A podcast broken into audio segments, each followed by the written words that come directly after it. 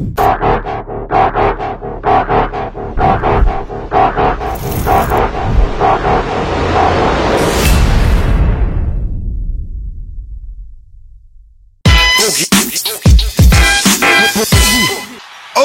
oh, der Rocky Hut und Klatsche ist eine schlechte Kombo. Willkommen in der Hölle. Dankeschön, Dankeschön, Gegenüber. Dankeschön, Dankeschön. Lass mich anfangen. Warte, ich habe richtig Hunger und Bock. Warte. Er nimmt mir das Intro. Mir ist egal, was der Wettermann sagt. Irie ist da, heute ist ein guter Tag. Und uns ist egal, was der Wettermann sagt. Ivy ist am Start und wird ein guter Tag. Einmal.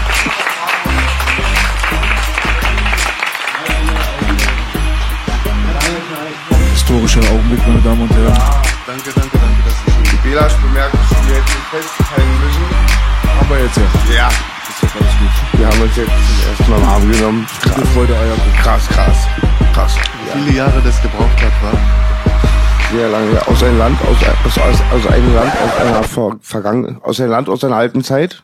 Wie heißt der Film? Den Dinosaurierfilm? Comicfilm. Aus einem Land, aus ein, Ähm, Ein Land aus einer, nee, in einem fernen Land war was anderes. Jetzt habe ich daran gedacht. in, in einem Land aus ferner Zeit. irgendwie sowas. Ey, aber wir wissen, oh, was. Jurassic Park, Bruder. Oh. Richtig. Be Belasch Filmtyp muss endlich am Start sein. Eigentlich krass, ist legendär. Wir hatten früher die Fitner bei Schockmusik. Der legendäre Satz, müsste ich mich entscheiden zwischen Atzen und Kanaken, wer mit Kanaken lieber. Atzen sind fette Schweine wie B, der Atzenkeeper. B's Lieblingsverse. Ja, nein, und krass. Dann, Umso mehr fühlt es sich geil an, heute hier zu sein und trotzdem Liebe von dir zu bekommen, Boogie. Fühlt sich gut an, danke dafür. ich danke dir und ich bin ja, mein Herz war ergriffen. Grüße an meinen Bruder Tierstar, unseren Bruder Tierstar. Aber im Interview hast du nochmal die ganze Thematik behandelt. Du hast mir Props gegeben. Danke dafür. Du meintest, Boogie war der Einzige, der so beknackt war, persönlich vorbeizukommen. mit dem legendären Satz. Ähm, ich will keinen Stress, aber ich bin hier. ja, krass. Richtig krass. Nur Liebe. Ivy, mein Mann. Ich musste dazu stehen. Viele Jahre sind auch ins Land gezogen. Wir sind ruhiger geworden. Wir stehen über den Dingen. Und wenn man so zurückblickt, dann muss ich dem zugestehen. Es, weißt du? Ja. Geht nicht anders. Krass. Vor allen Dingen, du hattest es ja in dem Vertrag drin. Es war ja, es war eine Geschäftsbedingung. Ich hatte was im Vertrag drin. Dass ihr uns disst, ne? Das war ja geplant. Das ist nicht richtig. Das stimmt Nein? nicht. Okay, okay, okay. Ah, fängt direkt an, die Kontroverse. Oh, oh, an diesem Tisch wird nicht gelogen. An diesem Tisch wird nicht gelogen. Würzig. Dann war's doch aus dem Herz. Wir sind sehr gespannt, Bruder. Wie war die Geschichte? Man hat sich immer wieder erzählt, äh, Schockmusik hat einen Warner-Deal bekommen, äh, Vertragsgegenstand war, gegen Agro Berlin vorzugehen, weil dort halt natürlich irgendwelche Konkurrenzkämpfe stattgefunden haben. Angeblich Agro Berlin äh, natürlich Independent. Eine Zeit lang sogar stärkstes oder erfolgreichstes Independent-Label Europas im Urban-Bereich. Tatsächlich haben sie sich das erarbeitet. Und jetzt kommt ein quasi Konkurrent um die Ecke im, ja, im Auftrag des Teufels, also des Majors. Aber du sagst, das stimmt gar nicht. Nein, das ist nicht wahr. Okay. Ähm, Wir haben Valley auch gefragt gehabt, ganz kurz, wollte Ja? ich dich unterbrechen, aber Valley war da, habe ich ihn gefragt, er meinte, er hatte mal hier und da mal was zwitschern hören, aber war selber nicht bei den Vertragssachen dabei und er will nicht über Sachen reden, über die er keine Ahnung hat, aber er weiß nicht. Okay, also auch das klingt nicht so ganz nach seiner Aussage. Vielleicht hat er so geredet, weil er damals noch nicht ganz drinne gesteckt hat, sich im Nachhinein informiert hat, keine Ahnung. Seine neueste Aussage bei Tierstar war da eine andere, dass dem eben gar nicht so war.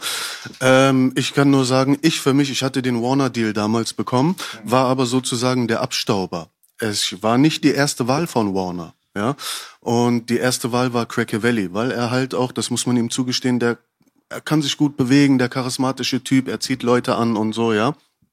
Das war ein großer Punkt, warum er zur Auswahl äh, äh, äh, gezogen wurde, wer den Deal bei Schockmusik erhält.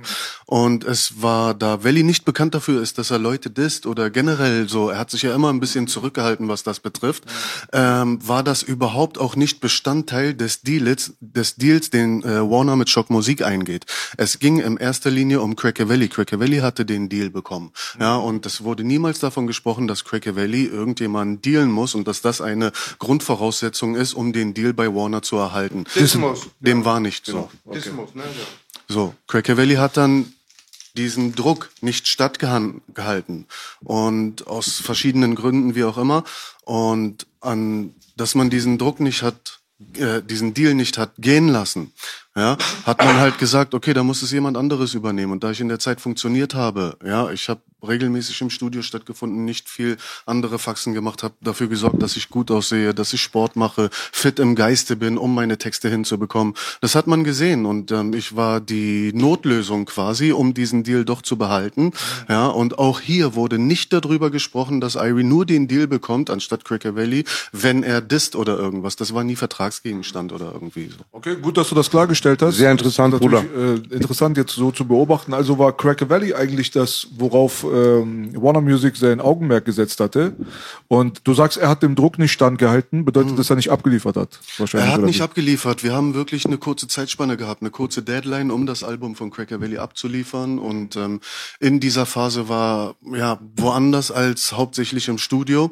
Er hat viel gefeiert und sich halt gehen lassen, viel getrunken und all sowas. Und wenn du diesen Lifestyle lebst, dann kannst du nicht 100% abrufen. Aber diese 100% waren gefordert in diesem Moment. Und die konnte er nicht bringen. Und es drohte immer mehr, dass die Deadline dann verfliegt und sowas. Nein, und um das Schlimmste zu umgehen, wurde ich dann quasi hinzugezogen. War nicht die schlechteste Idee, wie sich dann erstmal so herausgestellt hat, obwohl die Sache dann in einem Flop geendet ist, kann man ja sagen. Also es war ja einer der großen Gründe dafür, dass Major Labels fast zehn Jahre lang eigentlich keinen Rap mehr gesigned haben. So, weil damals, ich weiß nicht, ob äh, du die Summe mal klarstellen kannst. Entschuldigung, wenn ich nochmal einen Ein äh, Einwand bringen muss. Ähm, was natürlich nicht von der Hand zu weisen ist, was ein großer Punkt war, warum Warner uns gesigned hat, ist natürlich auch, dass Agro den Major Labels auf der Nase rumgetanzt ist. Die haben als Independent Label diese Arbeit an den Tag gelegt, die eigentlich ein Major macht, ja, sei es promotion technisch und die haben das sehr groß aufgezogen und Besser. besser, besser sogar. Ja, und dementsprechend kam auch die große Klappe mit einher. Wir brauchen die Majors nicht, dies, das. Die haben sich auf den Schlips getreten gefühlt und haben nur auf jemanden gewartet wie wir, um auch dagegen zu wirken. Ja, das ist vollkommen klar. Aber das ist eine inoffizielle Geschichte und das ist nichts Offizielles, das im Vertrag stehen muss, die Irie muss dissen oder irgendwie. Okay, das ist Interessant. Auf jeden Fall, ja, gut, gut, dass das klargestellt wird. Wie gesagt, ich hatte immer das Gefühl, nicht das Gefühl, ich bin davon ausgegangen, dass es eher ein Label-Deal war mit Schockmusik anstatt eine Einzelperson, aber das scheint ja dann nicht so der Fall zu sein. Eigentlich war der Cracker Valley, wie gesagt, Hauptaugenmerk und Irie ist dann so quasi so vorbeigezogen. Ne? Aber gab es nie einen Deal zwischen Warner und Schockmusik als Label, so dass man die anderen Künstler auch hätte da irgendwie droppen können? Nein, weil man hätte äh, gucken wollen, wie das jetzt erstmal funktioniert, wie das zieht und im Nachhinein hätte man sich die Option aufgelassen. Okay. Ja, das ist natürlich äh, spannend alles. Ähm, die Sache mit dem ganzen Diss-Zeugs und so weiter, muss man dazu sagen, hattet ihr das, äh, bevor der Major, Major äh, auf den Plan getreten ist, auch schon so ein bisschen als Filmphilosophie für euch gepachtet, dass ihr gesagt habt, wir werden jetzt all, alle Großen, alle, die irgendwie namhaft sind und so weiter, werden wir angreifen? Bei Schockmusik war nichts durchdacht oder irgendwie, das war alles frei raus, nach, nach, nach Schnauze quasi. Okay. Ja, es gab nie solche Pläne oder sowas. Das ist aus eigenem Antrieb entstanden, weil man sich selber auf die Karte bringen wollte und all sowas. Und ähm, hat für uns irgendwie dazugehört und wir hatten kein Problem damit. Und ähm, nein, da hat keine Philosophie hintergesteckt oder sowas. Wer ist wir? Ähm, die Künstler, auch die Chefetage. Wie gesagt, da sind Videos entstanden, nachdem wir unser erstes Video rausgebracht haben. Ähm, was los, was ein, äh, gestückelt ist in drei verschiedene Videos von Cracker Valley zuerst, von Young A und dann mir, war etwas Neues auf dem deutschen Markt. Es war so ein Dreiteiler und so hat man noch nicht oft gesehen oder vielleicht auch noch gar nicht. Ich weiß es nicht, will mich jetzt nicht so weit aus dem Fenster lehnen. Aber kurze Zeit später wurde dieses dann von Agro Berlin nachgeäfft, ja, oder nachgemacht, sagen wir so. Und ähm, Agro Berlin hat natürlich größere Möglichkeiten gehabt, weil die halt wirklich schon erfolgreich waren und die haben das viel größer und viel imposanter aufgebaut. Und ähm, natürlich haben das viel mehr Leute gesehen, so dass man im Nachhinein oft gehört hat, ey, die haben das Agro Berlin nachgemacht, ob wie wir, obwohl wir eigentlich die Vorreiter waren. Und ähm, dieses Video hat auch sehr viel gekostet für damalige Verhältnisse. Ein 35 Millimeter Video ist nicht ohne. Wie viel Und- weißt du noch die Summe? ähm, ich kann mich nicht erinnern, aber es waren mehrere, ähm, ich glaube um die 30.000 oder 35.000, irgendwie sowas. Ich will aber jetzt nichts Falsches sagen, das war so ungefähr der Rahmen. Und Man muss dazu sagen, ihr habt zu der Zeit so ein Video gedreht, was ähm, in einer Ära stattgefunden hat, wo es nicht garantiert war, dass ihr damit auch gespielt werdet. Also, Absolut richtig. Du kannst damals 40, 50.000 Euro kannst du Video drehen, MTV sagt, nee, nehmen wir nicht und dann kannst du dir dein Video sonst wohin stecken, weil eigentlich YouTube und so ist ein paar Jahre später erst so richtig zu dominanten Plattformen geworden. Damals war man ein bisschen abhängig vom Fernsehen, ne? Brauchten wir aber auch nicht, weil wir wussten, dass wir einschlagen, dass wir das gewisse Etwas haben, was auf dem Markt vielleicht noch nicht da ist oder irgendwas. Und von daher haben wir von außen diese Resonanz gar nicht gebraucht. Wir wussten, was wir auf dem Kasten haben, was für eine Welle wir schlagen werden. Also Also waren wir auch, hatten wir keine Angst, Kosten zu scheuen. Verstehe. Wie, wie hoch war der Vorschuss von Warner damals? Der Deal? 300.000? War das sowas? Oh, das kann ich dir wirklich nicht sagen. Das kann ich dir nicht sagen. Also äh, die Sache war so, wir saßen im Eiszeitkino und haben uns Rap City Berlin 1 reingezogen. Ne? So, das war zur Premiere da. Wo ich leider nicht da war, ich wäre so gerne da gewesen, ein geschichtsträchtiger Tag. Ich habe letztes Mal gehört, wie du Deso dort gesehen hast und sowas wahrgenommen hast und also was. Richtig, Nee, scheint ein geiler Tag gewesen Auf zu jeden. Fall waren Rest ja in Peace alle bezogen, versammelt, Bela. war. BC-Leute, du warst da. Ich war in der Psychiatrie damals. da, ne. B, was meintest du äh, mit Rest in Na, Peace? Deso, ich habe den Ach ja da okay. kennengelernt, genau wie Irie das gerade beschrieben hat, war das das erste Aufeinandertreffen, mehr oder weniger so passiv, da hat man sich gar nicht gekannt, aber wir saßen halt irgendwie zufällig einfach genau nebeneinander. Und äh, das war halt so, ich hatte, aus meiner Perspektive erzähle ich immer gerne, damit die Leute durch meinen Kopf gu- gucken können auch so, wir sitzen dort, äh, alle Leute werden präsentiert, da sind diese ganzen Punkte auf der Berliner Landkarte und wir selber kennen auch die anderen nicht. Also es war jetzt nicht so, dass man sich alle, alle kannten sich nicht untereinander. Es gab gewisse Fraktionen, die waren so diese bisschen True School, Old School Ecke vom Royal Bunker noch, haben miteinander gerappt gehabt und dies, das, aber vor allem wir so Kanaken und so, wir waren gerade erst eingestiegen. Für mich war das alles absolutes Neuland. Ich hatte quasi vorgestern meine ersten Texte geschrieben. Sitzt dann dort drinnen und äh, der Kamera für mich war damals viereckig und an und aus. Was anderes wusste ich nicht. Ja, verschiedene Formate, Mini-DV oder äh, 35 Millimeter, was auch immer, Bruder. So, weißt du so. Und dann sitzen wir dort drinnen und wir sehen unsere Berichte, wir sehen die anderen Berichte. Schockmusik kommt irgendwann und wir denken uns, okay, Bruder, alles klar. Also wir sind, wir sind Hartz IV, die sind schon so Amerika-Style. Also so von der Aufmachung, wo dieses Video kam, was los und so, dachten wir, Alter, was ist denn da los, Bruder? Also das ist für uns unerreichbar. Ich weiß nicht, was die gemacht haben, dass sie so eine Qualität gehabt haben oder haben.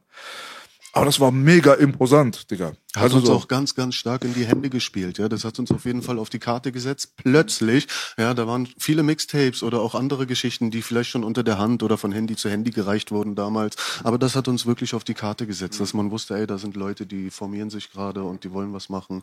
Ja, war was ganz Wichtiges auch für mich, um zu wissen, ähm, um die Szene überhaupt überschauen zu können. Ja, wer findet dort statt und wer macht was und ähm, okay, da hast du diese Richtung, da hast du das, was wir machen, da ist was ganz anderes oder so. War für mich auch wichtig. Rap City DVD 1, denke ich, ist sehr hochwertig gewesen und wichtig für die Szene. Für mich war es ein Wedding Movement. Für mich hieß immer die Weddinger, ich werde mich auch nie, ich werde mich nie, werd nie vergessen, wie ich auch immer dachte, du bist ein arabischer Bruder und wir haben ja, gerade schon bemerkt, wir haben viele gemeinsame Freunde Ja. und ähm, für mich so als Langwitzer, der dann das gehört hatte, ähm, da war das dann irgendwie Wedding. Da waren wir auf einer Party, das hatte ich dann immer gesagt, ey, jetzt feiern wir, jetzt disst ihr mich und hab dann schon gesehen, es sind stabilere Leute und auch so ein bisschen halt dieses, auch ein paar Oldschool-Weddinger halt, dieses Black Panther ähm, Umfeld und so war da auch, genau, kannte man viele und meines Erachtens eine berühmte Breakdance-Gruppe war auch von euch, war, das, war das Flying Steps? Absolut Genau. richtig, genau. Hat Big Selfie am Start gebracht, Rest in Peace an der Stelle.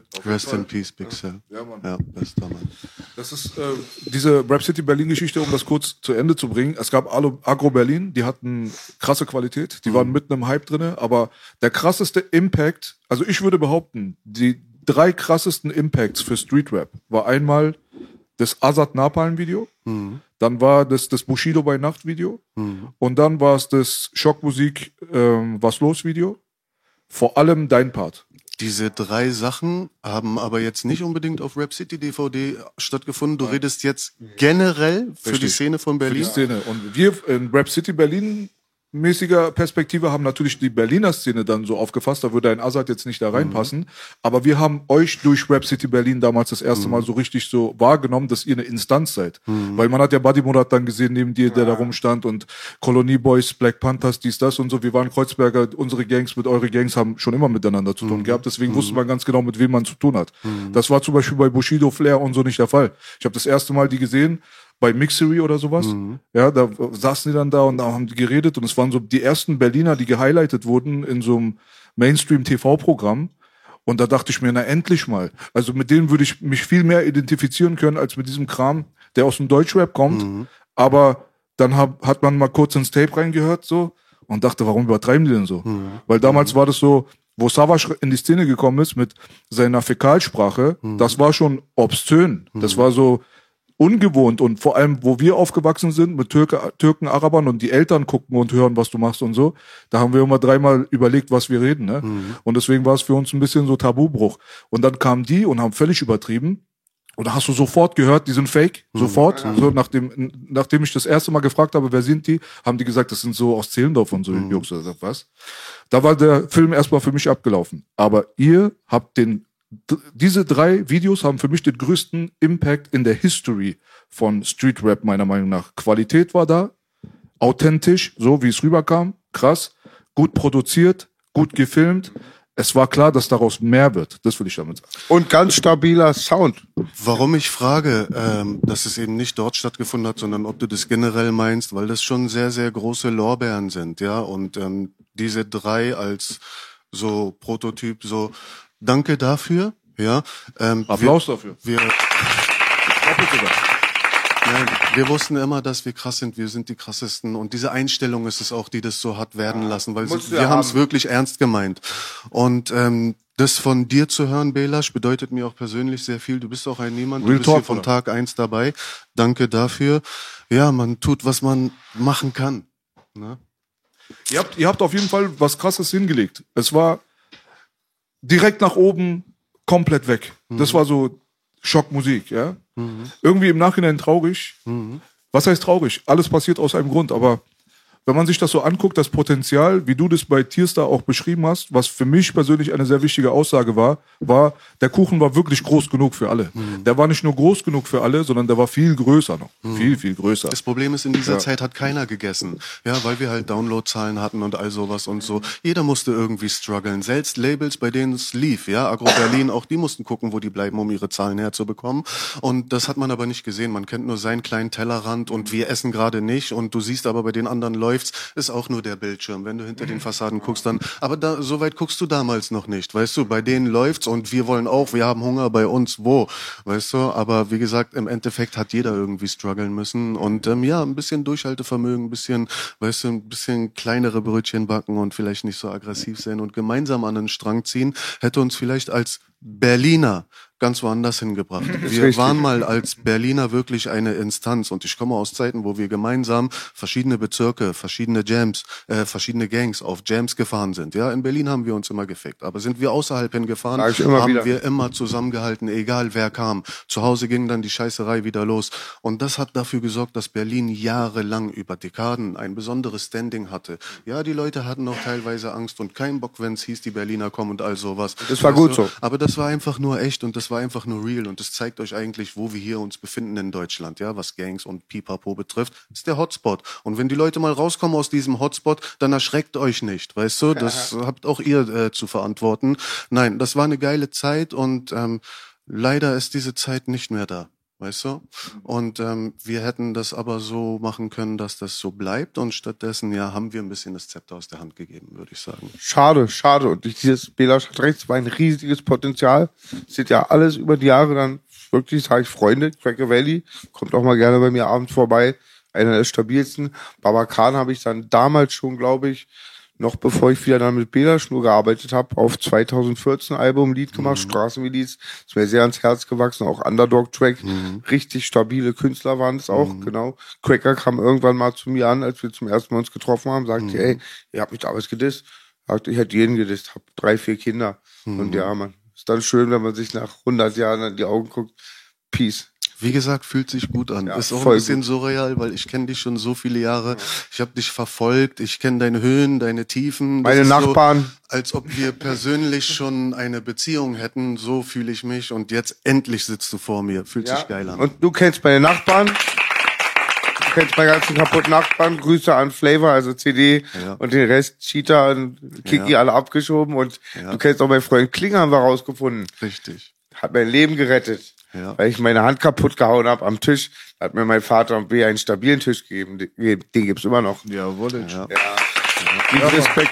Also krass war auf jeden Fall diese Perspektive auf diese Ellbogengesellschaft halt, ne? Du hast es genau auf den Punkt gebracht, so hatte ich das nämlich auch die ganze Zeit analysiert. Nämlich, äh, ist ja schön und gut, wenn man sich da auf Jams außerhalb und so gegen die anderen dann quasi zusammentut, aber Hier war immer fickt uns gegenseitig. Und äh, ich glaube. Vor allem Kreuzberg und Wedding, du weißt Dankeschön, das selber. Dankeschön. Also das waren so die Hauptbezirke, von sich selber im Weg rumstehen. Das kann ich dir wirklich aus eigener Erfahrung sagen. Wie viele Treffen habe ich erlebt, wo diese ganzen Oldschool-Gangster in einem Raum gesessen haben und gesagt haben, lass uns mal zusammenreißen, mal zusammenarbeiten. Und da ging es nicht um Berlin, da ging es einfach nur um unseren Bezirk. Das hat schon nicht funktioniert. Es war absolut unmöglich, dass man mit den anderen irgendwie kooperiert, weil diese Mentalität von der Straße Hip-Hop ist neu, ist jetzt neu, ist wirklich neu. 1985, 86, da sind dann so meine älteren Kayo und so Grüße.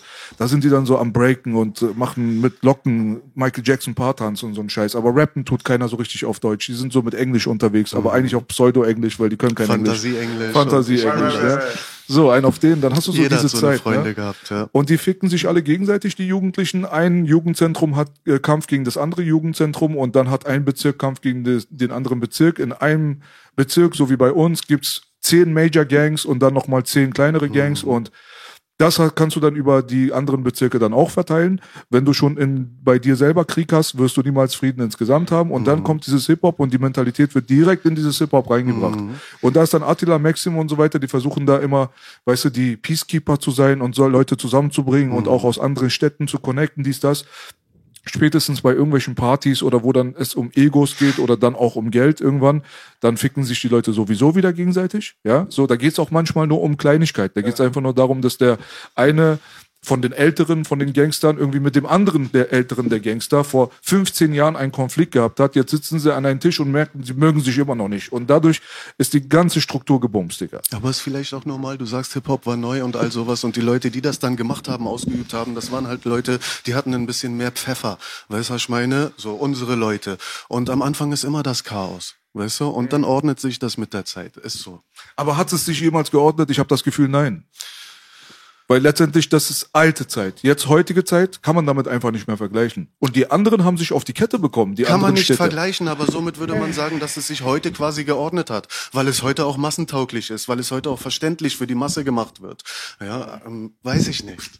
Naja, ich, ich sehe die Sache so, dass jetzt die Major-Labels schon wieder so eigentlich die Zügel in der Hand haben. Sie haben das für sich selbst gepachtet, mehr oder weniger. Dieses ganze Independent-Ding und so gibt's nicht mehr. Und vor allem hat auch die Straße einfach nichts mehr damit zu tun, weil Straßenrap so an und für sich nicht mehr gesigned wird, auch, auch nicht mehr gewollt ist. Das ist der normale Werdegang vom Hip-Hop. Das ist eigentlich ein Thema fürs Megafon. Ähm, Props das ist der Megafon. normale Wege Werdegang. Wir hinken Amiland in allem hinterher. Zehn Jahre, 15 Jahre. Selbst was das betrifft, auch in Zeiten dieser von Internet und äh, Vernetztheit und sowas, hinken wir den trotzdem hinterher. In Amerika war es so, der Hip-Hop ist entstanden aus einer Unterschicht ähm, und die konnten machen, was sie tun, die sind daran nicht vorbeigekommen. Was bleibt denen übrig? Wenn wir also nicht vorbeikommen, machen wir uns das zu eigen und formen das so, wie wir das wollen. Ja, und im Endeffekt wird dann das gepusht und das ist dann das Gesicht des Hip-Hops, was eigentlich gar nicht das richtige Gesicht des Hip-Hops ist. Ja, wenn ich mir die Grammy-Verleihung angucke und all sowas, ja, da, äh, Nipsey wurde zwar äh, nominiert, ja, aber gewonnen hatte eine Cardi B. Fickt euch, weißt du, was ich meine? So, das ist nur im kleinen Feld so. Wenn man dahinter guckt, du weißt selber, ich will da jetzt nicht ausführen werden, aber dasselbe findet doch hier statt. Ja. es ist genau dasselbe, weil auch hier Geld im Spiel ist und ob es jetzt die 10 Milliarden sind oder ob es nur die eine Milliarde ist, spielt keine Rolle. Geld ist Geld, Macht ist Macht, dieselben Verhältnisse. Ja, und es kam auch, war auch hier so, dass man den Hip-Hop viele Jahre verteufelt hat, viele Jahre schlecht geredet hat. Man hat gemerkt, dass man dort nicht dran vorbeikommt. Ja, also macht man sich diesem zu eigen. Weißt du? Und im Endeffekt ist dann nicht das richtige Hip-Hop dort, was porträtiert wird. Ja, das ist meine Meinung. Safe, safe würde ich auch genauso sagen. Dann auch noch, die Agendas haben ganz mies, mies infiltriert halt. Das ist auch ein ganz großer Punkt. Und ich glaube auch irgendwann mussten die auch mit die Industrie mit Hip-Hop arbeiten, weil es zu groß wurde. Aber halt, was dann wirklich noch übrig ist von denen, vom Staat, vom Kern, ist die Frage. Du musst damit arbeiten, egal ob es jetzt die Major sind oder nicht, ja, weil auch hier ist es bei uns eine, eine Randgruppe, ja, die sich mitteilen möchte. Das ist der Geist von Hip-Hop. Ja, und das kannst du nicht unterdrücken. Du kannst es zwar runterdrücken und so, die Flamme immer kleiner, aber sie wird immer irgendwie lodern und sie wartet nur darauf, wieder entfacht zu werden. Und wenn da irgendwann nicht richtig hingeguckt wird oder so, dann würden die wieder kommen, weißt du? Ich hoffe, dass das so ist. Ich Dein danke Worte Gott Gottes für auf jeden. Fall. Ja, wir haben, auch wenn es nie wieder zurückkommt, haben wir es wenigstens gehabt. Wir haben es wenigstens miterlebt und dafür sollten wir dankbar sein. Absolut. Ja, ähm, absolut. Ich richtig. danke Gott für Hip-Hop. Ja, Mann, also Hip-Hop so an und für sich ist ein breites Feld. Die Kultur an und für sich gibt's nicht mehr. Wenn du mich fragst, es ist jetzt nur noch so dieses hm, neumoderne, industrialisierte Hip-Hop, aber die Kultur an und für sich, dass da ein gewisser Kreis sich da zusammentut und dann hast du diese Elemente auch noch, ja, so die dann immer so zusammengezählt wurden, ob das Breakdance, äh, Scratchen, DJing, wie auch immer. So diese Sachen, die sind auf jeden Fall weg vom Fenster. Es ist, liegt natürlich im Interesse der Leute, denen das an, am Herzen liegt, das mit den Leuten da draußen zu kommunizieren. So können sie in die Vergangenheit gehen, können sich Dokus angucken auf Netflix. Dieses gibt's ja viele Sachen so, die die, die alte Zeit beleuchten und vielleicht diese Magic versuchen für sich selber da rauszuziehen, sich mhm. hineinzuversetzen, wie es denn früher war. Die werden sehr sehr schnell merken, dass was sehr sehr edles verloren gegangen ist, was es eigentlich auch gilt, durch den Konsumenten dann wieder zurückzubringen. Denn letztendlich die Power liegt nicht bei den Artists, die Power liegt bei den Konsumenten. Wenn die Konsumenten da draußen sich auf diese Sparten wieder konzentrieren und sagen, ey, das nehmen wir, dann kann die Sache, diese Flamme dann wieder anfangen zu leuchten. Aber solange die Industrie den Konsumenten an den Eiern hat, da merken wir, dass es ein Teufelskreis ist, da beißt sich die Ratte in den Schwanz.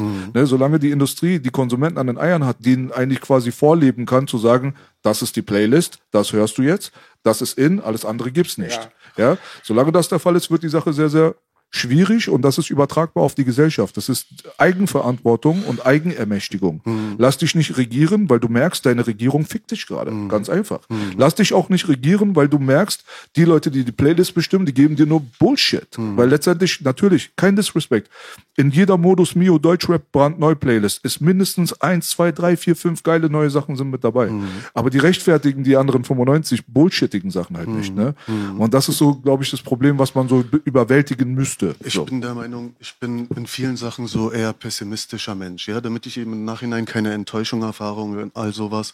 Aber hier in dieser Sache bin ich wirklich ein optimistischer Mensch und ich weiß gar nicht, woher das bei mir kommt. Aber was diese Kurzatmigkeit von Jugendlichen betrifft oder so, wegen TikTok und all sowas, dass sie halt nicht mehr lange bei der Stange bleiben oder auch eben, dass diese Musik, dass dieses Alte wertgeschätzt wird und dass es an den Konsumenten liegt, dass sie das immer wieder zurückrufen, also auch am Leben erhalten oder sowas.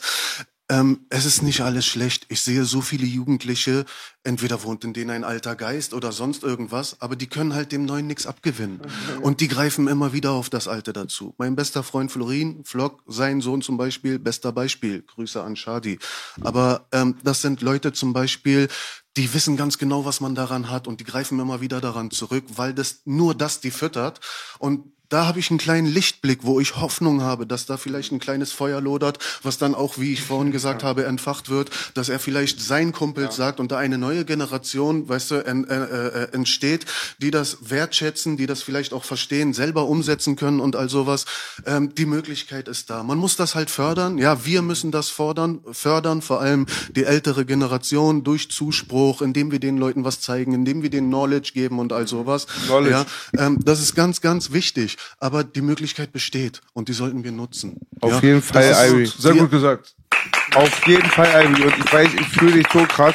Auch immer auch in Trauerphasen und so kommst dann zurück zu den 90er Hip-Hop halt, wo noch die Power am Start war und die positive Message. Ganz kurz mal, Ja. das ist nicht immer Props für Belasch, aber am seinem Faden hat auch diese ganzen Straßenpoesie, so Knowledge, ein ganz wichtiger Punkt. Weil was erwartest du vom Künstler, der nichts in der Birne hat, nichts gesehen hat, ähm, auch nur eine Marionette ist, die willst du ja nicht hören, weil die Leute sagen immer, der Text ist egal, die Message ist egal. Es ist voll, das ist voll das Dilemma in der heutigen Zeit. Ich würde ja nie ähm, Literatur lesen, nur weil es gut geschrieben ist und ähm, gut ausgedrückt ist, wenn da überhaupt kein Inhalt drin ist. Ne? Also fühle ich die voll und es ist einfach ganz schwer, da ranzukommen an die alten Sachen.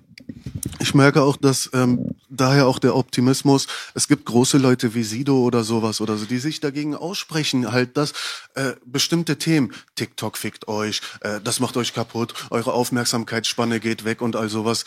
Ähm, der ist auch nicht der Einzige. Es gibt mehrere schon, ja, und da ist ein kleiner Aufschrei schon. Hey, weißt du, und ähm, vielleicht kann man damit ein paar Leute wachrütteln. Wäre notwendig, weil wenn es so weitergeht, dann will ich nicht wissen, wo das endet in fünf, sechs, sieben Jahren. Das ist sehr interessant, dass du das sagst. Also Grüße an PA, der macht auch gute Arbeit in der Hinsicht. Absolut. der Ähm, ist auch einer von denen. Der ist Leuten, einer von absolut. denen. Das sind auch noch die Leute, die halt auch wirklich noch rappen können. So. Ähm, Ich grüße Sido, ich grüße Sido, ich grüße alle außer meine Ex. Ja, nochmal. Ja. Grüße an Sido, Grüße an PA, Grüße an alle. Ja, Außer meine Ex. Definitiv. außer meine Ex. Worauf ich hinaus wollte ist, äh, Grüße natürlich äh, von meiner Seite aus auch, die Leute, die wehren sich dagegen. 70 Prozent des Streaming-Verhaltens geht in Richtung alte Musik. Scheiß mal auf Hip-Hop, insgesamt. Weißt du so? Die Leute, die auch so Popmusik und so weiter konsumieren und so. 70 Prozent des Streaming-Verhaltens sind alte Musik. Deswegen klingt Bruno Mars heutzutage nach Vintage, weil die großen Musiker in Amerika, die merken das. Die Labels sagen, ey, pass auf, wir haben da diese Trends. Die Leute akzeptieren den äh, aktuellen Scheiß nicht so dolle, mögen aber die und die Ära. Dann mach doch mal was. Dann klingt halt Dua Lipa dann auf einmal nach 80s und dann klingt halt Bruno Mars und Anderson Park nach 1975. Das sind alles so Da habe ich aber auch nicht Reaktionen. mehr das Gefühl, dass es dahin gerotzt ist. Da wurde sich Ist wirklich. Mühe gegeben. Absolut. Das ist wirklich wieder Musik. Das, was, äh, worauf wir doch früher Wert gelegt haben. Weißt du? Ja, genau. Voll wichtiges Wort finde ich. Ich sage immer oft, der Musik fehlt dann die Seele. Richtig. Ähm, Könnt ihr mit was anfangen, wenn man sagt, so der Musik fehlt die Seele? Gerade ich kann damit was anfangen, weil ich bin dann doch ein sehr reflektierter Mensch und ähm, was Musik betrifft, denke ich, meine Stärken zu kennen. Das habe ich auch schon mal angesprochen in einem anderen Podcast. Meine Stärken sind keine mehrsilbrigen Reimketten oder sowas. Meine Musik lebt von Seele. Ich habe leichte Reime, Standardreime vielleicht, ja, die leicht zu schlucken sind, ja, aber dadurch kannst du dich wirklich in der Musik fallen lassen und den gewissen Vibe hingeben und musst nicht wie bei einer mathematischen Rechnung jetzt aufpassen irgendwie, weißt du? Nein, meine Musik lebt von Seele, hauptsächlich. Schön gesagt. Sehr wichtig auf jeden Fall. Haben wir auch immer gesagt, wenn wir zum Beispiel damals mit den Jugendlichen gearbeitet haben, ich habe eine fette History auch mit äh, Jugendzentren und so, also so mit äh, kleinen Kids, die immer um mich rum waren und so. Wenn es darum ging, wie schreibt man dies, das, sag mal, wie macht man, habe ich immer gesagt, setz Inhalt vor Reim. Ja, Setz Inhalt vor Reim. Wenn du schaffst, Inhalt und Reim zu koppeln, dann bist du Master. ja, So. Ja. also ist einfach zu erklären. ja. Peter sagt immer Emotionen überliefern. Bei mir persönlich war es so und auch das habe ich immer wieder gesehen. Bei mir war erstmal der Reim da und dann kam der Inhalt. Ja, und ich sehe das auch bei anderen Leuten. Nein, ähm, stimmt nicht. Beim Kumpel von mir, sein Sohn zum Beispiel, da ist so viel Inhalt, dass Reime flöten gehen. Also das stimmt auch nicht. Bei mir persönlich war das so, dass erstmal der Reim da war und dann musste ich gucken, wie kann ich den Reim mit was Sinnvollem füllen. Ja, ich musste verstehen, wie macht man Doppelreime. Dann geht's ja weiter. ist ja eine endlose Kette mit Triple-Reim und was weiß ich und ach, hör auf. Ich habe da voll spät erst noch eine Schule bekommen. Ich habe im Studio rappen gelernt bei Lyrischer Hooligan. Dann erst über nicht mal bei Abschaum City, sondern erst so bei Biografie eines Dealers habe ich dann die letzten Defizite auch noch irgendwie retuschiert und ja, das ist sehr wichtig. Und mit den Reimen ist halt auch immer so, ja, die Aussage ist sehr, sehr, sehr wichtig. Sehr, sehr wichtig. Aber es ist möglich auf jeden Fall und das haben einige Leute hier bewiesen. Also du kannst natürlich Inhalt koppeln mit Reimtechnik und du kannst Inhalt und Reimtechnik koppeln mit Emotionen und du kannst das Ganze auch mit einem rhythmischen Flow koppeln. Aber je mehr da so zusammenkommt, desto komplizierter wird es. Und reduzierst du dich dann auch auf ein Thema und rappst nicht einfach drauf los. Man kann ja auch einfach rappen. Battle Rap ist sehr einfach zum Beispiel meiner Meinung nach. Aber wenn du jetzt hier sagst, das hier ist mein Thema. Was anderes gibt's nicht. Die ganze Welt ist zu. Das ist mein Thema. Das heißt, du kannst jetzt auch nicht sechs Millionen Reime darauf finden. Du kannst nur die Reime darauf finden, die zu diesem Inhalt passen. Und die Leute, die das gemastert haben, halt diese verschiedenen Komponenten zueinander zu bekommen, waren für mich immer die skillvollsten MCs und zu denen habe ich am meisten hochgeschaut. Deswegen habe ich Tupac so sehr äh, bewundert als äh, Jugendlicher, weil der schon damals mit äh, zum Beispiel Keep Your Head Up, ja, dreifach, vierfach, fünffach silbrig, äh, silbige Reime gebracht hat, aber trotzdem einen Inhalt rübergebracht hat, der dir ja fast schon die Tränen in die Augen gebracht hat. So spätestens seit Dear Mama war klar, dass der Emotionen übertragen kann auf eine gewisse Art und Weise. Da gab es ja so ein berühmtes Video Das hatte dann noch nichts mehr mit Rap zu tun, sondern das hatte wirklich mit Emotionen zu tun, mit denen du Leute erreichst. Poesie. Und da wurden Leute erreicht, ja, die normalerweise nichts mit Hip-Hop zu tun hatten. Meine Mutter kommt aus dem Funk Soul. In meiner schlimmsten Phase, ja, wo die Bullen bei mir ein- und ausgegangen äh, sind, ja, das war 93, 94 vielleicht. Ähm, das war die Zeit von dir, Mama. Nein, vielleicht 95, 96, irgendwie sowas, ja. Aber das war so ungefähr die Zeit, wo ein MTV Dir Mama hoch und runter lief. Und als der Song lief, ja, ist meine Mutter, der, der lief die Tränen jedes Mal, wenn der Song lief, weil sie genau denselben Struggle durchmacht. Nicht ganz so krass, aber mit ihrem Sohn. Sie versteht, wovon der Typ redet. Da ist es jetzt scheißegal, ob es Hip-Hop, Rap ist, hätte auch Heavy Metal sein können, wenn es sie berührt. Weißt du, also das ist dann wirklich durch dieses Gefühl, was vermittelt wird, genreübergreifend. Auf jeden ja, Fall. Und das ist eine Kunst und deswegen liebe ich den Typen so sehr. Und ähm, auch wenn ich jetzt vielen Leute gegen den äh, äh, Kopf stoße oder irgendwas, es gibt ja immer diese Debatte der oder der. Ja, wir wissen, von dem gesprochen wird. Dilemma. Und egal was für Reimketten, egal was für dieses Feeling, konnte nur er mir geben. Ja. Ja, und darum geht's mir. Musik ist für mich ein Gefühl. Der ist für mich unantastbar, der Typ, noch heute. Der ist noch immer relevant. Ja, ähm, ist was ganz Krasses gewesen. An jeder Wand hier. Naturally, der motherfucking God. 100 Pro. Und da geht ja auch darum, was er für ein Charakter war halt, was er halt für eine Person war halt. Und auch gerade, ich sag aber trotzdem auch klar, es wurde ganz tolle Botschaften auch mit anderer Mu Musik überliefert, auch rebellisches, tolles Entertainment, egal was. Aber bei Rap speziell ist ja auch noch diese Konstellation, dass es wie Poesie ist, weil du ja ganz viel Content einbringen kannst. Ich gehe davon aus, beim, äh, ich weiß es, beim Popsong wirst du niemals so viel Inhalt machen wie äh, drin haben wie ein Track mit zwei 16ern und einer Bridge bei Rap.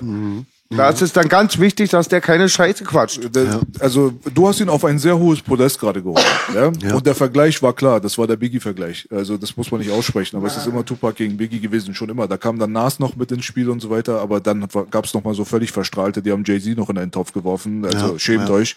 Ja, aber Ich bin genau derselben Also Meinung. wirklich. Ich, ich bin, ja. Digga, also ich würde ihn auf ein noch höheres Podest jetzt heben durch ein Beispiel, weil, guck mal, wer es schafft, zum Beispiel bei deiner Mama damals, dieses Gefühl auszulösen, die aus Funk und Soul kommt, aber diese Relation herstellen kann, durch ihren eigenen Lifestyle jetzt gerade, durch, durch was mit ihrem Sohn anfängt. Das ist eine Sache, da sagt man Meisterleistung. Krass geschrieben, krasser Typ, krass performt auch. Man ist ja nicht nur schreiben, man muss es ja auch performen. Richtig, er hat, er hat ja alles rübergebracht. Ja. Er hat es einfach geschafft.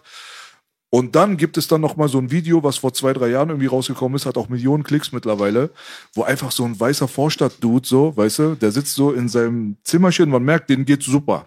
Sein Vater daneben, auch weißer, die haben Geld, denen geht's gut, ganz weiche, weiße Amerikaner, so. Nichts mit Ghetto, nichts mit Struggle. Die haben sowas, was deine Mama erlebt hat, noch niemals in ihrem Leben gesehen. Aus Filmen vielleicht.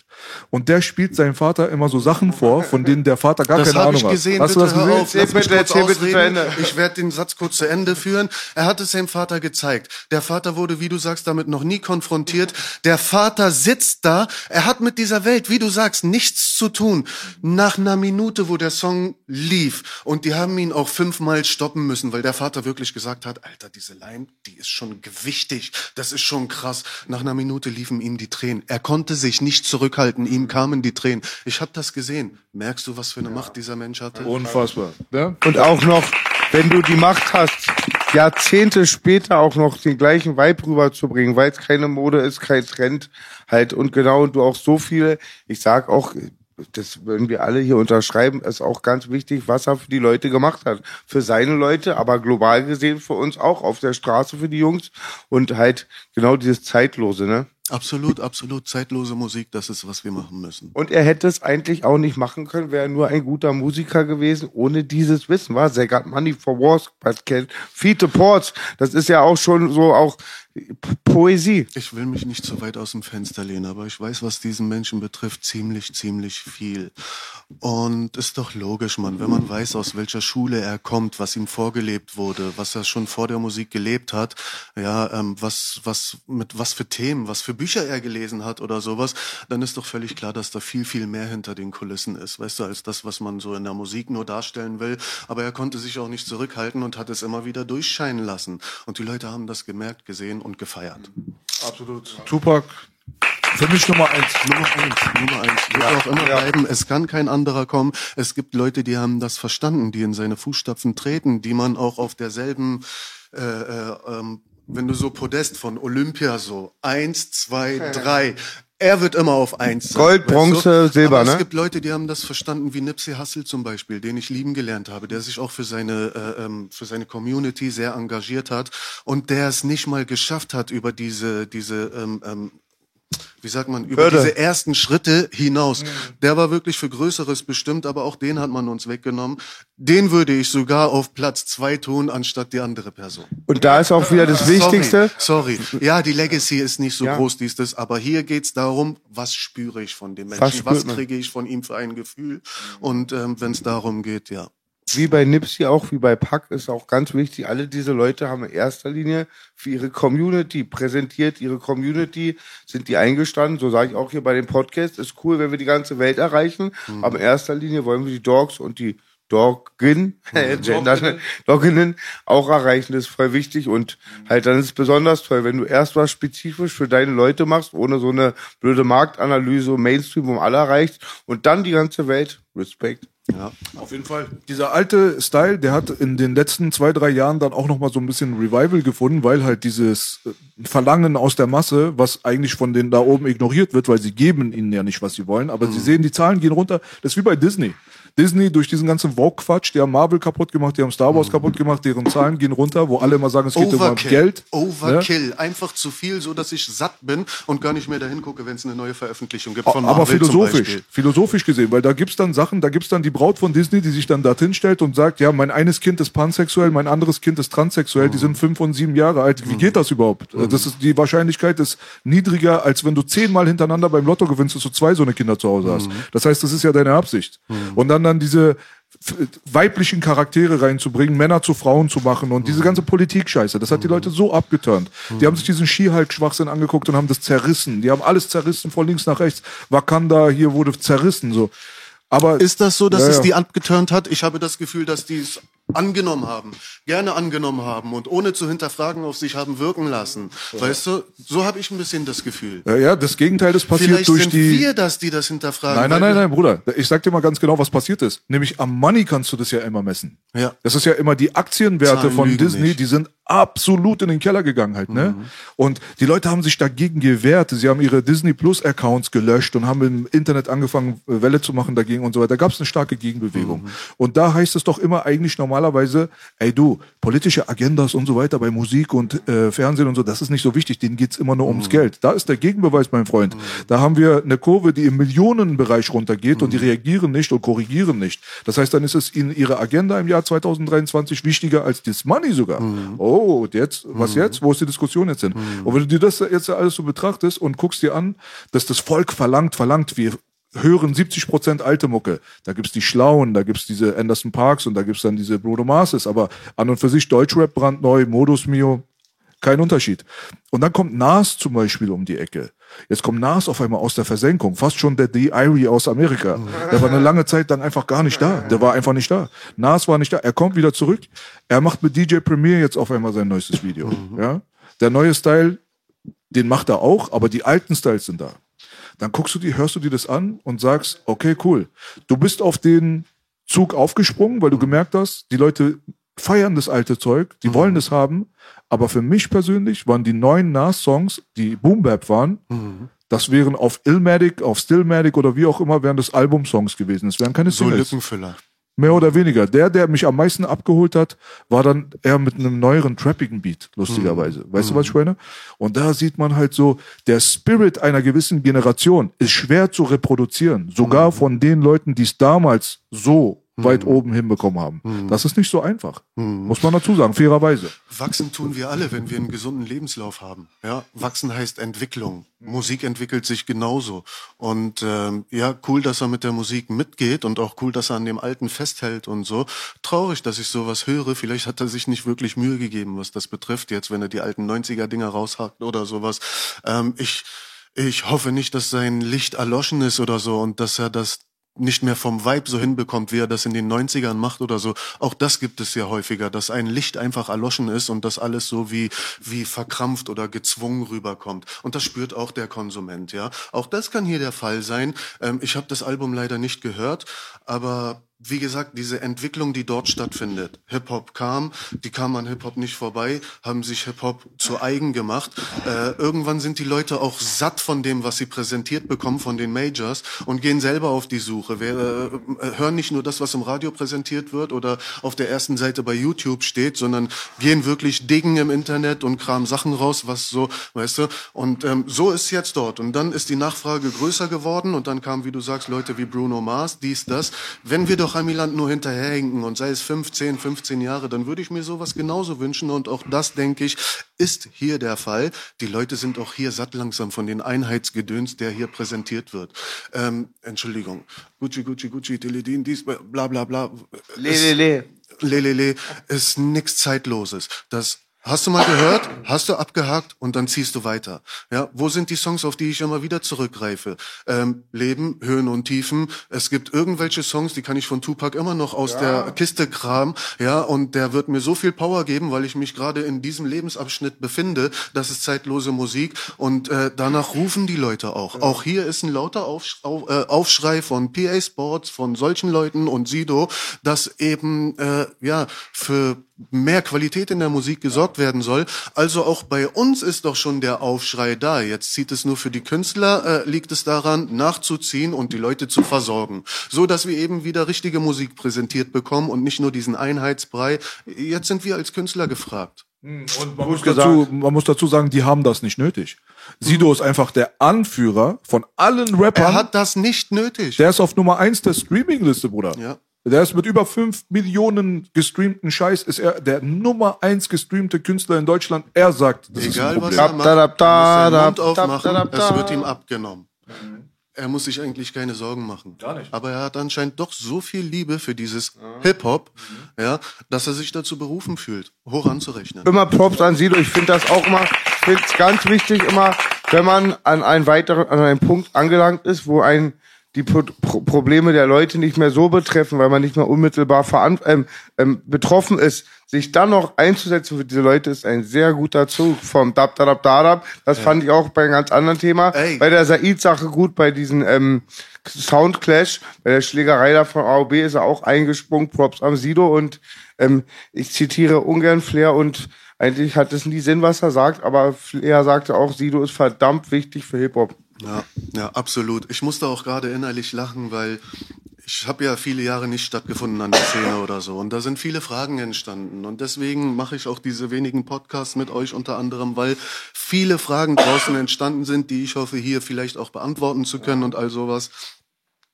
Aber ich musste mich gerade krank lachen innerlich, weil du hast selber gesagt, dieser, ähm, ich bin jetzt bisschen abgekommen vom Thema, aber ähm, aber niemals vom Weg. Niemals vom Weg abkommen.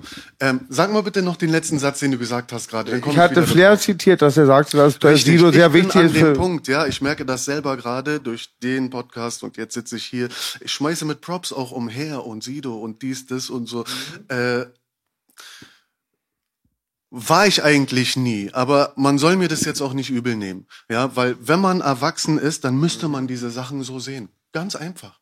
Wer sich liebt, liebt auch andere, genau weißt das. Und äh, nur wer gönnt, bekommt. Wer sich liebt, liebt andere.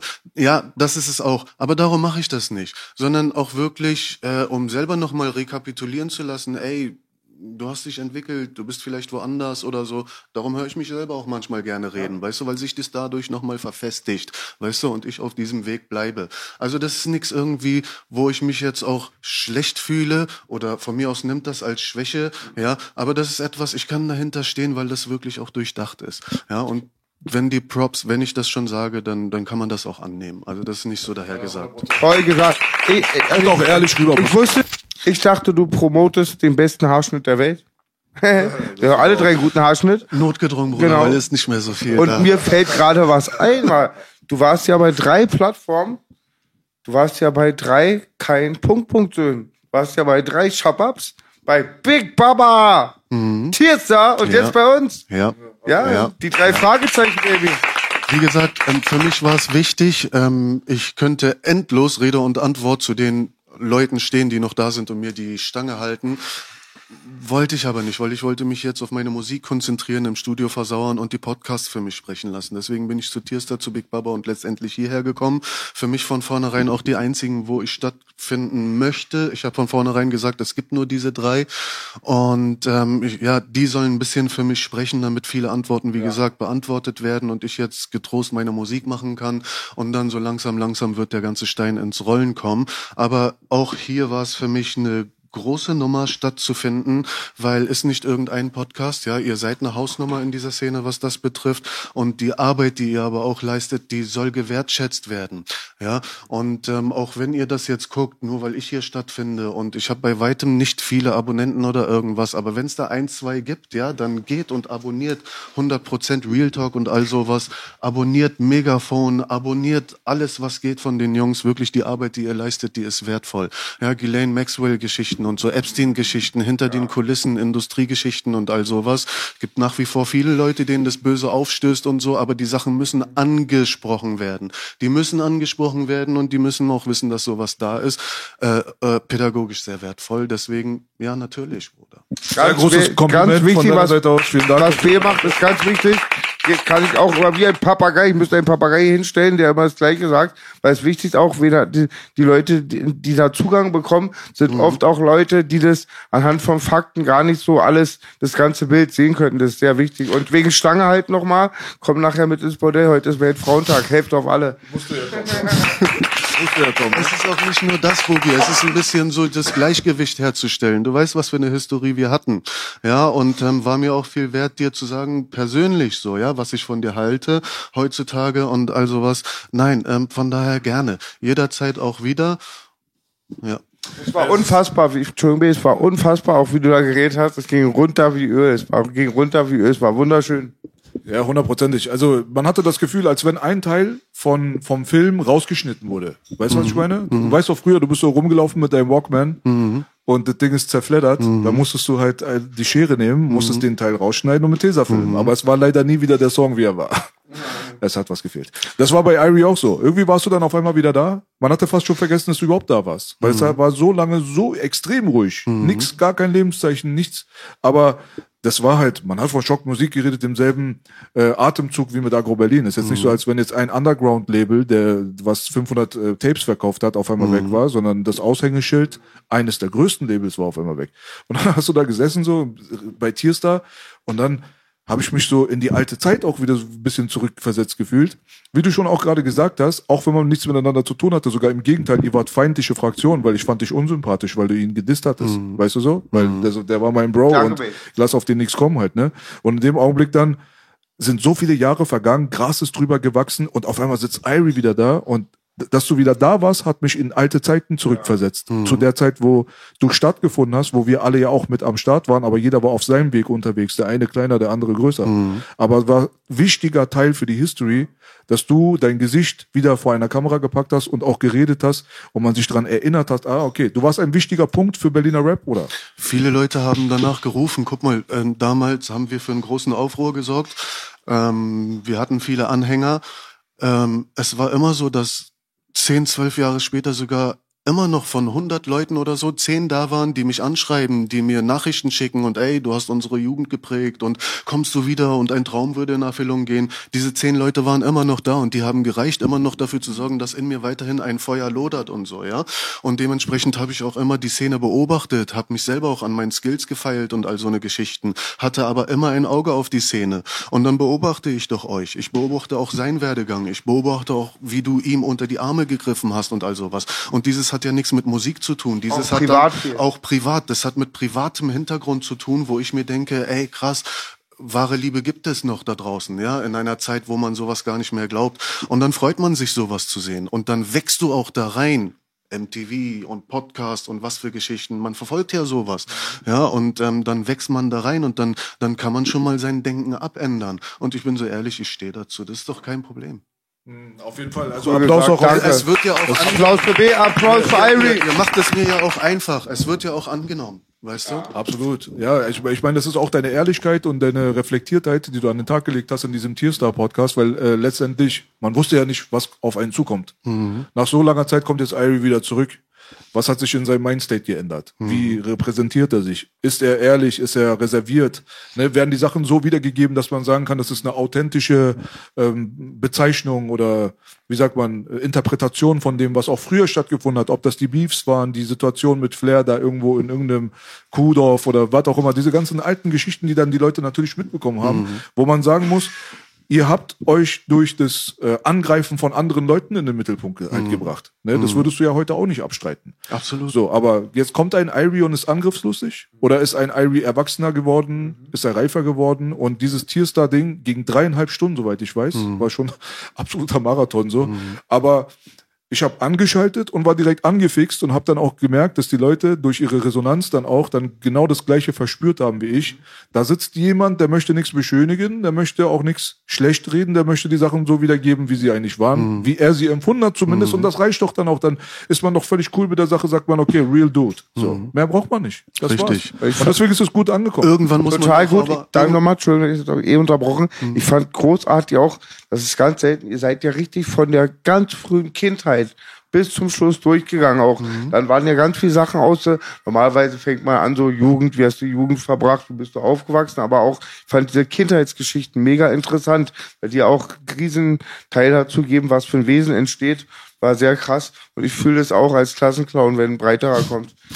Zu ihm nochmal, irgendwann muss man ja auch einen Schlussstrich mal ziehen. Ja, ähm, zu dir, Bogi, ja, war wichtig, weil wie gesagt, ich habe ja viele Jahre nicht stattgefunden, auch wenn ich irgendwo hinter den Kulissen war und all sowas, aber trotzdem ähm, sind dort viele Fragen äh, äh, offen gewesen, ja, ähm, die ich früher verpasst habe zu, äh, zu beantworten oder generell vielleicht auch nicht beantworten wollte, weil ich nicht so weit war, keine Ahnung, aber diese Fragen waren da und ich wurde immer wieder mit denen konfrontiert. Und ich wusste, dass so eine Plattform wichtig ist, ja, um halt viele Leute zu erreichen und diese Fragen auch zu ähm, ähm, äh, beantworten, damit ich halt frei raus Musik machen kann.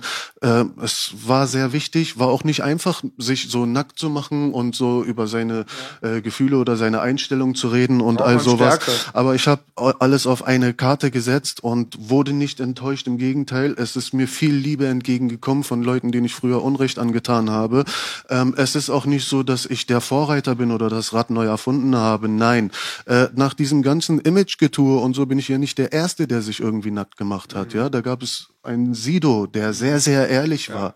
Auch das wurde sehr, sehr gut angenommen. Was mich natürlich bekräftigt hat, ich habe nichts mit ihm zu tun, aber nur was dieses Thema betrifft, sich selber darzustellen mhm. und all sowas, habe ich gesehen, ey, vielleicht sind die Leute soweit und vielleicht ist es, vielleicht ist es auch jetzt die Zeit und vielleicht ist es auch alles kein Zufall, dass ich die ganzen Jahre nicht da war und es damals runtergegangen ist oder irgendwie so. Aber egal, lange Rede, kurz, äh, äh, Dings, kurzer Sinn.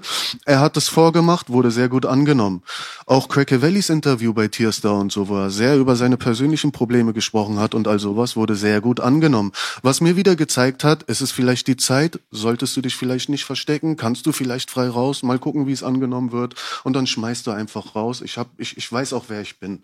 Ja, also im Leben stehe ich und von daher kann mir keine Internet-Community sagen, ich sei minderwertig irgendwas.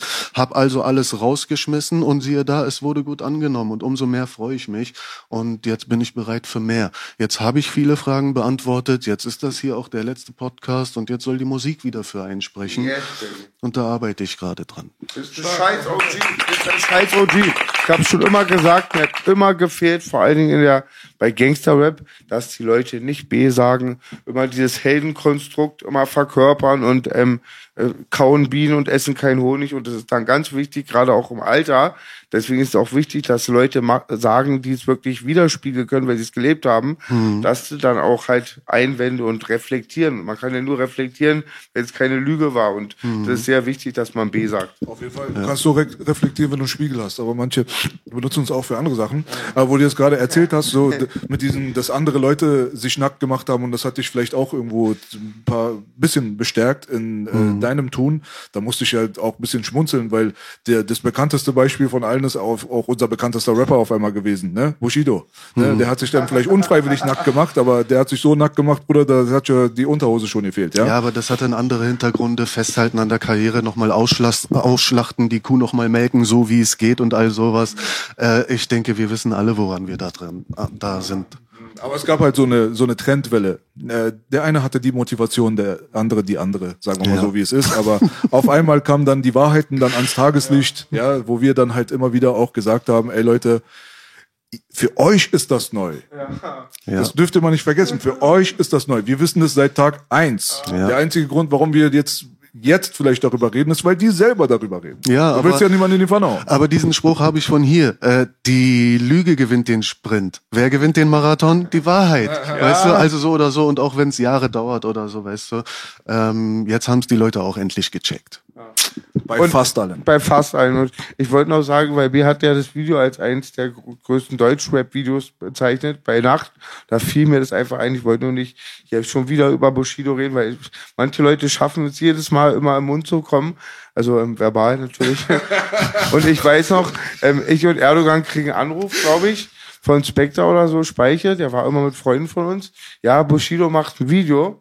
Dann dachten wir erstmal, wir fahren nach Marienfeld, dann sind wir zum Palast gefahren. Dann war auch so der ganze Schock auf einmal der Palast, alle mobilisiert. Dann der Junge aus Marienfeld, aber krass. Bei irgendeinem Video wäre ich auch gern dabei gewesen. Ja, man war auf jeden Fall legendär. Das kann man niemandem absprechen. Auch wenn ich jetzt, wenn alle jetzt wissen, dass alles Fake war, was Bushido angeht, setze ich trotzdem immer noch hier und sage, sein Video ist Top 3 Impacts von äh, Gangster Street Rap. Ist Auch halt so. wenn das alles fake ist, hat er trotzdem Türen aufgestoßen, so dass ich in dieser Szene stattfinden durfte. Dr. Dre? Zum der Beispiel. war vor mir da, der hat für einen Riesenwirbel gesorgt, der war medienwirksam. Natürlich. Ja, ja. Es gibt noch einen anderen Aspekt, der ist vor paar Tagen sogar in Kreisen, nicht fernab von Hip-Hop, Familienkreisen und so, hat man darüber geredet, wie die Situation geworden ist mit Polizeibrutalität zum Beispiel, aus unserer Sicht. So, ja. Und ich habe den Leuten gesagt, ey Leute, ganz ehrlich, ich habe keine Probleme mehr mit der Polizei. Also nicht so im äh, Maße der 90er Jahre. So, ja, da, da hatte man äh, Pauschalprobleme, weil die uns gehasst haben. Die haben einfach auch kein Geheimnis draus gemacht. Die sind gekommen und die haben gesagt, dass sie uns gehasst haben. Und haben uns für Sachen irgendwie drangsaliert oder getreten einfach von hinten oder so. Einfach so. So, ohne Grund so. Und diese ganzen Geschichten so, dass die jetzt gerade nicht mehr so präsent sind, da hat lustigerweise so ein Bushido zum Beispiel einen großen Anteil dran, weil letztendlich die aktuelle Generation von Polizisten, die 25 Jahre alt sind, tätowiert und mit einem Undercut, die sind mit Deutschrap aufgewachsen und die haben dieses Ausländer sind unser Feind und so weiter Bild von 1989 nach dem Mauerfall haben die doch gar nicht schwer in der Birne. Wo früher die Atzen hier in Grün gekommen sind mit ihrem Schnurrbart, richtige deutsche Boys, du hast denen gem- angemerkt, dass unsere Herkunft die schon stört. Und heutzutage kommen dann Polizisten halten mich an, dies, das, da merkst du so, die machen einfach nur ihre Arbeit und die sehen aus wie Deutschrap-Fans.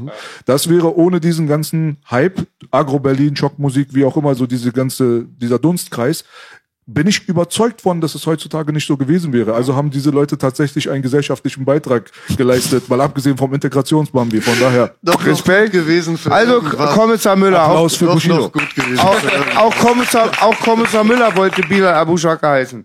Ja, Aber wir hätten es auch selber geschafft ohne ihn, denn glaub mir, so ein Schmelztiegel wie hier, wie viele Leute von uns rennen auf der Straße rum, nach all den Jahren hätten die sich schon an uns gewöhnt. Da haben wir schon unsere Leute da eingeschleust und da sind irgendwelche Alis und irgendwas, jetzt Polizeikommissare und so eine Dinger, weißt du, hätten wir auch so geschafft. aber, ich gebe ihm ein bisschen, aber Belasch ein hat- bisschen Anteil. wir, er, Bela wir haben Schatz schneller safe recht. durch ihn dorthin er war der. Booster. Ey, Belasch hat safe recht. Durch Hip-Hop ist es auch gekommen, halt auch der Berührungspunkt. Ich sag bestimmt auch bei Musik, als dann Leute aus Bayern irgendwann in den 80er Jahren Schwarze gehört haben oder so. Es sind so ganz kleine Nadelstiche, aber manchmal passiert's. Ich weiß noch, als ich verhaftet wurde, mit 13 oder so, von Leuten aus meinem Sportverein, da wo Malik auch war, Grüße an ihn, Schwarzen Blitz. Dann sagte ein Bulle zu meinem Trainer, hätte Hitler Boogie und seine Freunde gesehen, hätte er sich am Grab umgedreht. Man muss aber auch sagen, dass ihr Kreuzberger eine persönliche, eine ganz andere Einstellung zu den Bullen habt, wie der Rest aus Berlin. Gerade weil ihr jedes Jahr eure Schlachten mit den Bullen gehabt habt am 1. Mai und all sowas. Ihr hattet nochmal eine ganz andere Einstellung als der Rest aus Berlin. Hat man gemerkt, immer. Ich habe ja eine riesen Historie in Kreuzberg. Ich habe viele Jahre hier verbracht. Mein Vater war früher Reggae-Musiker, hatte ich schon mal angesprochen. Da Sein will ich gerne mal rüber reden. Sein, sein Proberaum war zum Beispiel im Rauchhaus, was früher ein Nonnenkrankenhaus war, was dann leerstehend war, sich von den Mensch, äh, von den Punks übernommen wurde. Da habe ich zum Beispiel viele, viele Jahre stattgefunden, von 86 bis 90 oder sowas, ja, weil mein Vater dort geprobt hat. Meine Mutter hatte dann die beste Freundin oben und also was. So habe ich viel im Rauchhaus gelebt, stattgefunden. Ja, meine erste nackte Frau dort gesehen, Kiki und also was. Punks sind halt anders, die sind ein bisschen lockerer. Ja, aber ich konnte da alleine rumlaufen. Ich war gut aufgehoben und das sind alles andere als schlechte Menschen gewesen. Die alten Punks sind mega cool, Irie. Die waren Zum Laufhaus cool. fällt mir gerade ein, der alte Rauchhaus, Rauch- Rauchhaus, Laufhaus, äh, Laufhaus, da habe ich auch meine ersten nackten Frauen gesehen. Aber ich wollte sagen, wir haben ja den ähm, geliebten, wie das geliebte Video Leben im Regen von Belasch und mir wurde im Rauchhaus gedreht. Echt, ja? Ja, von 2004 vor, oder eben auch innen drin. Krass. Und ich finde auch die, ich hatte auch so ein bisschen immer Berührung mit den Punkern. In den 80er Jahren immer beim WOM Vorspielservice war immer Atze, der Punker, die waren mega lieb und das kannst du gar nicht vergleichen mit heute Leute, die in so einen Topf geworfen werden. Aber ich fand das sehr krass. Der Vater war ja wohl nicht nur so ein Hobbymusiker, der hat ja auch gerockt und du warst auch auf großen Bühnen, als du klein warst, ne? Ja, ich war auch in, äh, auf, auf sogar, ne? Touren mit meinem Vater und so, sei es in Nürnberg und sonst wo. Ja, der ist rumgekommen und hat mich natürlich mitgeschliffen. Ja, war eine geile Zeit. Also da wurde mir schon viel in die Wiege gelegt, denke ich mal, musikalisch. Ich kannte ein bisschen Reggae. Ich kannte Yellowman und Siggy Marley. So Du kennst Yellowman? Yellowman. Mein Vater hat ganz wenig Reggae gehört. Sehr guten Auserwählten. Das ist schon tief drin, Yellowman. Ja, also hat mein Papa gehört. Siggy Marley und ähm, Bucho Banton. Mhm. Der pöbelt immer auf die warmen Brüder. Aber sehr interessant. Ich wollte gerne mal wissen, kann man irgendwie bei YouTube von deinem Vater ein Lied noch hören? Ähm, ja, mehrere sind online. Die Sag mal Gruppe heißt Roots Anabo. Ja, so wie man spricht, Roots R-O-T-S, Anabo, wie man spricht. Da wirst du bestimmt einige Sachen finden.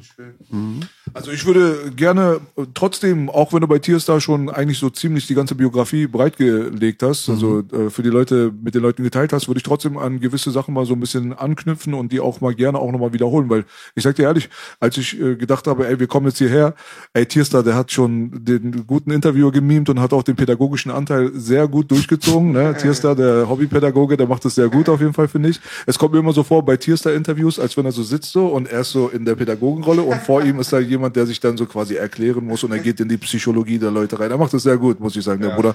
Beste Grüße an Tierstar. Ähm, trotzdem überschneiden sich unsere äh, Zielgruppen nicht so doll, wie man glaubt.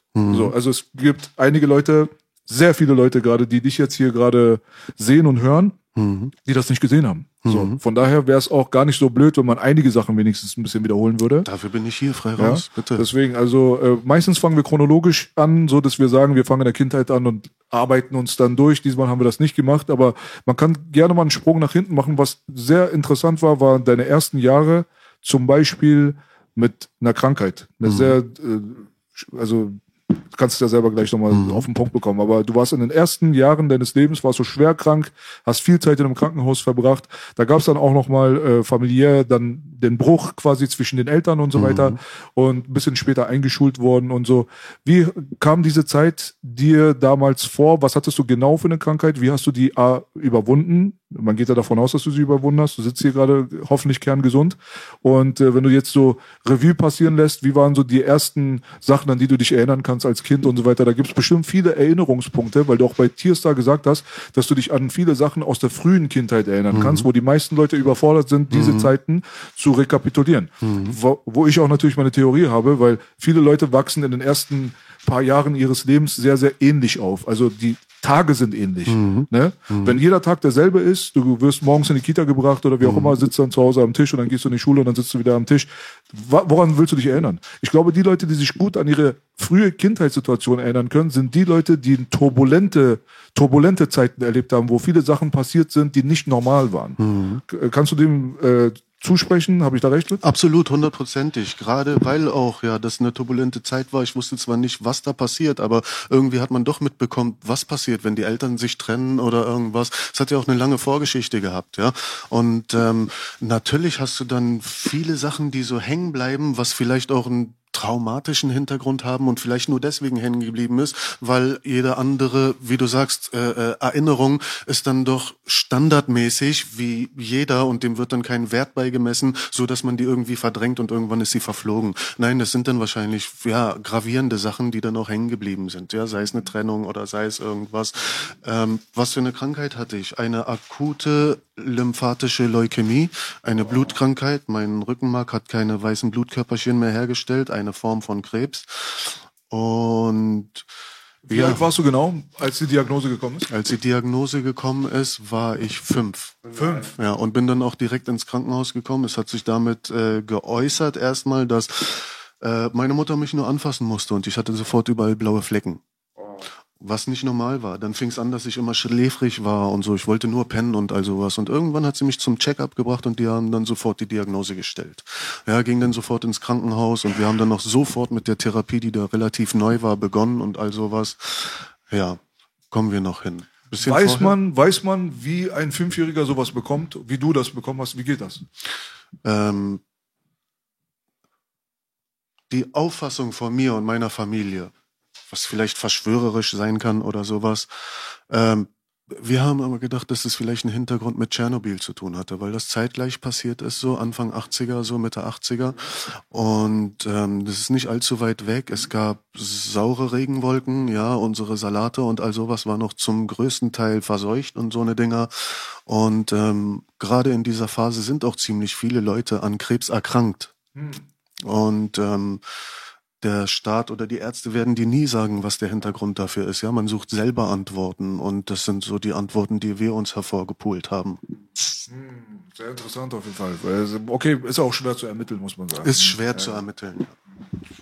Das ist Blutkrebs, ne? Richtig. Blutkrebs, ne? Richtig. Also du hast dann ähm, nach der Diagnose eine lange Zeit im Krankenhaus dann als Kind auch verbringen müssen. Anderthalb Jahre erstmal. Genau. Und das letzte halbe Jahr dann durfte ich am Wochenende nach Hause gehen. Hatte da schon vergessen, wo ich eigentlich wohne. Ich sag meiner Mutter, bieg mal hier links ab. Wir wohnen doch hier links. Nein, wir haben da rechts gewohnt. Also so hatte ich auch gar keinen Bezug mehr zu meinem eigenen Zuhause. Dort war mein Zuhause. Ich habe da Geburtstage, Weihnachten, auch nicht alleine, mit vielen anderen Kindern verbracht. Das hat's mir leicht gemacht. Ja, aber ähm, Kinderstation? Kinderstation. Da hat meine Mutter gearbeitet, auf, das heißt Onkologie, oder? Ja, richtig. Da hat meine Mutter im Virchow-Krankenhaus gearbeitet als Krankenschwester, später Onkologie, Hämatologie. Hämatologie Genau, hat genau. immer was mit Blut ein bisschen zu tun. am Rummer Straße und ich kann mich immer noch erinnern, in den 80er Jahren kam Mama ganz oft von der Arbeit, ganz liebe Frau und ähm, hat ganz oft geweint wegen den ganzen Schicksalen halt von den kleinen Menschen, die dann mit Blutkrebs kommen. Wir sind 88, 89 aus Charlottenburg, aus der Pulsklinik, äh, umgezogen zum Virchow. Ach, okay, Ja, aber okay. Mhm. das waren dieselben Ärzte, die mich behandelt hatten. Okay, weil das war jetzt, sie hat dann am Rummer Straße Ich gearbeitet. bin auch mit vielen meinen Freunden, sei es Flock, Savage, Mohammed und all sowas, als ich geheilt war, als dann mein Teenagerleben begann und all sowas, musste ich trotzdem jedes Jahr einmal dorthin, ja, zum, um Blut abgeben. So Fingerpeaks haben wir das genannt. Da wird ein Tropfen Blut abgenommen, auf so ein Glasröhrchen gestrichen und dann wird unter dem Dings geguckt, unter diesem Mikroskop, ob alles okay ist mit den Blutwerten und all sowas. Jedes Jahr einmal und nach den ganzen Jahren war das für mich selbst verständlich. Ich habe all meine Freunde mitgenommen, die haben mich begleitet und all sowas. Äh, war völlig normal irgendwie. Hat Mama irgendwie, na klar, beste, bestimmt jede Mama ist, deine Mama war auch die beste Mama der Welt für dich, gehe ich von aus. Ähm, hast du dann gemerkt, dass die mehr auf Ernährung achtet oder gab es dann Einschränkungen? Klar, gab es welche, wie waren die? Und ähm, wie habt ihr das dann überlistet? Damals in den 80ern gab es nicht das Bewusstsein, dass man so vieles mit gesunder Ernährung oder sowas regeln konnte. Da waren die noch, denke ich, in den Kinderschuhen, was das betrifft. Meine Mutter hat mich relativ jung bekommen, mit 20. Ähm, auch da weißt du noch nicht wirklich, was richtig, was falsch ist. Wenn ich an mich denke, wie ich war mit 20, gut, Frauen sind immer ein bisschen weiter. Aber trotzdem, ähm, nein, so ein Bewusstsein war gar nicht da. Weißt du, es ging nur darum, dass äh, ich überlebe, nur um das Überleben wurde gekämpft. Und das ist auch, was ich bei Tierstar angesprochen habe. Gerade um diesen Überlebenskampf stattfinden zu lassen, da sind viele pädagogische Werte nicht vermittelt worden. Und deswegen hatte ich natürlich im jungen Alter viele Probleme, weil ich halt pädagogisch nicht geschult wurde. Mir hat was gefehlt, ja. Mit sieben Jahren war ich wie mit einem Stand eines Fünfjährigen. Klar, klar, glaube ich dir. Äh, Die, die Rolle von der Mutter muss natürlich sehr belastend gewesen sein. Ja, wenn man da irgendwie, weil das ist ja lebensbedrohlich, ne? Dann noch alleine gelassen und also was, weißt du. Sie ist Deutsche gewesen, geht aus. Sie ist Deutsche, ja, und ähm, war natürlich nicht einfach. Und auch viele Jahre später, wo ich schon längst über dem Berg war, gab es so manche Situationen, dass wir im Urlaub sind in irgendeiner Kirche, in irgendeiner Kathedrale. Sie sind einfach nur das Gefühl hat, reingehen zu müssen, sich bedanken zu müssen. Ich weiß gar nicht, was sie jetzt da drinnen machen will, kommt dann heulend raus und all sowas. Aber da habe ich schon gemerkt, ey, das ist immer noch nicht, das wird auch wahrscheinlich immer in ihr bleiben. Weißt du? Wahrscheinlich auch bei jedem blauen Fleck dann erstmal Paranoia bekommen, kurz später und so weiter. Man kann ja auch ähm, zurückfallen, ne? Kennst du, ich hatte oft Nasenbluten bekommen, aus heiterem Himmel, einfach so. Kennst du, wenn dir einfach nur eine Ader platzt und du Nasenbluten bekommst, Ja. weil du zum Beispiel du zu schnell hochkommst oder irgendwie Druck, Oder niest. wenn sowas passiert. Ich darf sowas meiner Mutter nicht sagen, die dreht sofort am Rad. Ja. Ey, das ist auch verständlich. Also äh, mit so einer Paranoia dann die ganze Zeit durch die Gegend zu wandern, das ist doch tausendmal schlimmer, wenn man ein Kind hat, Ja. was in so einer Situation ist, als man selbst. Ja. Das ist das, was man erstmal, ich glaube, das kann man vielleicht erst begreifen, wenn man selber in so einer Situation ist. Vorher Absolut. kann man sich das nur so ein bisschen so, zu, so, so zurechtschwurbeln im Kopf, aber Das muss ein Horror gewesen sein, aber ihr habt das ja ganz gut überstanden. Mhm. Ja, und dann äh, gehe ich mal von aus, dass äh, Mama sehr froh darüber war, dass du dann entlassen wurdest. Und äh, was hat man dann für eine Diagnose gestellt für die Zukunft? Also dass die Rückfallgefahr oder wann das zu 100 Prozent überwunden ist, dass man sich gar keine Sorgen mehr machen muss, war ja bestimmt dann nochmal nach dem Krankenhaus, ent, äh, nachdem du entlassen wurdest, trotzdem da, ne? Hundertprozentig. Wie lang ging das? Äh, vor allem was diese Krankheiten betrifft, geht es immer damit einher, dass man guckt, so wie ist die Rückfallquote, wie ist bei ihm individuell die Rückfallgefahr und all sowas. Es hieß bei mir, da ich seit dem siebten Jahr das äh, Krankenhaus verlassen durfte, dass ich aber erst ab meinem 18. Lebensjahr richtig als geheilt gelte. Wenn das bis zu meinem 18. Lebensjahr nicht zurückkehrt, ich keinen Rückfall erleide, dann gelte ich ab meinem 18. Lebensjahr wirklich als geheilt und deswegen halt auch jährlich dorthin zur Blutkontrolle, um diesen Blutpeaks abzugeben. Ja, und ab meinem 18. Lebensjahr musste ich dann nicht mehr dahin gehen, weil wie gesagt offiziell raus aus der Geschichte. Wer hat denn gerade 18 laut gesagt? Ich hab, er hat 18, aber es sind elf Jahre. Das es so laut man, war. Man, man muss mal überlegen, wenn du mit sieben entlassen wurdest und das heißt, ab 18 ist ihr Kind dann erstmal wieder gesund. Das heißt erstmal elf Jahre Pauschalparanoia. Mhm. Elf Jahre Pauschalparanoia. Das kriegst du wahrscheinlich aus deinem Hinterkopf gar nicht raus. Das ist so ein Splitter. Aus dem Hinterkopf ja, aber der Gedanke vielleicht wird dann doch immer kleiner, weil das Leben holt dich ja ein. Weißt du, ich gehe dann irgendwann in die Schule. Sie war auch gezwungen, wieder zu arbeiten als Alleinversorgerin und all sowas. Irgendwann musst du wieder funktionieren. Und ähm, du denkst im ersten Moment vielleicht jede Stunde dran, nächste Woche einmal am Tag und dann wird's auch vielleicht immer kleiner. Und dann reagierst du erst wieder panisch, wenn irgendwas passiert, wenn da wieder eine Nase tropft oder irgendwas oder da ein blauer Fleck ist oder irgendwie so. Aber sonst sollte da, denke ich, schon irgendwie eine Routine reingekommen sein. Äh, muss ja auch, sonst geht man daran kaputt. Wie war die Familiensituation? Hast du, weißt du, ob Vorfahren auch mit Krebs belastet waren? Nein, gar nicht, niemand. Ach, okay. Nein, niemand. Das fragen die ja mal als erstes. Also dann auf Holz geklopft erstmal. Ja, Gratulation. Jetzt sitzt du hier. Ja, mit sehr viel mehr Jahren auf dem Buckel als 18. Von daher, Ende gut, alles gut. Sieht aber aus wie 18. Ja, hast dich gut gehalten auf jeden Fall. Ja. Dankeschön, Dankeschön. Ja, äh, darf man nach dem Alter fragen überhaupt? Ja, 42. 42. Applaus, sieht gut aus. 80, ja, 1980? 81. 81, 79. Nachdem du dann rausgekommen Was bist bist. du denn für ein Jahrgang? Ich bin 82. Aber du bist auch gut erhalten, Alter. Kein, kein Falten, keine, aber du rauchst nichts, keine ausschweifenden Partys. Nee, nee, schon ein bisschen länger her. Hab auch mal als Jugendlicher mal ein bisschen über die Stränge geschlagen, aber mit Drogen habe ich nie was zu tun gehabt. Ich habe nur mal ein bisschen mehr gesoffen, wenn ich mal in der Disco unterwegs war. Kiffen? Auch, ja. Aber auch nicht so, nicht so exzessiv. Also wirklich nicht. Ich war doch nie derjenige, der irgendwie an der Bon gesessen hat und so weiter. Sorry jetzt, dass ich jetzt, äh, Nein, kein Dis Fleischfresser war. noch mehr Bon. Nee, also ähm, man hat versucht, das Beste zu geben. Ich glaube, ich bin eins von den Kindern, was äh, tatsächlich durch seine Umgebung abgeschreckt wurde.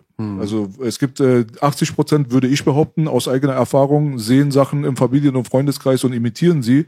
Und dann gibt's noch mal so ein paar Leute, die sagen, Alter, mein Gott, ich habe das jetzt alles gesehen und ich will damit nichts zu tun haben. So, und das hat auf jeden Fall schon so ein bisschen was gebracht. Ähm, du bist dann irgendwann, äh, nachdem du entlassen wurdest, bist du dann irgendwie so der Schulschreck geworden, hast du erzählt, ne? Also du warst ja dann so ein bisschen den anderen überlegen durch ein Jahr später Einschulung und so weiter, warst du so körperlich Körperunterschied war enorm.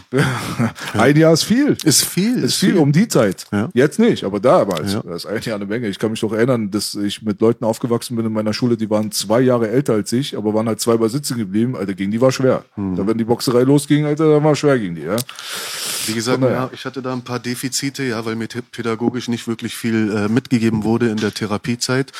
Und dann bin ich in die Schule gekommen und da ich halt ja im Kopf wie ein Fünfjähriger war, habe ich Probleme anders geregelt, wie es vielleicht ein Siebenjähriger schon macht, der Unterschiede kennt zwischen deinem und mein oder auch einen respektvollen Umgang vielleicht kennt. Ähm, ja, daher sind viele Probleme entstanden später in der Schule.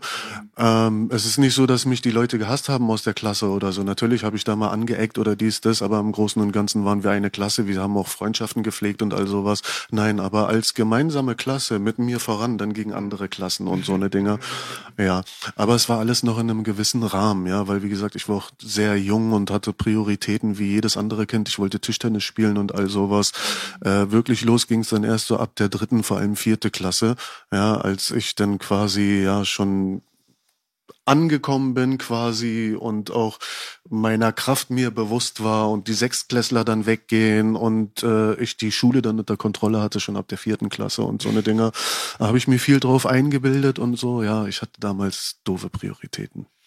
Ja, gehört dazu. Also wie, inwiefern glaubst du, hat äh, mehr oder weniger Trauma eine Rolle gespielt? Also da anderthalb Jahre lang alleine in einem Krankenhaus zu leben als Kind, denke Mhm. ich mal, geht nicht spurlos an einem vorbei. In ne? meinem Großwerden nicht, weil ich kannte nur dieses Leben. Für mich war das selbstverständlich, weil es gab ja nur dieses Leben mit den Gefühlen, mit den Schmerzen, mit der Erfahrung. Ja, und von was anderem konnte ich nicht berichten und von daher war das für mich selbstverständlich. Ähm, in dieser Zeit, selbst bis 25, 30, äh, hätte ich niemals gedacht, dass das überhaupt Spuren, so Spuren hinterlassen hat. Aber im Alter habe ich dann gemerkt, dass so Sachen hochgekommen sind, die man vielleicht nur unterbewusst verdrängt hat, die wollen aufgearbeitet werden und all sowas. Und dann habe ich auch viele Sachen so, so für mich festgestellt, weil ich dann wirklich angefangen habe, in mir zu graben, auch nach Antworten zu suchen. Die kommen nicht sofort, die brauchen eine Zeit. Aber wenn sie kommen, dann weißt du, das ist die Antwort. Und so habe ich für mich einen langen Prozess hinter mir, wo ich dann wusste, oh shit, da ist doch ein ganzer Berg abzuarbeiten, habe Antworten erhalten und natürlich sind da ganz, ganz viele Sachen, die mich geprägt haben als Mensch, die mich zu dem gemacht haben, was ich bin. Damals die Krankheit also, vor allem auch die Erfahrungen, die ich gemacht habe. Ich habe viele Zeit alleine mit meinem Leid stattfinden müssen. Ich habe mich da alleine durchkämpfen müssen. Meine Mutter, wenn sie wollte, wäre sie jede Sekunde da. Aber man kann nicht jede Nacht da sein. Wir hatten wenige Betten oder so für Eltern. Andere Kinder war ja eine Kinderstätte, eine Kinderklinik. äh, Die wollen auch bei ihren Kindern sein. Da habe ich mal eben ganz viele Nächte alleine verbringen müssen. Mit meinem Leid. Wie gesagt, für mich ähm, da ist ein neues Leben entstanden. Ich war ein Kind, meine Batterie war voll, die Lebenslust, die war ja da, der, der Kampfeswille, der war ja da. Den habe ich natürlich auch alleine bestritten, das war nicht die Frage. Aber mit mir gemacht haben, scheint es ja doch irgendwas äh, äh, gemacht zu haben, weil ähm, wenn ich heute so gucke, ich bin schon von Natur aus ein bisschen egoistischer Mensch. Ich brauche niemanden. Das hat nichts damit zu tun, dass ich Einzelkind bin oder so. Ich habe teilen gelernt. Als ich ins Krankenhaus gekommen bin, habe ich all meine He-Man-Figuren verschenkt, weil mir die Kinder leid getan hatten. Da war ich fünf. Was für ein Mit einem hast du ja auch angefreundet, der ist dann gestorben, ne? Und deine Mama hat dir gesagt, der ist verreist, ja. ne? Da war ich fünf und so. Normalerweise sind Kinder in dem Alter so, äh, meins, weißt du, was ich meine? Aber ich war da schon anders und wollte, dass es denen gut geht und all sowas. Ja. Und ähm,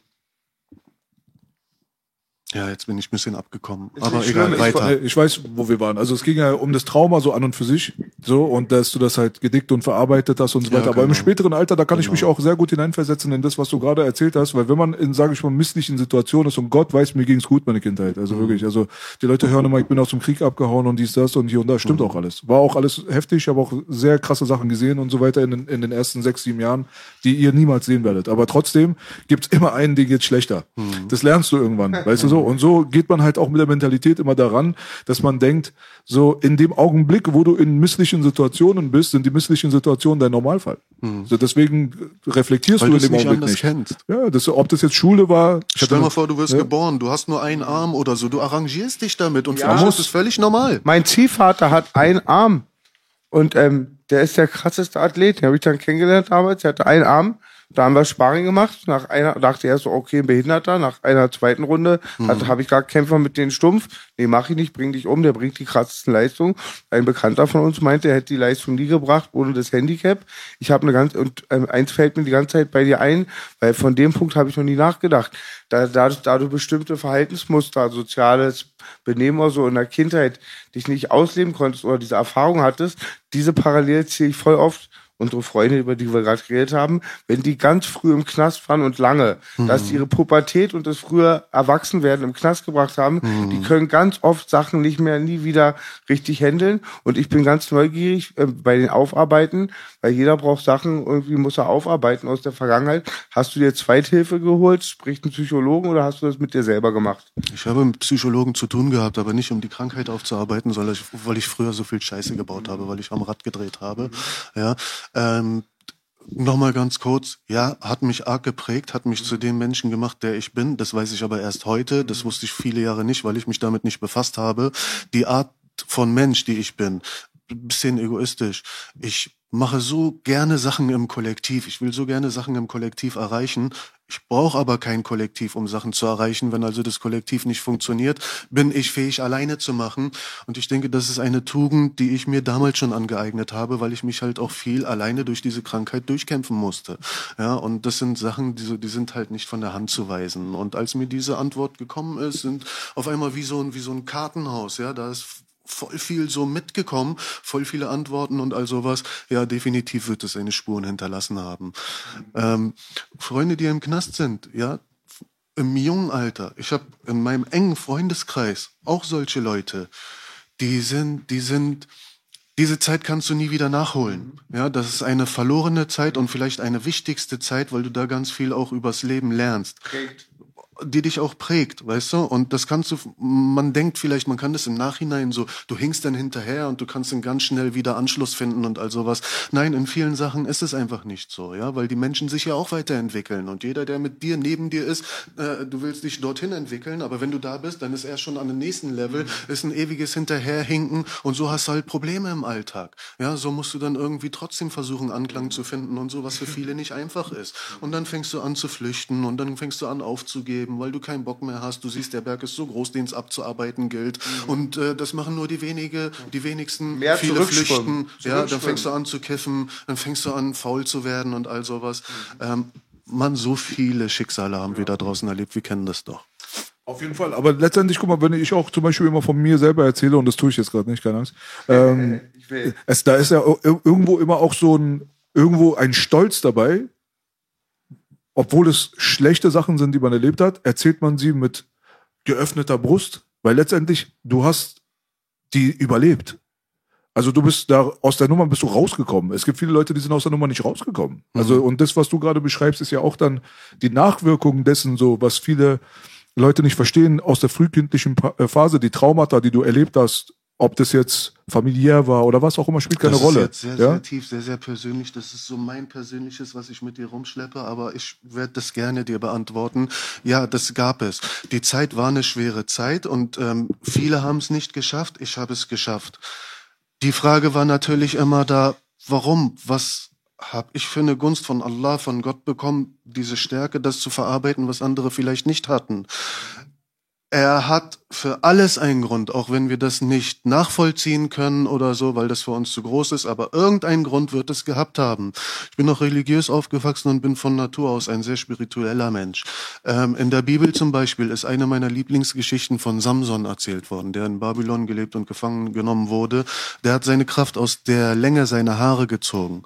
Ja, und Gott hat ihm dieses Geheimnis vermacht und er durfte es aber niemandem sagen und hat dieses Geheimnis so mit sich rumgeschleppt, bis er es dann irgendwann seiner Frau, die Leila, verraten hat. Die haben ihn festgenommen und bla Geschichten, äh, informiert euch, schöne Geschichte, Samson aus Babylon.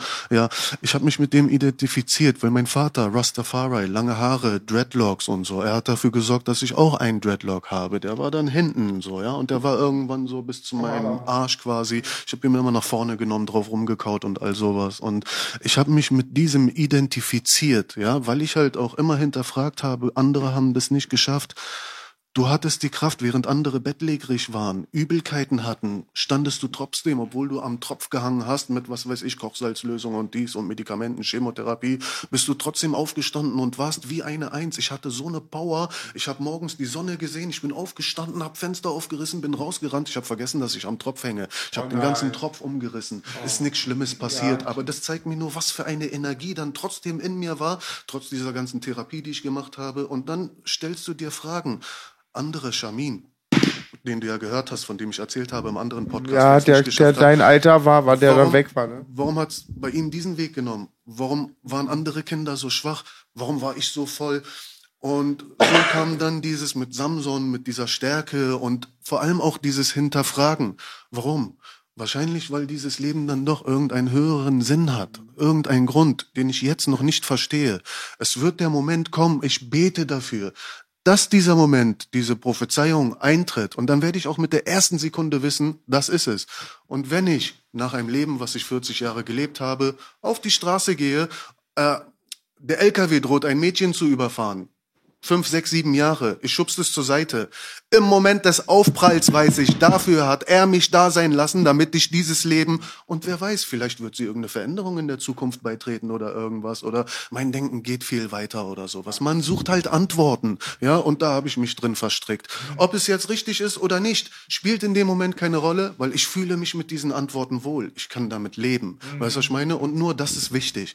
Ja, ich werde schon, nachdem ich diesen Platz hier verlasse, all meine Antworten bekommen und wissen, ob ich da richtig oder falsch gelegen habe.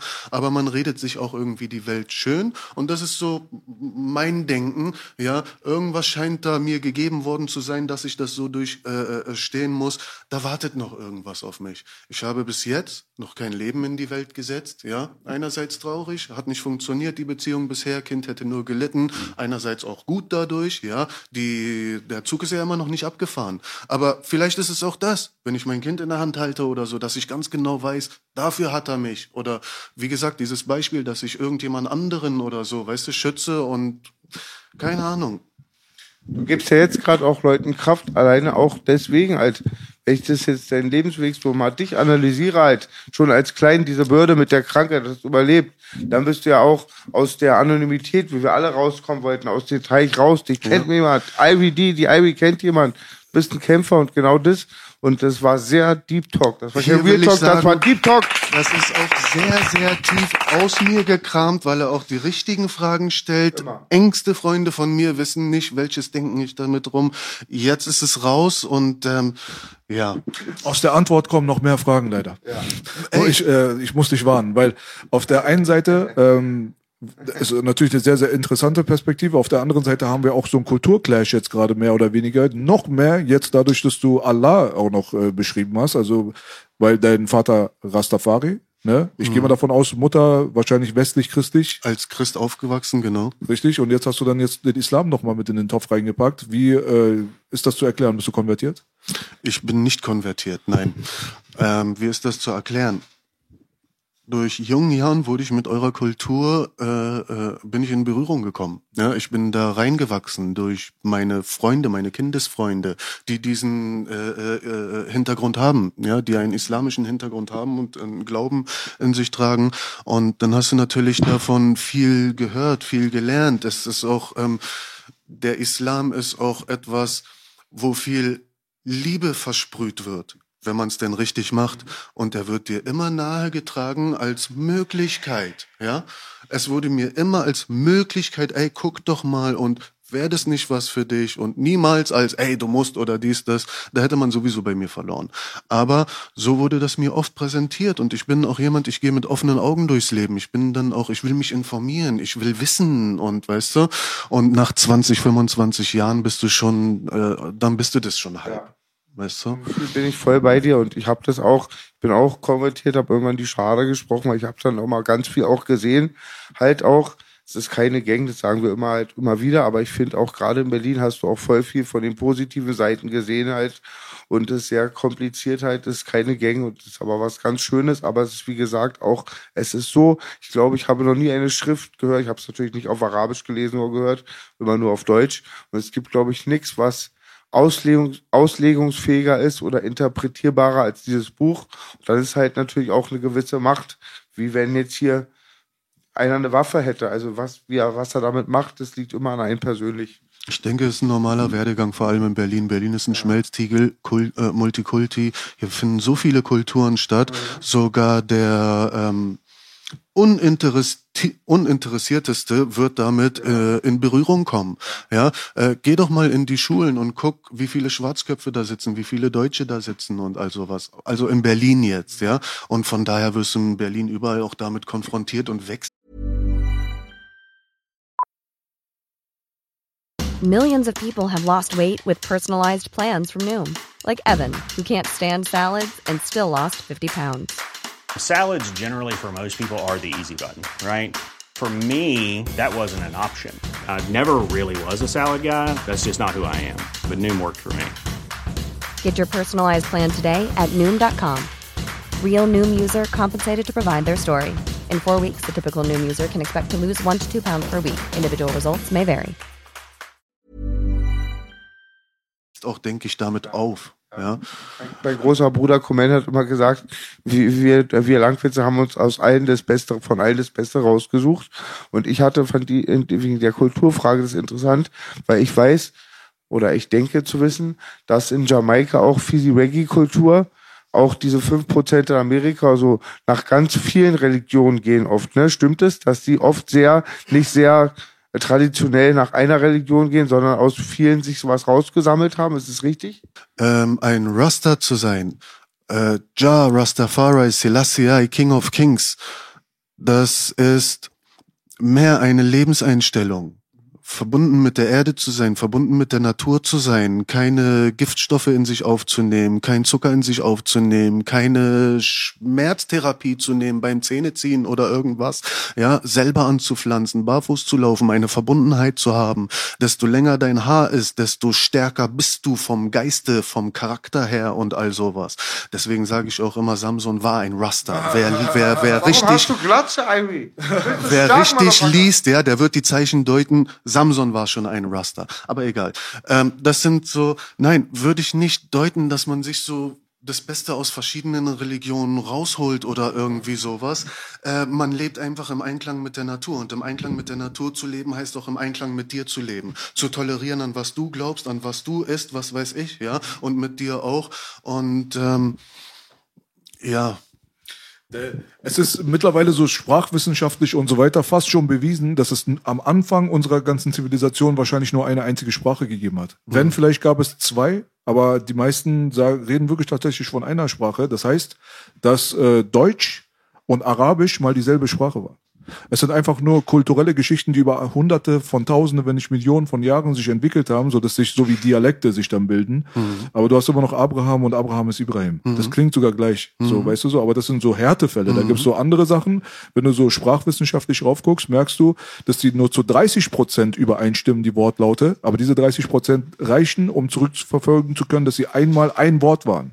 Und ich bin auch überzeugt davon, dass es auch mit den Religionen der Fall war, weil im Endeffekt haben wir eine Geschichte. So. Und diese Geschichte wurde halt immer weiter interpretiert und neu aufgelegt und die äh, Art, wie man die Sachen gesehen hat, die wurde vielleicht von dem anders dargestellt, durch den Kulturkreis da, dargestellt. Alleine, wenn man sich anguckt, wann der Ursprung der Bibel ist und wann der Ursprung des Korans ist, da hast du dann teilweise 500, 600 Jahre Unterschied. Weißt du, was 500, 500, 600 Jahre bedeuten, oder? Überleg mal jetzt einfach nur selber, wo du jetzt gerade hier sitzt, ja, was in 100 Jahren alles passiert ist. Was willst du in 600 Jahren denn dir vorstellen können? Kannst du dir ja. gar nicht vorstellen. Ja. Weißt, diese Zeiten, da ändern sich Konzepte, da legen sich dann auch dann, da ändern sich dann auch Interpretationen und so weiter. Aber ich bin überzeugt davon zu 100 Prozent. Am Ende des Tages wird es wie bei den Sprachen sein, dass alle diese unterschiedlichen Religionen alle Fragmente sind von einem Wissen, was damals ich stehe mit hat. dieser Meinung absolut d'accord. Ich auch. absolut. Wir waren alle mal eins. Wir haben alle das gewisse Wissen geteilt. Ja, wie du sagst, ähm, verschiedene äh, Gereimtheiten gibt es. Isaac, Isaac, der, äh, Isa, Jesus, weißt du, ähm, es war alles eins. Aber jetzt kommen wir wieder zu dem, zu dem Schwachsein vom Menschen, dem Ego des Menschen, was dann doch teilen und herrschen will, ja. Und ich kann heute die Christen links ver, äh, äh, versammeln, ich kann morgen die Moslems rechts versammeln und die werden auch die nächsten Jahre in Frieden leben. Aber irgendwann kommt der durchgeknallte Typ, der einen Höhenflug hat, dessen Ego ein bisschen größer als die anderen ist, der sich für was Besseres hält. Und dann wird er dieses auch streuen unter seinem Volk. Ey, wir sind doch eigentlich was Besseres als die da drüben. Das kann auch der Müller sein mit seiner ganzen Sippe und hier ist der Schulze mit seiner ganzen Sippe und dazwischen ist sein Zaun. Irgendwann wird die eine Familie sich über die andere stellen. Teile und herrsche. Es war der Mensch, der hier wahrscheinlich splitten wollte, verschiedene Sachen auf den Tisch geworfen hat. Ihr könnt euch da was rausziehen, ihr könnt euch da was rausziehen. Und dann ist es nur eine Frage der Zeit, bis die sich verkrachen und ab dem Moment greifst du ein und äh, kannst herrschen, weil geteilt hast du ja schon. Ja, ich denke nur deswegen wird es so viele verschiedene Religionen geben, die ja doch auf dasselbe hinausziehen. Hast du sehr gut gesagt, Applaus dafür, auf jeden Fall. Äh, Interessanterweise war Samson und Dalila war eine der ersten Geschichten, die mir im Iran erzählt wurden, als ich zwei, drei Jahre war zum Einschlafen gehen. Ja, deswegen, da kann man mal sehen, halt halt, na klar, wir waren äh, Christli, äh, nicht christlich, so, das war ein islamisches Land. Und trotzdem erzählt man Geschichten von Samson und Dalila und auf der anderen Seite sind wir irgendwann Muslime geworden, waren aber eigentlich Zoroastrier. Da siehst du, es ist, es wechselt sich Nachdem so du ab. mich jetzt so tief hast graben lassen, habe ich das gebraucht gerade. Und der Typ ist mir so nahe gerückt gerade. Krass, unglaublich. Der ist Gold. Oder ich sag dir, diese Menschheitsgeschichte, die ist halt, die hat einen roten Faden. Weißt du so? Du kannst interpretieren, was du willst, ändert nicht an dem, was war. Und wir sind nur auf der Suche nach dem, was war. So, das ist das Einzige, was wir die ganze Zeit suchen. Aber die Interpretation von den Menschen, natürlich weicht sie immer voneinander ab. Ich habe letztens so einen äh, Bruder auf YouTube gesehen, ähm, der den Islam repräsentiert, äh, relativ prominent. Und der hat dann halt auch mal so von einem Beispiel erzählt, zum Beispiel, ob Männer im Haushalt äh, helfen sollen oder dürfen, ne, laut laut Buch und so weiter. Und da hast du gesehen, seine Interpretation des Ganzen war zum Beispiel irgendwann, der Mann sollte dann einschreiten, zum Beispiel, wenn die Frau dann so ausgelaugt ist schon, dass sie nicht mehr kann. Bis dorthin brauchst du als Mann nicht im Haushalt helfen. Interpretation. Jetzt kommt er auf die Idee, in dem Augenblick, wenn sie schon so ausgelaugt ist, dass sie gar nicht mehr kann, dann kommst du ins Spiel. Jetzt denke ich, jetzt kommt er und übernimmt die Hausarbeit. Er sagt nein. Jetzt sage ich zu ihr, dann geh mal schlafen, dass du dich besser fühlst in zwei Stunden, dann kannst du weitermachen. weißt du so? Bruder, jeder hat so seinen Film zu laufen, Ich aber am möchte Ende des ein- Tages. Ich möchte einen Partner, der mir ebenbürtig ist, der mir die Schulter bieten kann, wenn ich sie dann mal brauche. Ja, auch ich als Mann, aber dafür an 99 Tagen werde ich für dich die Schulter da sein als Frau. Äh, nein, ich möchte doch eine Frau haben, von der ich was habe, mit der ich lachen kann und nicht nur eine Haushälterin oder irgendwie sowas. Aber ja, gibt es leider, leider. Ich brauche immer reich und versaut. Ja, und, Reiche Eltern und versaut. und alt vor allem. Ich sag, ja. Aber ich, Reich und ich muss versaut jetzt ist unbedingt, geil, aber alt muss nicht Hat unbedingt. Commander mal früher gesagt, wenn einer gefragt hat, was sind für Weiber, hat Commander mal gesagt, äh, ich hoffe, es stört euch nicht. Die haben alle reiche Eltern und sind versaut. Hier wurde irgendwas gesprochen an diesem Tisch und hier wird ja bekanntlich nicht gelogen. Nie gelogen. Wolltest du vor kurzem noch habt ihr gesprochen von, dass du Pornos machst und diese werden mit Musik und Einen. Ist untermalt schon und passiert, so? ist schon passiert. Die werden nicht mit Musik untermalt, Bruder. Nein, nein, so ist es nicht. Aber wir lassen die Sache mal so noch ein bisschen so ein bisschen Der- offen. der ganze Es wird Porn- bald aufgelöst. Der ganze Porno geht, bevor du dich anmeldest bei der Stream-Plattform, ich sag's dir, der geht nur zwei Minuten. Mit Vorspiel und Kippe danach. Und dann schreist der Erste. Genau. Aber ich will jetzt wissen, Ivy, Ja. jetzt, ach Bruder, ich, ich will jetzt wirklich wissen, warum hast du eigentlich keine langen Haare? Die fallen aus. Bruder. Die fallen aus. Okay, also okay, Ja. okay. Ich Er hat doch schon am Anfang angedeutet, dass da nicht mehr viel wächst, Bruder. Lass ihn doch okay, mal in Ruhe okay. jetzt. Ja, der, Ey, ist so wollte ich. ich nicht, wollte Ich habe wirklich schon so einen halben Kranz. So. Der ist, der ist so einer von meiner Genetik, Bruder. Ich gehe nach Istanbul und sage Haartransplantation. Er sagt leider bei dir nicht. Warum? Das Warum? ist zu wenig. Echt, ja? Das ist zu wenig. Wir müssen erstmal auf Klontherapie warten, bis man endlich die Haare klonen kann. Ja, dann will ich auch mal einen Afro-Look haben, Digga. Also damals gab's die ich Mythe- mit dir, bald gibt es so eine Maschine und da meine Prophezeiung. Innerhalb der nächsten 10, 15 Jahren wird es eine Maschine geben, da setzt du deinen Kopf rein, wie bei den Frauen, die so immer diese Teile auf dem Kopf Ja, haben. ja. Dann drückst du auf den Computer, zack, zack, zack, zack, brrrt, dann kommst du raus und dann hast du den Shit. Ich freue mich auf den Tag. Früher gab's so einen Topschnitt, früher gab's so einen Topschnitt. Jetzt habe ich zwei Sachen vergessen. Ich wollte unbedingt noch was wissen. Rasterhahn, jetzt habe ich voll den Blackout. Ich wollte unbedingt Überleg mal, wir kommen gleich nochmal dazu. Äh, weiter im Programm, wer äh, meiner Meinung nach Ganz kurz, wichtig. jetzt weiß ich. Hast du's? Okay. Entschuldigung, B. Ich weiß, ähm, ich habe das wirklich von einem Friseur gehört, der sah auch sehr clever aus, war glaube ich auch Perser. Der hat gesagt, Leute mit Haarausfall sind die, die viel Testosteron haben. Durch das Testosteron glüht die Platte immer und die Haare fallen aus.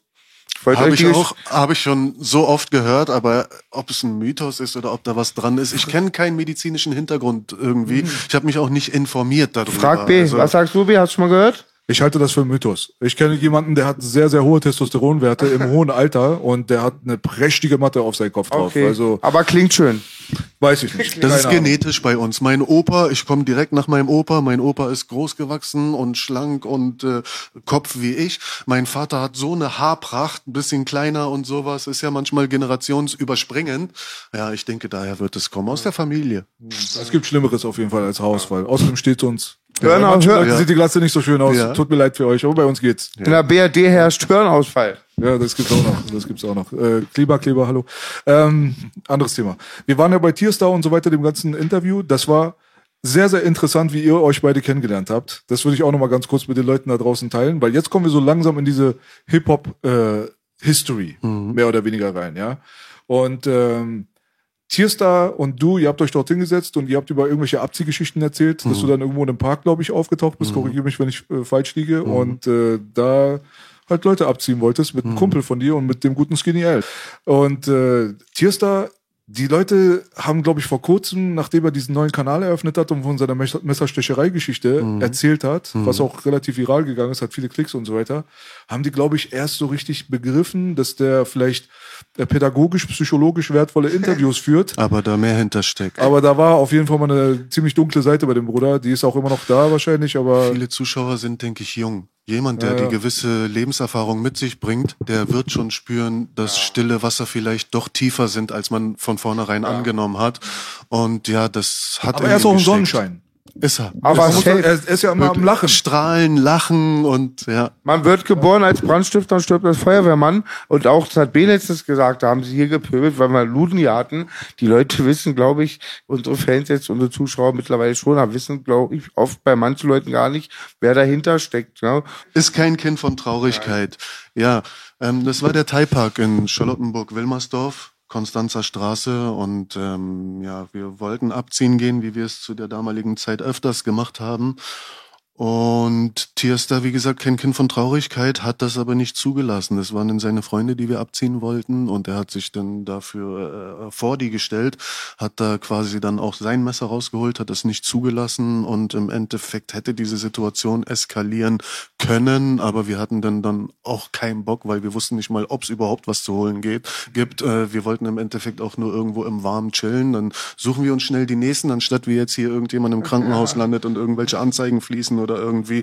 Nein, war im Endeffekt dann aber auch die richtige Entscheidung, weil ein paar Jahre später hat man sich ja wieder getroffen und hat dann auch Musik gemeinsam gemacht und dann das alles wäre nicht möglich, wenn man da wirklich, äh, wäre das Schlimmes passiert. Ja, und deswegen bin ich dankbar dafür, dass dem nicht so war. Ja, cool, auf jeden Fall. Die, das Verbindungsstück zwischen euch beiden war Jabba. Kann es sein? Hat er da nochmal zusammengebracht irgendwie mit Hip-Hop und so weiter? Da gab's doch irgendeine Story, ne? Entweder hat Cracker Valley oder ein Jabba ihn mit zu mir gebracht. Ähm, ich war bei mir zu Hause in meiner alten Wohnung und mit Cracker Valley hatte ich schon Kontakt und wir haben auch schon mit Markus Kontakt gehabt und wir wollen jetzt was aufziehen und ähm, ja, dann hieß es, da gibt es einen Rapper Tierstar und einen Rapper Peschmerga, die wollen auch gerne mitmachen und all sowas und da wir uns gerade am Formatieren waren, habe ich denen gesagt, natürlich, zeig mir die, ich will die gerne sehen. Jabba habe ich schon kennengelernt, von denen hatte ich damals schon, äh, hab den in größten Tönen gelobt, der war immer krass, der Typ. Ja, und der kam dann, stimmt, der kam dann mit ähm, Tierstar und mit Peschmerga an. Ja, und so haben wir uns dann wieder getroffen nach ein paar Jahren bei mir in meiner Wohnung. Und war auch erstmal so eine Situation, wo du erstmal vereist bist, die ersten zwei, drei Minuten und so, aber dann relativ schnell locker wirst, weil du halt merkst, ey, der ist hier, um Mucke zu machen und nicht um irgendwas aufzuarbeiten, was früher war. Nein, war ein cooles Aufeinandertreffen. Wir wussten auch sofort ab diesem Tag, dass wir gemeinsam Musik machen. Der hat ein paar Strophen gerappt, ich habe ein paar Strophen gerappt. Es war so ziemlich dasselbe, so Street-Shit quasi. Und da haben wir uns mit identifiziert und seitdem war die Sache wie weggeblasen. Das ist auf jeden Fall cool, dass, also man muss dazu sagen, Jabba ist hier in Kreuzberg, äh, Berlin, nicht Kreuzberg. Äh, Jabba ist für alle, die es nicht wissen, Autodidakt, der Rapper. Äh, ein Urgestein auch in dieser ganzen Hip-Hop-Szene.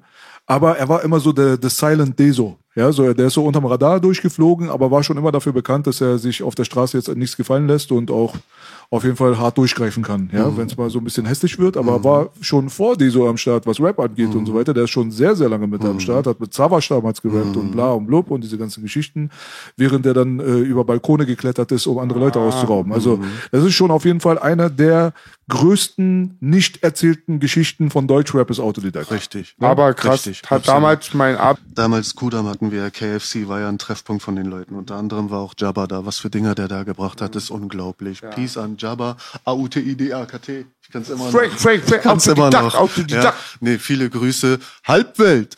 Ja. ICT. Ähm, der Typ ist so, wenn du an ein Buch denkst, ja, dann wäre dieses Buch so dick. Ja. Weißt du? Also wie gesagt, die größte unerzählte Geschichte.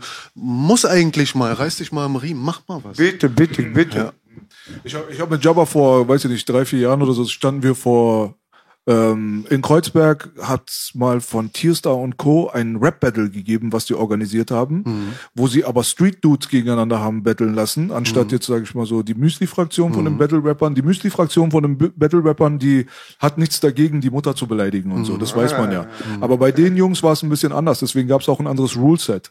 Da hat man dann von Anfang an gesagt, Eltern beleidigen ist nicht. Dann ist der Erste natürlich auf die Idee gekommen, die Oma zu beleidigen. Und dann war die Nummer direkt raus. Also Applaus davor. Also das war, wurde auch nur, das wurde auch nur ein einziges Mal, nee, nee, nee, das war nur ein einziges Mal Aber so. so eine Geschichte kenne ich auch. Wer auf Ja. die Bühne gesprungen hat, gar keiner redet über Omas schlecht. Ja, genau, du sowieso nicht, der Oma-Verteidiger, aber das war, PA war damals auch noch Juror und so, das sollte eigentlich mal was werden, was ausgestrahlt wird, aber das ist nicht passiert und wir stehen da so alle und die halbe Rap-Szene so, ich bin, wohne sowieso um die Ecke, bin dann dort und dann hatten wir draußen auch ein sehr langes Gespräch mit, äh, mit Jabba, mit äh, Valley und so weiter, die waren alle da am Start und ich habe die ganze Zeit auf ihn eingeredet und habe gesagt, guck mal Bruder, du machst doch Rapmusik auch, du bringst ja auch noch Sachen raus, du musst unbedingt deine Geschichte erzählen. Die Leute die verbinden sich mit dir, wenn sie deine Geschichte kennen. So, weißt du? Heutzutage ist das vielleicht nicht mehr so der Fall mit äh, 22 Jahre auf Lean und hast nichts erlebt, dann kriegst du halt einen Plattenvertrag.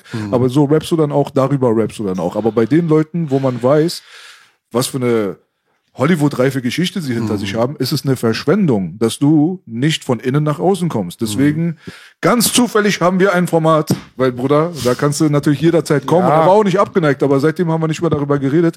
Aber ich glaube, wenn Autodidakt hier sitzt, und ich hoffe, dass es passiert, das wird auf jeden Fall eine zweieinhalb Stunden Sendung mit äh, nur so Kinnlade unten von vier Mindestens. Ja. Mindestens. Ja, Jabba ist nicht Hollywood, der ist Hollywood. Ja. Ja, krass, Respekt an Jabba. Äh, Ja, das wäre schon nicht schlecht. Aber was war deine Story gerade? Du wolltest irgendwas erzählen. Was war da? Oh, Von mir und Jabba? Nee, du wolltest irgendwo einhaken, irgendwas Eine meintest du, du lustige Geschichte von mir. Von wegen, nee, äh, Battle irgendwas mit äh, Oma und Ach dies- so, ja, weil ich dachte jetzt im ersten Moment, dass du von ihm redest, weil wir hatten ja eine Verabmachung, es wird keine Mutter gedisst und all sowas und so. Ach so, du meinst dieses Atzenkalle-Ding da. Ja. Jetzt weiß ich wieder. Ich dachte im ersten Moment, dass du beleidigt darauf keine Mütter hier. Man beleidigt keine. Rest in Peace, wenn mein Bruder Kone jetzt im Biberhimmel Ja. ist. Kone, Heger, noch zwei Langwitzer. Ja. Drei Tage wach. Auf die Bühne, die Rest kennt er. Auch Rest in Peace an den Bruder Dimmy, Basic Rest in Peace, der war auch an dem. Tag am Start. Ja. War ein guter Mann auf jeden Fall. Also, Jabba hast du kennengelernt auf eine relativ äh, unglückliche Art und Weise, hast du erzählt, ne? Ja, erst einmal. Da wusste ich aber nicht, wer er war. Ich habe dann erst Jahre später wieder rekapituliert und ey, krass, du warst doch der. Da waren wir aber schon längst im Studio und haben gemeinsame Sachen gemacht und so. Und dann kam so dieser Blitz und ich dachte, ey, krass, weißt du. Und dann habe ich ihn drauf angehauen und er konnte sich auch nicht mehr erinnern. Ich war ziemlich jung, elf, zwölf Jahre und damals bei uns in Charlottenburg an meiner Grundschule gab es einen bekannten Spot, Savini Basketballplatz. Da haben sich alle in Charlottenburg quasi getroffen, versammelt und all sowas. Auch die Unterschicht, Kimi, Deso, Jabba, was weiß ich, Bob Dixon und äh, Sebo Gerasimos Geschichten. Und ähm, ich bin normaler Tag dorthin gegangen, habe irgendwo vorher irgendwo einen kleinen Raub gehabt, hatte einen Rucksack voller VHS-Kassetten, wo Pornos drauf waren. Und wenn man Kind ist, vor allem so Anfang 90er, Mitte 90er, ist schon eine große Geschichte. Das machst du so im Verborgenen und guckst und ey, guck mal, was ich hier habe und so. Das war schon was, was Besonderes damals. Ja, und man hat mir irgendwie angesehen, dass ich da irgendwas im Rucksack habe, was so, ey, so, weißt du, der gleich, ey, komm mal her, was hast du da in deinem Rucksack drin? Und so eins fix drei hatte ich den Rucksack abgeben müssen und der hat's dann, war halt auch schon viele Jahre älter und damals als Kind, wie gesagt, äh, körperlich sowieso großer Unterschied und der war aber auch ein harter Typ. Das hast du sofort gesehen. Rucksack war weg. Ja. Und dann Jahre später ist er auf einmal bei mir zu Hause. Willi schleppt ihn an. Äh, nee, Quatsch, den habe ich durch jemand anderen kennengelernt, weil wir damals Business gemacht haben und er schleppte dann Tierstar an und so. Ja, die Welt ist klein. Auf jeden Fall ist die klein. Ich habe damals äh, Jabba kennengelernt als Tupac.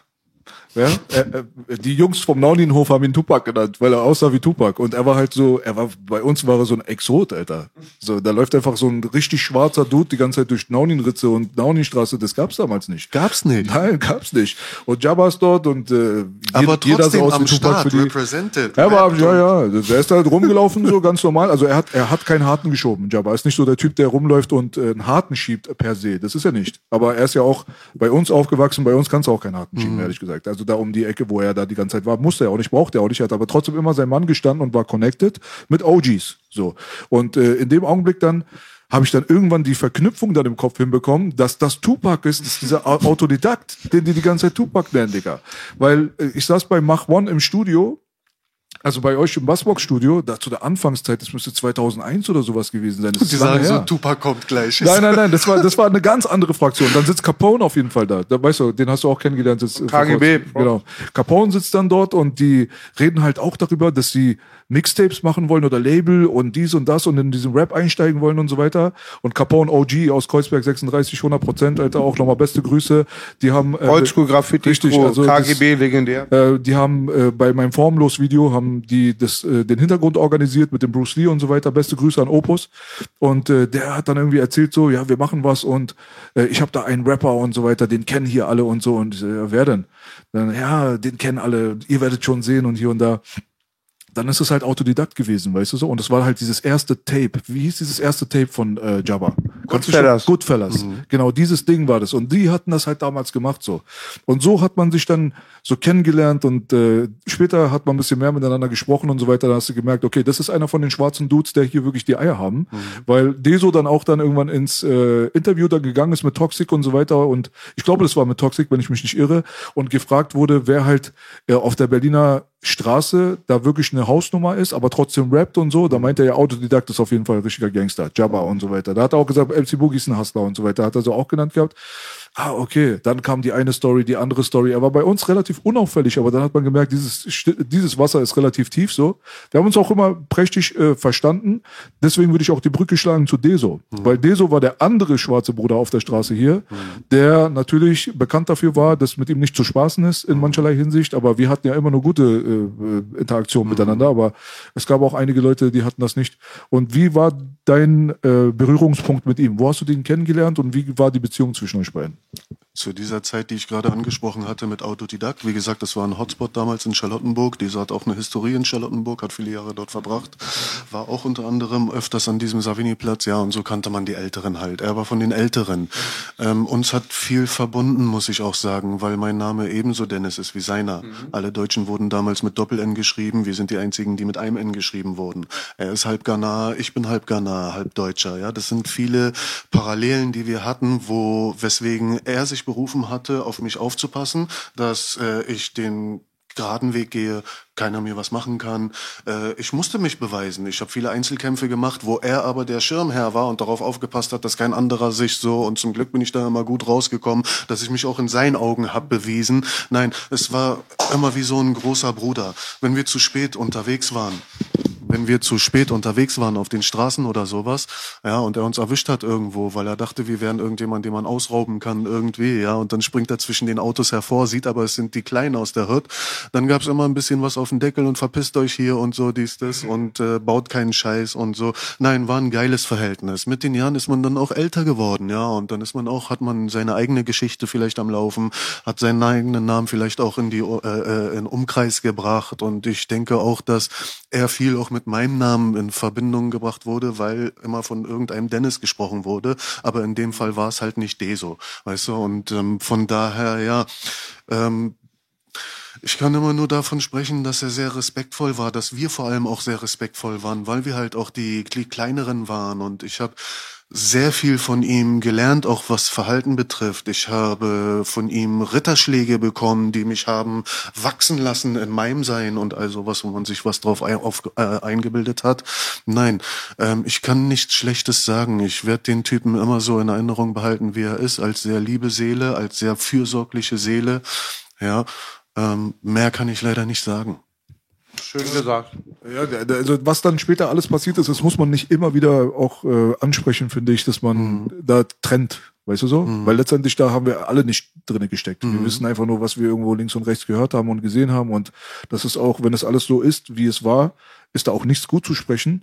Aber trotzdem erzählt man von seinen eigenen Erfahrungen, diese persönlichen Erfahrungen, die man mit einem Menschen gehabt hat. Und die sind, die waren halt so. Und man erinnert, erinnert sich gerne an die guten Zeiten zurück. Ich hatte mit ihnen auch gar keine schlechten Zeiten. Ich habe gesehen, was da später passiert ist, aber da wage ich mich eh kein Urteil zu treffen. Ja, da, da, da kenne ich auch nur das, was man aus YouTube oder aus den Medien kennt. Scheiß drauf. Nein, ich habe meine Erfahrung, das ist mein Kapitel, das schleppe ich mit mir rum, das werde ich auch immer in Ehren halten. Kann mir auch keiner nehmen, egal was passiert ist, was wer sagt. Ja, ja, auf jeden Fall Grüße auch an seinen Bruder halt, der war ja letztens hier. So, ich finde das gut, dass er sich ausspricht. Letztens haben wir eine E-Mail bekommen von Showtime. Die habe ich vor zwei, drei Tagen erst übermittelt bekommen von Chente. Showtime. Showtime ist einer der größten Sender von USA. Und die wollen da irgendwie irgendwas drehen und äh, haben vor allem nach dir gefragt, äh, wegen Informationen und bla blub und so weiter. Jetzt ist, glaube ich, jetzt gerade die Zeit, weil Jermaine hatte ja auch erzählt, dass da HBO und so weiter an den herangetreten sind, wo die Figur an und für sich, so wie alle kontroversen Figuren, die haben ja eine Halbwertszeit. Ja? Irgendwann, ge- äh, irgendwann ist Pablo Escobar einfach zu einer Kultfigur geworden. Ja? Der hat einfach Flugzeug in die Luft gejagt, wo Kinder drin waren. Also von daher.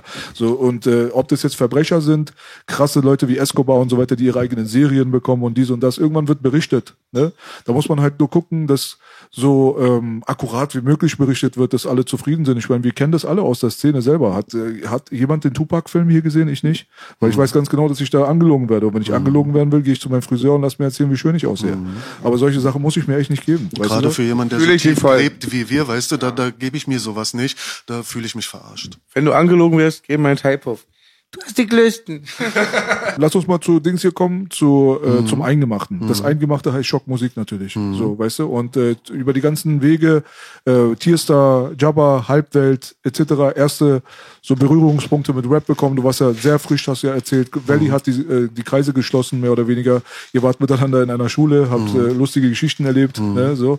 Äh, ihr könnt auch natürlich dann nochmal das Tierstar-Interview gucken, da kriegt ihr noch ein paar mehr Details so. Und äh, die Schockmusikgeschichte, die hat ja in Wedding angefangen. Hm, richtig. Das ist so unter der Schirmherrschaft gewesen von äh, mehr oder weniger so Hip-Hop natürlich, aber auch ein bisschen Straße. Ne? Da hattest du Colony Boys, Black Panthers, hast auf der anderen Seite die ähm, Flying Steps Fraktion und so weiter. Und jetzt kommst du dort mit rein, wirst aber vom Valley dort mit, mitgebracht, ne? Mm, Das war so, das hat sich erst alles formiert. Äh, angefangen hat es, dass Valley mit Big Cell Kontakt hatte. Die wollten gemeinsam was aufziehen. Valley war auf der Suche nach jemandem, der ihn unterstützt in dieser Sache, auf jemanden, auf den er Bock hat, der zu ihm passen würde. Da kam ich dann ins Spiel. So haben wir uns zu dritt hingesetzt und dann war das irgendwie wie so ein Rattenschwanz. Nach dem ersten, zweiten, dritten Treffen war dann schon der nächste Rapper dabei äh, und, und dann kam Tierstar und Autodidakt und dann hat man sich zurück zusammengesetzt und hat erstmal angefangen, Musik zu machen. So ist Halbwelt entstanden. Schockmusik gab es bis dahin noch gar nicht. Es war in irgendeiner Hinterhofwohnung in Wedding in der Gottschedstraße und ähm, da haben wir angefangen, Musik zu machen. Aber es war relativ schnell, dass wir uns wohlgefühlt haben zusammen und dass es außer Frage stand, das wieder so wegzugeben oder dass jeder seinen eigenen Weg geht. Also haben wir so weitergemacht und nach, nach kürzester Zeit Ey, wir müssen expandieren, wir brauchen ein richtiges Musikstudio, wir wollen noch ein Label veröffentlichen. Und dann fing es an, dass Markus auch Kontakt hatte zu jemand anderen von den Flying Steps aus Wedding, Bülent AB. Und ähm, er hatte auch eine große Vision, die er selber schon mitgebracht hat, weil er ist sehr Straße und er hat aber diese Hip-Hop-Szene seit Jahren verfolgt, alleine weil er auch Teil der Hip-Hop-Szene war durch sein Tänze tänzerisches Dasein. Flying Steps, dies, das, die wurden ja auch überall gebucht und jeder kannte die, die hatten auch Musikvideos und so eine Geschichten. Der war Teil der Szene. Der war Teil der Szene, konnte sich aber mit dieser Szene nie richtig identifizieren, hat gedacht, selber jetzt Hand an die Sache legen zu müssen, um der Szene mal was zu bieten. Und gerade ich mit dem Background, ich weiß und weißt du, der hat auch musikalisch einen sehr großen Background und all sowas. Aber wie gesagt, er war der Typ, der so ein bisschen die, die, die Straße repräsentiert hat, der aber auch vieles finanziert hat, der auch seine eigene Vision mitgebracht hat. Und dazu dann mit Markus, die haben sich dann zusammengesetzt und relativ schnell war es klar, wir als Truppe werden ein Label machen müssen. Und dann sind wir umgezogen von der Lieben, äh, von der Gottschedstraße in die Liebenwalder Straße zum Naunerplatz, was auch nur ein Steinwurf ist. Aber ab diesem Moment hatten wir dann gewusst, dass sich diese Sache Schockmusik schimpfen wird. Ja, wir haben natürlich eine Zeit lang so gegrübelt, was könnte man machen, haben uns dann auf Schockmusik geeinigt und das war alles vielleicht so ein Zeitraum von einem halben Jahr. Krass auf jeden Fall. Markus ist natürlich Big Cell für die Leute, die das jetzt äh, Ja, die sorry, das nicht sorry. wissen. Äh, Big Cell, Rest in Peace, äh, war Teil von Harlequins. Ne? Der größere Dunstkreis KMC hat man letztens mit Harris auch schon so ein bisschen angedeutet gehabt. Ist äh, auch leider früh verstorben, ähnlich wie Maxim, hat aber jetzt nicht diesen äh, diese große Erwähnung immer wieder mal gefunden, Mhm. wie Maxim es äh, genossen hat. Aber hat auch sehr, sehr viel für die Szene gemacht, sehr viel zu der Szene beigetragen. Ich bin relativ sch- äh, spät äh, in Kontakt mit ihm getreten und habe für ihn dann im 90 Grad dann auch aufgelegt gehabt und so weiter. Habe eigentlich äh, so gut wie nur gute Erfahrungen mit dem Mann gehabt und die haben halt auch äh, was Großartiges eigentlich auf die Beine gestellt, muss man dazu sagen. Also die waren ja auch mit den Harlequins und so weiter, Zeitgeist 2000 und so weiter, waren die auch auf MTV und Viva und so am Laufen. Die hatten auch schon ihren Stempel gesetzt, mehr oder weniger. Girl Aber war alles Englisch. Das ist halt der große Knackpunkt gewesen. Und dann kommt Schockmusik jetzt um die Ecke und du kriegst die Namen mit, die man so gekannt hat aus der Szene mehr oder weniger, machen jetzt aber ein Deutschrap-Label halt. Ne? Und da seid ihr dann mit am Start und da kommen wir jetzt wieder zurück zum Anfang eigentlich dieses Podcasts, ne? dass ihr mit Was los dann eigentlich einen fetten Stempel gesetzt habt. Mit diesem Video wart ihr in aller Munde mehr oder weniger. Man wusste, das ist äh, Wedding, ja, das sind die Repräsentanten quasi. Damals wusste man nicht genau, ob du jetzt aus Charlottenburg kommst oder Valley oder wie auch immer. Man hat das erstmal mit Wedding assoziiert, ja. Und äh, der Impact war auf jeden Fall sehr groß. Beste Grüße auf jeden Fall an Buddy Murat, bester Mann. Ähm, der war halt Badi Murat AB, ja, wallahi. Der erste Geiler prominente Bodybuilder. Das war Straße. Ja, deswegen, wenn wir von Black Panthers und so weiter reden, es gibt ja diese berühmt-berüchtigten ähm, 1989, 91 Dokumentationen von Berliner Straße auf YouTube. So, ne? Auf der Straße lernst du dich schlagen oder wie auch immer das hieß. Die, wer diese alten Sachen kennt, der sieht ja Badi Murat da drinne und der sieht Tufan und so weiter. Da gibt's ja diese berühmten Statements, so ich will alle bösen Menschen umbringen und Mafia werden und so. Das hat sich über TikTok heutzutage super krass verbreitet. Das sind genau die Leute, über die wir reden, die dann an deiner Ste äh, Seite dann teilweise gestanden haben, direkt bei deinem Debüt. Und deswegen war es mit der Qualität von dem Video, dann auch noch mit diesem Street-Background und diese Hochwertigkeit insgesamt, war das ein Raketenstart. Ja? Habe ich das gut zusammengefasst gerade? Absolut, ja, aber das ist auch so, ähm, das Wenigste kommt da von mir. Es ist wirklich das Gesamtpaket und ich darf mich dankbar äh, äh, schätzen, dort überhaupt so stattfinden zu dürfen. Ich als Nicht-Weddinger, als Charlottenburger, ja, auch wenn ich in der Vergangenheit Beziehung zu gewissen Leuten gepflegt hatte, ja, sei es Crazy B oder sei es auch anderen Leuten oder auf der Straße, äh, mir wurden trotzdem Türen aufgemacht. Es kann nicht jeder nach Wedding kommen und einfach so auf die Kacke hauen und ein fettes Video machen und so. Wer bist du? Was du? So, mir wurden Türen aufgemacht. Natürlich, weil ich auch meinen Teil dazu beigetragen habe, sei es auf der Musikebene, sei es auch auf der menschlichen Ebene, dass man mir eben vertraut, dass man eben so, ey, wir machen dem Türen auf. Er hätte dich auch ficken können, weißt du? Aber nein, bei dem war man sich schon sicher. Nein, dafür bin ich sehr, sehr dankbar. Ähm, ich hätte niemals für so eine Furore sorgen können ohne diese Power. Ich bin mein eigener Mann. Ich weiß aber auch, es gibt immer irgendjemand hübscheren, immer irgendjemand stärkeren, irgendjemand schlaueren, weißt du? Und das ist das Gesamtpaket, was dafür gesorgt hat, dass es wirklich so fett wird. Da habe ich meinen Teil da, dazu beigetragen, da haben Black Panthers ihren Teil dazu beigetragen, Flying Steps. Und das ist dieses Gesamtding gewesen, weshalb das so gewichtig geworden ist. Auf jeden Fall. Wie gesagt, Raketenstart war auf jeden Fall heftig anzusehen. Und ähm, die Sache ist dann, dass du gerade gesagt hast, dass man einfach nicht nach Wedding kommen kann und irgendwas äh, repräsentieren kann oder Videos schießen kann. Genauso nicht in Kreuzberg. Ja, also ja, da war es vielleicht ein Zacken engstirniger sogar, muss ich sagen, in Kreuzberg. Ja. Ich habe das äh, selber am eigenen Leib am Anfang zu spüren bekommen. Einfach ein, mal- ein 36er durfte keine 36 auf dem Rücken tragen. Überleg mal.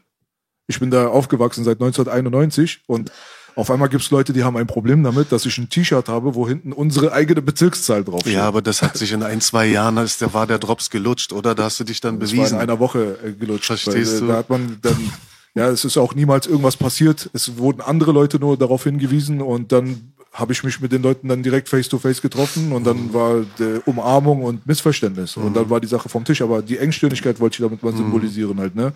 Aber ein Massiv kam ja trotzdem dann. ja. Das war dann nochmal so, da, da wurde ein Feuer gelegt halt, ne? Mit der Nummer. Erzähl mal aus der, Mhm. Äh, inwiefern Feuer gelegt? Na, weil du gerade gesagt hast, man kann nicht einfach kommen und Wedding und so weiter repräsentieren, ohne dass da irgendwie Probleme entstehen. Ja, okay. Ähm, hat man ja gesehen bei Ihnen, wie die Resonanz war nach einer gewissen Zeit. Und das ist ja dasselbe, was ich vorher gesagt hatte. Ja, nur der, mit der gewissen Manpower oder mit der Kraft hinter mir hätte ich da auch so einen Kotten schieben können auf gut Deutsch. ähm, ja, bei Massiv genau dasselbe. Er hat eben nicht diese, diese Vorarbeit geleistet, dass er auf der Straße stattgefunden hat oder dass er bestimmte Beziehungen geknüpft hat, dass eben diese Leute auch für ihn bürgen oder sowas. Ja, der hat sich ins kalte Wasser geschmissen. Und wie gesagt, es ist in Berlin ein anderes Pflaster und ähm, im Endeffekt hat auch der ganze Gegenwind, der ähm, egal ob aus der Szene oder von Schockmusik, auch der ganze Gegenwind ihn ja dann doch nicht aufhalten können. Weißt du, der ist heute da, wo er ist und ähm, sei ihm auch gegönnt, alles schön und gut. Wir waren damals ja engstirnig und haben gedacht, uns die Butter, Butter vom Brot nehmen, zu nehmen. Jetzt äh, äh, verdienen schon alle, wieder das Thema wie vorhin, nur wir verdienen nicht, wir haben auch Hunger, wir wollen auch was vom Kuchen, obwohl wer die Augen offen hat, sieht, dass der Kuchen, Ku- Kuchen groß genug ist. Ja, das ist wieder dasselbe Thema. Jetzt ist da jemand weiteres, der sich nicht mal hier seine Sporen verdient hat, sondern irgendwo und will dann hier auch mitspielen und all sowas. Und natürlich war es dann einfaches, da negativ drauf einzuwirken, anstatt erstmal die Hand zu reichen. Ja, ähm, ja. Schön gesagt. Er hat sich durchgeboxt, hast du schon recht, aber er hätte sich nicht durchboxen können ohne ähm, Ash Ashraf Ramo oder auch äh, Kubilai Sarakaya und so weiter. Das musstest du Der damals aber, auch, haben. der aber auch nicht von Anfang an da war. Er ist alleine gekommen erstmal und hat es alleine versucht und der Gegenwind war so groß, dass dann erstmal Kubilai da war und dann kam Ashraf. Meine ich ja. Also Der, der war ja bei uns, wo er gekommen ist. Das Mhm. erste Mal, wo er bei mir im Studio gesessen hat, da war er noch in Pirmasens ansässig. Der ist da War das gepilgert. irgendwas auch mit VS Mafia und so? diese Nee, das Zeit? war mit MC Bastard. Ja, bei Bastard. Der war der Erste, der ihn gesigned hat. der hat ihn genau. aufgrund seines Fotos gesigned. Er musste noch nicht mal sehen, ob er rappen kann. Er hat einfach gesehen, wie er aussieht, hat gesagt, alles klar, excited dem. Irgendwann, hat, irgendwann war bei Bastard eine CD, kam an, so eine Demo-CD, da war massiv auch draus. Sound vom Crackhouse, will ich nie vergessen. War noch mit Bushido drauf und Azad und so. So Fanfotos und halt auch, ja, es ging in die Richtung und Bastard hat es dann das Potenzial entdeckt und er bei Bastard das Potenzial. Und dann haben sie immer gemacht und dann habe ich immer nachts ähm, ein SMS vom Massiv bekommen, mach das, mach das, Mailback. Da musste er er mir versprechen, Bastard nicht abzuziehen, haben sie doch eine Fitner gehabt. Dann kam bei mir dann irgendwie, da habe ich mich berufen gefühlt, Bastard die BC-Ehre zu verteidigen. Er hat ja dann Hab- auch noch mal Jahre später Bastard äh, da äh, äh, irgendwelche Interviews gegeben oder irgendwelche Statements, dass er da mit der Vergangenheit nicht so ganz d'accord Ja, ist und all genau. sowas. Ja, kennt man diese Geschichte. Ja, ist halt äh, massiv. Trotzdem muss ich sagen, bei all dem, äh, äh, was man früher durchgemacht hat, auch er hat mir vor kurzem die Hand gereicht. Er scheint den Podcast gesehen zu haben und so. Grüße an dich und hatte mich angeschrieben und all sowas. Und jeder weiß ja, wie massiv ist. Der ist wirklich eine sehr, sehr liebe Topmann. Seele. Die Worte, die er gewählt hat, waren genau die, die einen nur berühren können. Und von daher, nein, auch dankbar dafür, dass er mir da entgegengekommen ist. Ja. Auf jeden Fall Applaus für Massiv. Ist es der Bruder, den du dann meinst, wenn du davon redest, dass du Leuten Unrecht getan hast, die aber auf dich zugekommen sind? Ist der, an den du denkst? Einer von denen. Einer von denen. Einer von denen. Ja. Wer, noch, wenn ich fragen darf? Wer also noch? nur Rapper. Anderes interessiert jetzt vielleicht die Zuschauer. Das ist ja dann Privatsache. Okay. Aber gibt's Rapper noch außer Massiv? Ja, er, Curse, Obwohl ich mich auf meinen fetten Status gefeiert habe, Ivy. Ich Also- war gerne fett. Azad, Azad hat sich gemeldet? Äh, nein, aber einer, dem's, wo ich auch kein Problem hätte zu sagen, ey, sorry, das war so jugendlicher Leichtsinn, weißt du, was ich meine, eigentlich bist du AB, so. Und, äh, ja. Azad hat ja zurückgefeuert. Gegen dich weiß ich nicht, aber Baba Khan war ja Mama Khan. Auf den Distrack. Ja. Im Knast auch immer, im, im Hof, war immer Fitner. Die Schock-Musikfraktion und die Deso Boogie Agro. Nee, nee, das, es gab schon einen sehr prominenten Diss von Azad in Richtung Irie Okay, und äh, ja, Schockmusik. okay. Ja, ja, Schmockmusik. Das Ding ist äh, sehr bekannt gewesen damals, das hat jeder auch mitbekommen. Und du hast dich da auch sehr reflektiert zu geäußert bei Tierstar. Also das ist auch etwas, was nicht so gewöhnlich ist, dass man sich dort hinsetzt und sagt, man wurde durch den Diss-Track mehr oder weniger, wie hast du es äh, betitelt gehabt, mit welchen Worten? Dass es für mich ein Ritterschlag war. Nee, dass der, dass er, dass das vernichtend war irgendwie. Also so, du hast irgendwas gesagt gehabt, so, er hat dich fertig gemacht mit dem Er Track hat oder mich sowas. mit dem Track kaputt gemacht. ja, so, quasi. genau, das, Ja. das war das, ja, ja, Ja. Also empfindest du das nach wie vor so? Empfinde ich nach wie vor so, natürlich. Der Song, der ist jetzt schon, hat gewisse Jahre auf dem Buckel, aber trotzdem ist der sehr, sehr gewichtig. Könnt ihr mir mal sagen, bitte? Wie der heißt? Schmockmusik. Schmuckmusik, okay. Pitbull, irgendwas. Schmuckmusik, Schrägstrich, Azad Pitbull, Pitbull, AZ? Pitbull. Solo Azad, Solo Genau. Azad. Irgendwie sowas. Das kam einfach als Distrack raus. Ist ein ne? Solo-Song von ihm, aber jetzt keine Single oder so, war einfach nur ein Diss-Track, eine Antwort Ah. auf uns, weil wir da schon drei, vier Mal da geschossen hatten und so und dann hat er geantwortet. Aber diese Antwort war wirklich sehr, sehr gut und er ist halt auch routiniert gewesen und ist da souverän an die Sache rangegangen. Das musste man ihm zugestehen, habe ich kein Problem damit. Im Endeffekt, ähm, wir kennen wirkliche Probleme auf den Straßen und wir kennen auch, wenn man Scheiße redet. Ja, im Endeffekt ist das nur ein Diss-Song und er war, denke ich, auch gezwungen zu reagieren aufgrund von Druck seines Umfelds oder von seinen Fans oder dies, das. Ja, ähm, damit kann man doch umgehen. Das ist kein Problem. Das ist nur ein Song gewesen. Und ähm, auch wie ich dort meinte bei Tierstar, wir waren ja des Öfteren in Frankfurt und ähm, Berliner hätten die aufgelauert nach so einem Ding, ja, aber da gab es nie Probleme. Im Gegenteil, es sind noch Leute gekommen, die sagen, ey, Türen sind offen, fühlt euch wohl und all sowas. Nein, überhaupt kein böses Blut, von daher hat man das ohne Probleme angenommen.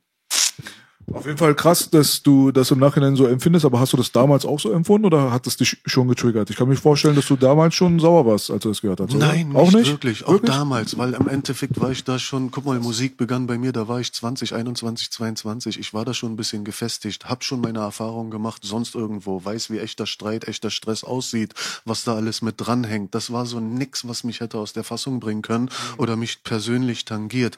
Im Gegenteil, ich kannte den, bevor ich Musik gemacht habe, jetzt mache ich Musik, jetzt fühlt der sich dazu gezwungen zu reagieren und nimmt meinen Namen in den Mund. Von vornherein war das so, nein, sonst hätte ich doch reagiert. Und damals war ich on fire. Die Texte, ich, ich habe wirklich viel geschrieben, ich hätte schnell reagiert, ich wäre schnell in der Kabine, um da schnell eine Antwort wieder zu präsentieren, aber habe mich nicht dazu berufen gefühlt, nein, stehen lassen. Sogar im Gegenteil anscheinend, du betitelst das äh, als einen Ritterschlag. Also da merkt man schon, dass dein äh, Respekt so groß ist, aber da frage ich mich halt auch immer, wenn ein Respekt so groß ist vor einer anderen Person, warum beleidigt man die dann? Vielleicht, weil man sich nach Aufmerksamkeit dieser Person sehnt, unbewusst oder irgendwas.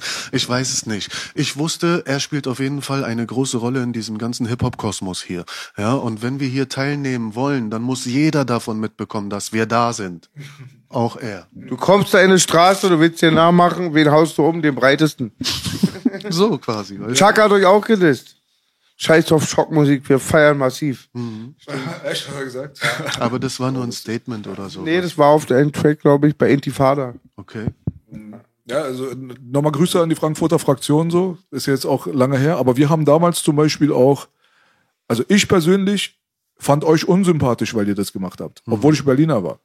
Weil in dem Augenblick, mal abgesehen davon, dass ihr natürlich meinen Kumpel gedisst habt und das geht halt gar nicht so, da ist man sofort parteiisch und dann sind die anderen automatisch unsympathisch. Darf nur er machen. Ja, so, so, das ist so, äh, ja, was auch immer man davon halten will, aber so hat man früher getickt. Und äh, Azad haben wir auch immer so als Rap-Abi gesehen, so mehr oder weniger, weißt du, weil der hat mit Napalm halt gewisse Türen aufgekickt, so die für uns ganz äh, gut waren. Mal abgesehen davon hatte ich ihn mal im Plattenladen getroffen und habe ihm Props gegeben, direkt nach dem Release seiner Single. Da stand noch Mel Beats hinter ihm als Türsteher, hat auf ihn aufgepasst.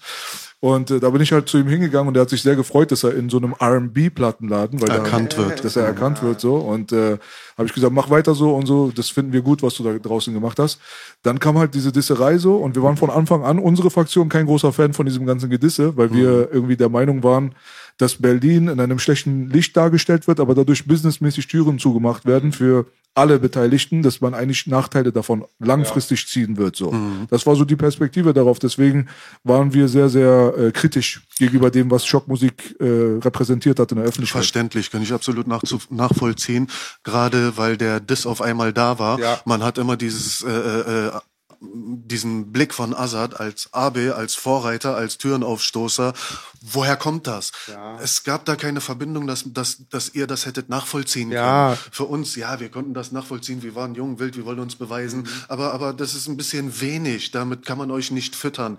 Äh, damit ihr das nachvollzieht, würd, müsste da wirklich eine Geschichte hinter dran hängen oder so. Die gab es aber nie. Und deswegen ist das so, dass ihr auch wirklich euch damit, äh, dass ihr damit nicht d'accord wart, dass ihr gesagt habt, ey, was machen die da drüben und so? Die machen uns Türen zu und all sowas. Ja, soweit haben wir nie gedacht, dass wir damit irgendjemandem Türen zumachen. Im Gegenteil, wir dachten, wir stoßen uns damit Türen Ja. auf, weißt du? Ich habe mich ja gefreut, Entschuldigung, dass ich die unterbrochen habe. Ich habe mich ja riesig gefreut, dass ihr am Start wart. Mhm. Wir hatten ganz viel gemeinsames Umfeld. Mir fallen immer mehr Leute ein, Mhm. jede Sekunde.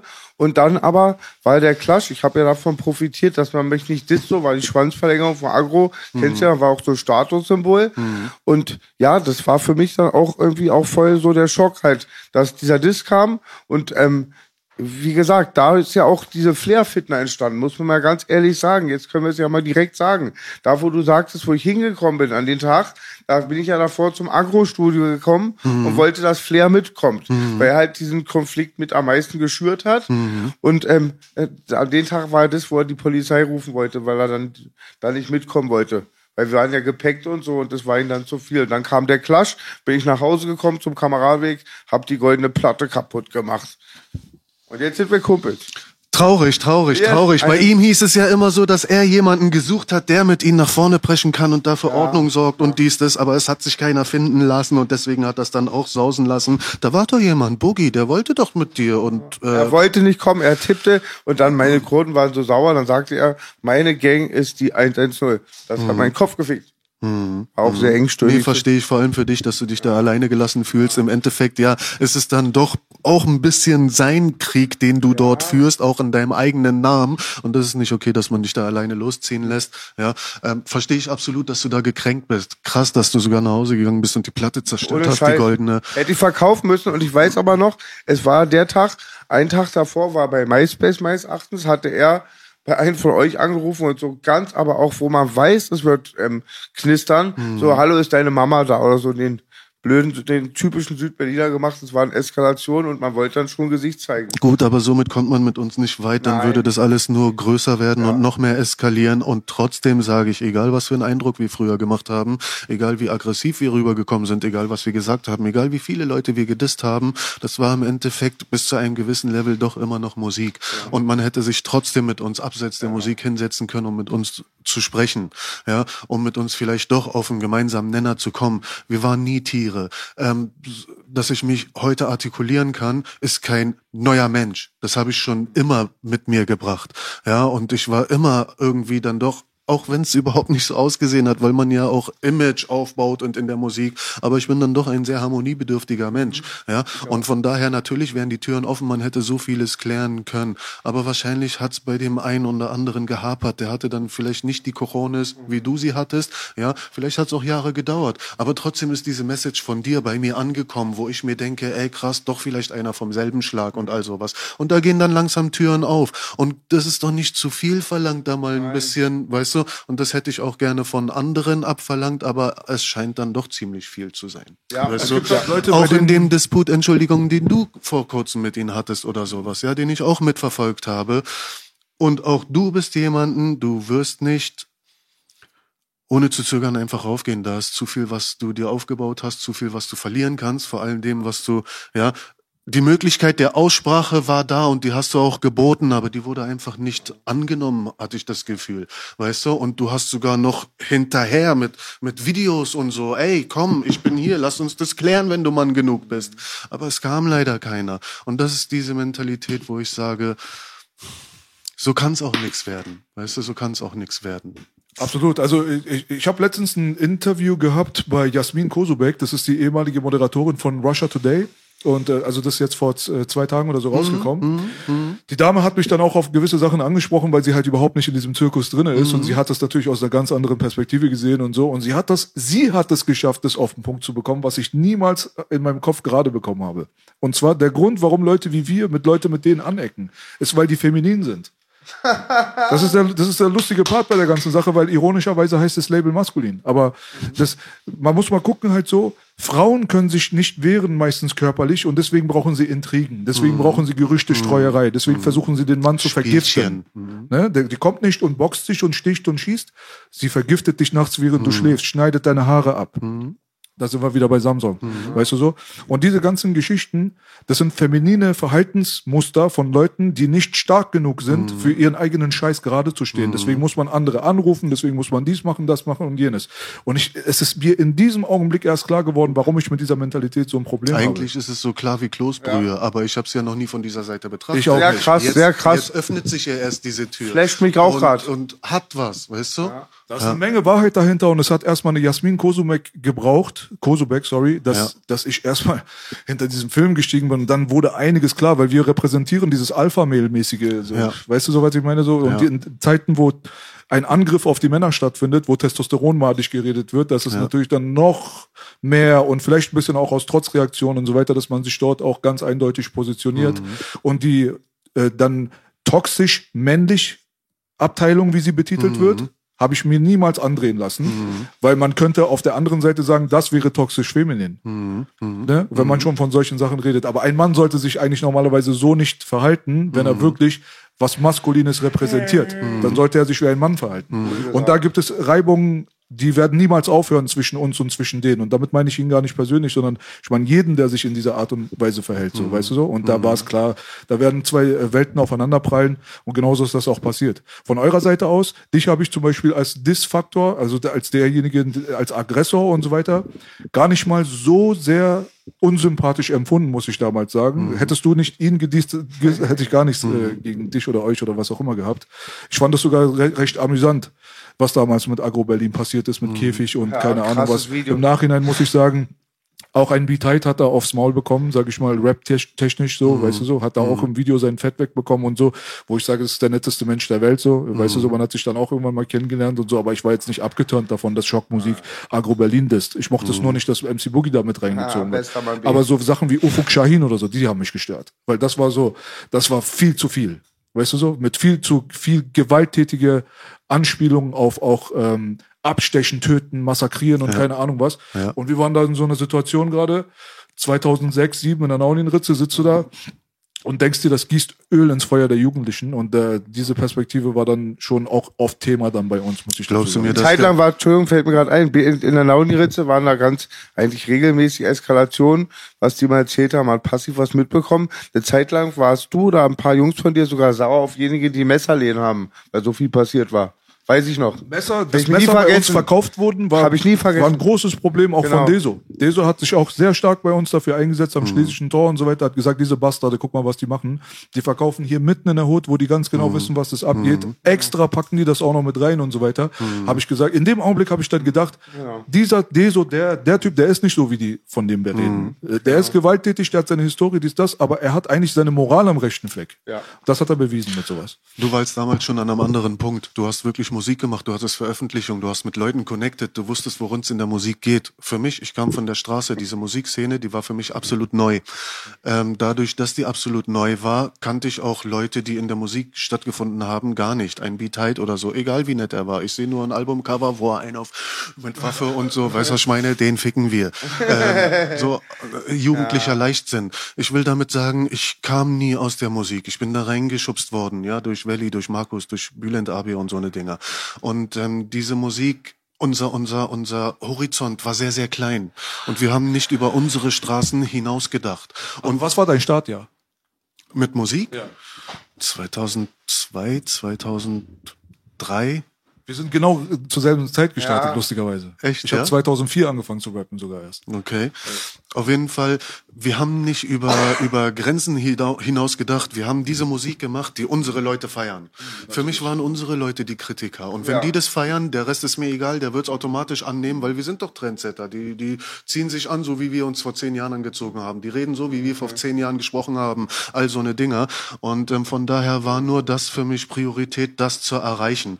Und wenn diese Leute, die natürlich von einem etwas gröberen Kern stammen oder sowas, dich noch befeuern in dem, oh krass, wir sind wirklich die, ihr repräsentiert euch uns gut, weiter, weiter, dann, dann, dann versuchst du dich ja aus, du versuchst ja auch Grenzen auszutesten. Und Ufuk Shahin ist jemand, der sehr, sehr versucht hat, diese Grenzen auszutesten, der auch wirklich äh, dahinter stande, was er gemacht hat.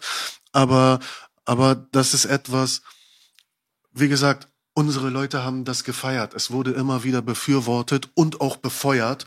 Kein Wunder, dass es so ausgeartet ist. Weißt du? Aber vielleicht kann man die eine Parallele ziehen. Alle, als wir angefangen haben, kannten wir schon die Straße und hatten eine Vorgeschichte.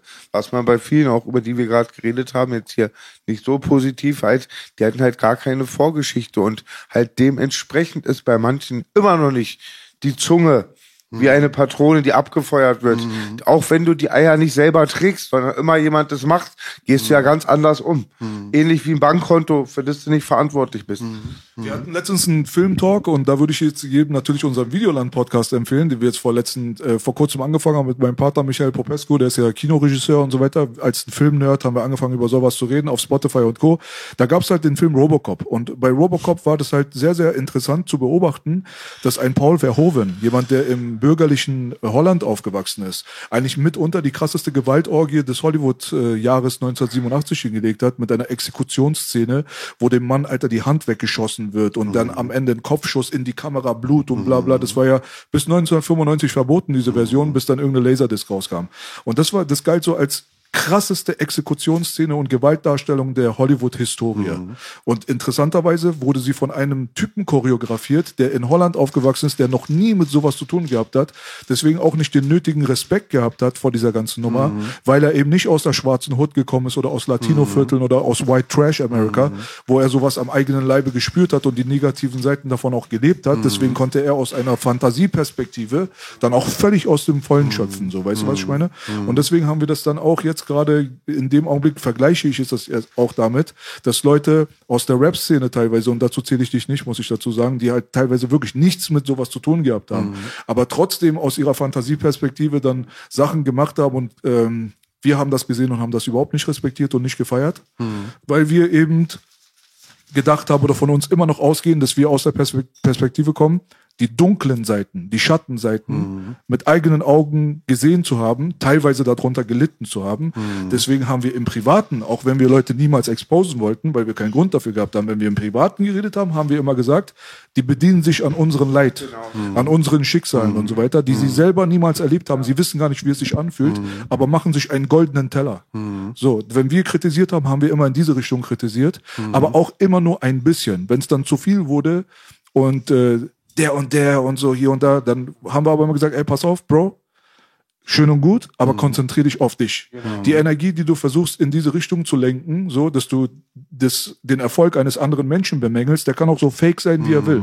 Konzentriere davon ja. 60 Prozent nur in deine eigene mhm. Richtung und du wirst drei Schritte weiter nach vorne kommen. Mhm. Das war so die Perspektive, das war so der Spirit, das war der Mindstate. Deswegen hast du uns nie in der Öffentlichkeit gesehen, wie wir anderen Leuten die Hose runtergezogen haben, wie im mhm. Schwimmbad, dass die Pimmel der hängen und alle lachen über die. Mhm. Weißt du, das ist das, was die nicht verstanden haben, glaube ich. Und toll, dass er das Beispiel nennt. Ich nenne mal das Schwimmbad-Beispiel mit diesen Fake-Rappern halt, weil die sind später auch nicht für die Community oder für die Leute wichtig, weil die sagen dann halt nicht B oder hatten gar keine Ahnung, haben auch, auch viel mehr Chancen, weil seit den Kindern irgendeinen Film verkaufen, den es gar nicht gibt, dieser Heldenscheiße. Mhm. Und ich sag immer das Beispiel mit dem Schwimmbad, mit den Imagen halt. Wenn du dein Image auf dein 30 Zentimeter Penis aufbaust, bist du der Erste, den sie im Insolano am Prinzenbad die Hose runterziehen. Dankeschön. Und die fallen alle an die Geister, die die riefen.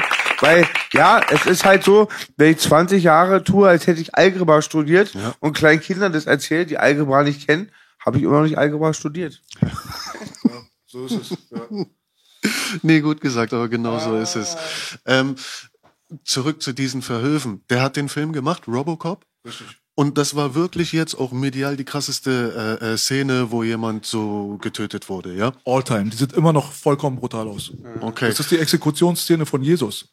Mal abgesehen davon. Wie? Das ist äh, im übertragenen Sinne wurde das Drehbuch so geschrieben, dass du weil ihm in die Hände geschossen wurde auch, und äh, wo ihm in die Hand geschossen wurde, ist mhm. es das Symbol für die Kreuzigung der Hand zum mhm. Beispiel. Mhm. Aber an und für sich ist Murphy die American Jesus. Mhm. Es ist derjenige, der dann von seinem eigenen Volk dann auch verraten wird, was dann später dann die mhm. Polizei ist und so mhm. weiter. Aber es wurde diese, also ich habe mir den Audiokommentar angehört. Das ist ja nicht meine Vermutung. Die haben es ja selber gesagt, dass diese ganze Figur auf der Figur des äh, Jesus Christus basiert. Aber ja. American Jesus ist natürlich anders. American Jesus hat eine Knarre und American Jesus sagt nicht, meine Wange hier, hau die nochmal, sondern geht mhm. los und übt Rache und will Vergeltung. Mhm. Das war, ist natürlich dann eine unterschwellige angeblich Kritik in Richtung amerikanische Kriegsindustrie und mhm. Gewalttätigkeit. Mhm. Im ABC haben wir einen Robocop-Spruch so krass gefeiert, B und Ivy Business geht nur, wenn ihr Murphy seine Muskeln nimmt, nimmt den alles, was er hat. da ging es wohl darum, dass er nicht mehr sich so gut fühlt, weil er die Muskeln nicht mehr hat. Worauf wolltest du hinaus? Was diesen Fake-Rap, erstmal, da komme ich gleich nochmal zu, ähm, ob überhaupt der Typ nur so einen krassen Film und so eine krasse Szene machen konnte, weil er so viel Abstand hatte und aus Hollywood kam und eben nicht aus diesem Sumpf, äh, aus äh, Holland kam und eben nicht aus diesem Sumpf, ob er deswegen vielleicht so einen krassen Film hat machen können, weißt du, weil er halt diesen Abstand hatte und seine Fantasie alleine nur hat walten lassen, aber ist ein anderes Thema. Mhm. Zu diesem Fake-Rap zurück oder so, ja. Ähm, ich bin aber auch so, andere Leute weinen diesem Dahinscheiden von Schockmusik oder dem Nicht-Weitermachen von Irie oder den Schockern mehr nach als ich selber, weil ich ja. denke, dass ich zu einem, für mich hat immer alles und ich suche Antworten, ähm, einen Grund. Und ich denke, zum richtigen Moment auch aus dieser Szene wieder ausgeschieden zu sein, weil es hat dort ein, eine drastische Veränderung stattgefunden, dass Leute auf einmal in dieser Szene teilgenommen haben, die kein Problem hatten, deine Mutter oder deine Familie zu beleidigen und das offiziell und das am besten noch zehnmal. Weißt du, was ich meine? Und das wären Sachen, ich komme aus einer Zeit und ich könnte selber niemals in, in den Spiegel gucken, wenn ich das schlucke und einfach weitermachen, als wäre nichts geschehen. Das heißt, ich wäre gezwungen, auf diese Sachen zu reagieren. Und ich würde dort auch nicht so reagieren, dass es so einen Song zurückgibt auf dieselbe. Es gibt da andere Wege für uns und ähm, es wäre nicht gut ausgegangen. Wieder eine Sache, wo ich mir denke, wahrscheinlich hast du alles richtig gemacht und dem erstmal den Rücken gekehrt. Jetzt ist da ein bisschen Ruhe eingekehrt, die Leute sind auch angekommen, die halten es nicht mehr für nötig und auch so sind wir jetzt, die Szene ist ein bisschen erwachsener, dass eben nicht mehr so gesprochen wird.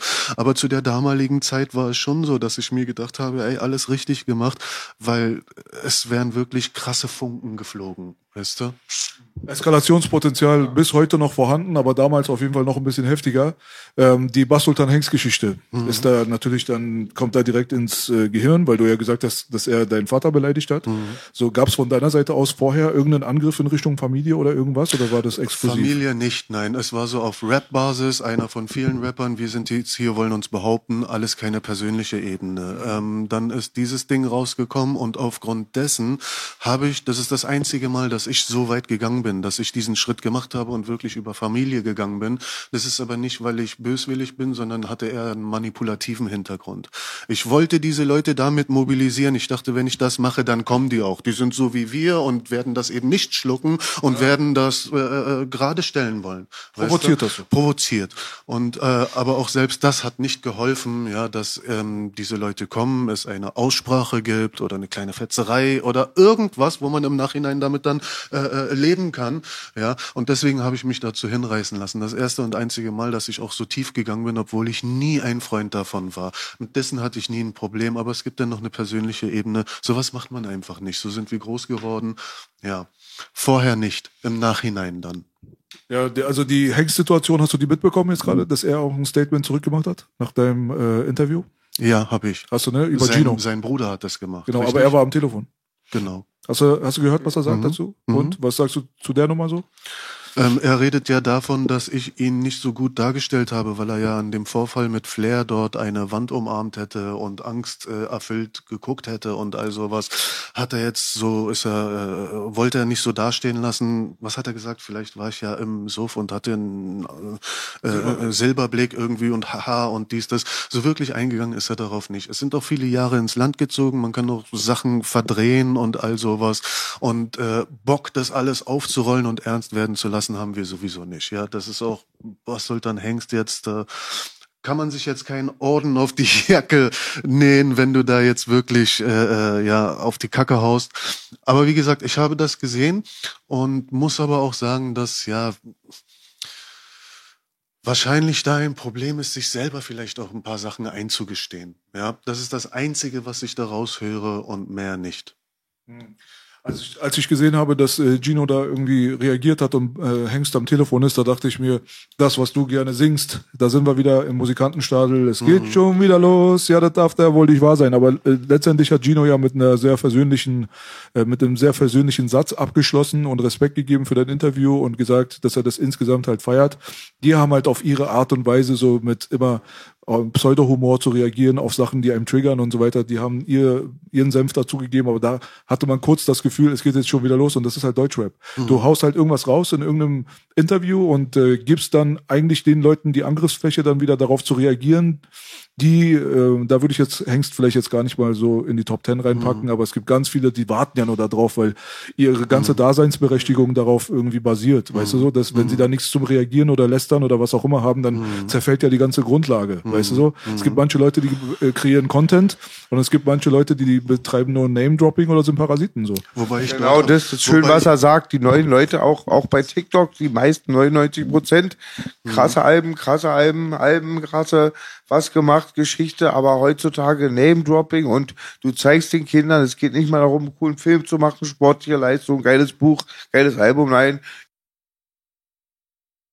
Und dann, oh, ich denke, dieses Video war auch dazu da, um einfach nur ihre eigene Seite nochmal den Leuten zu präsentieren und nicht um irgendwas größer werden zu lassen oder so. Wie gesagt, nach all den Jahren hat wahrscheinlich keiner Bock darauf. Äh, es gab auch versöhnliche Worte, wie gesagt, dass er selber sagt, ja, ist zwar gefallen und so, aber ey, war nur Rap, ich entschuldige mich auch dafür. Es sind so kleine Sachen, wo ich zwischen den Zeilen lese und dann, dann weiß ich schon, in welche Richtung das geht. Weißt du, das muss man nicht aufbauschen. Und ja, die Worte waren auch von dieser Seite versöhnlich und im Endeffekt, ja, hat man das annehmen können können und der macht mir einen Erwachsenen und all sowas, ja, ist ja auch schön und gut, ist angekommen. Nein, kann man auch so stehen lassen. Das ist jetzt nichts, wo man jetzt wieder diese Kurbel, äh, diese Trommel ankurbeln muss. Wie du sagst, es gibt viele Leute, die sind sensationsgeil, die warten nur darauf. Selbst bevor mein erster Podcast rausgekommen ist, war die Angst auch in meinem näheren Umfeld sehr groß. Hey, wie wirst du zurückkommen und nach all den Jahren jetzt wieder und so und so, Mann, bleibt cool. Ich mache einfach so, wie ich bin und entweder wird angenommen oder nicht. Aber die Angst war natürlich da.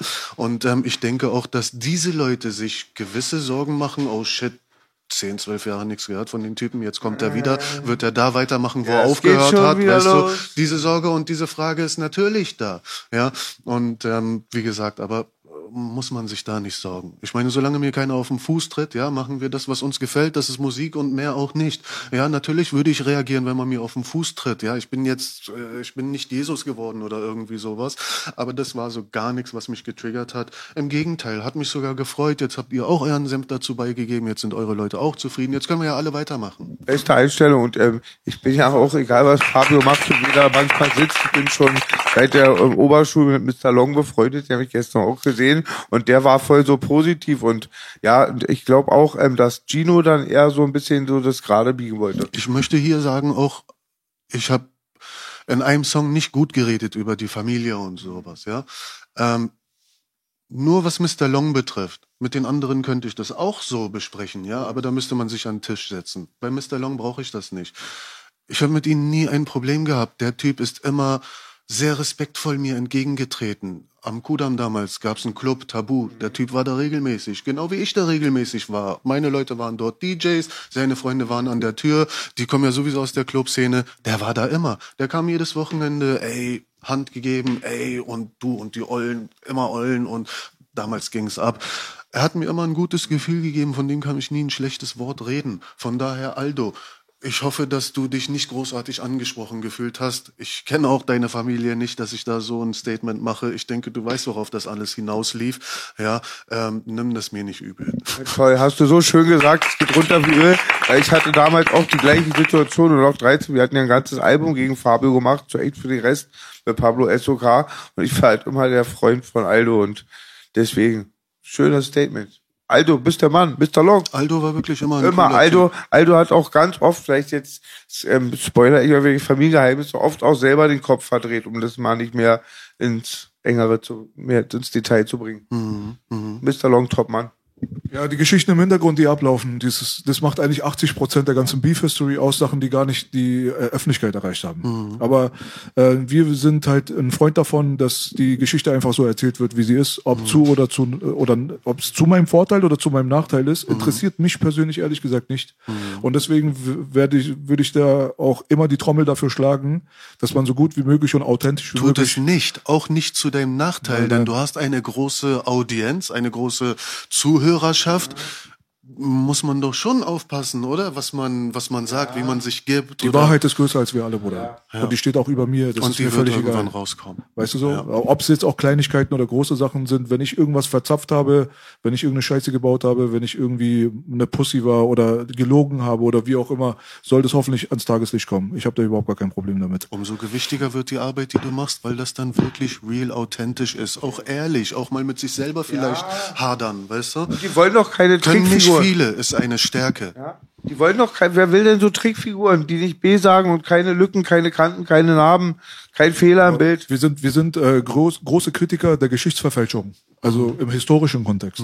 Wenn, wenn ich nicht mit so viel Lügen konfrontiert gewesen wäre, mein ganzes Leben lang, dann hätte ich auch nicht so eine Psychose entwickelt, dass ich jetzt heutzutage so darauf poche, dass die andere Seite dann quasi repräsentiert wird, und zwar die Wahrheit. Weil ich gemerkt habe, dass es äh, uns alle betroffen hat. Ich bin aus meinem Land abgehauen und habe dies erlebt und das gesehen und jenes und dieses und basiert auf Lüge, ba- basiert auf Manipulation, basiert auf Korruption. Und diese ganzen Sachen, die habe ich mir so reingezogen und dachte mir, weißt du was, wenn mal ein Buch geschrieben wird über Deutschraps History, dann möchte ich, dass da akkurate, akkurate Verse drinne stehen. Und ich möchte meinen Beitrag dazu leisten, so gut wie ich kann. Ich mache nichts Aktives so in dem Sinne, dass ich sage, ich setze mich jetzt hin und muss Wahrheiten erzählen. Ich rede einfach so, wie ich es empfunden habe. Ob es dir gefällt oder nicht da draußen, das ist nicht mehr mein Problem. Weißt du so? Und ob ich dir gefalle oder nicht, ist auch nicht mehr mein Problem. Ich bin einfach der, der ich bin. Keiner von uns ist fehlerfrei. fehlerfrei.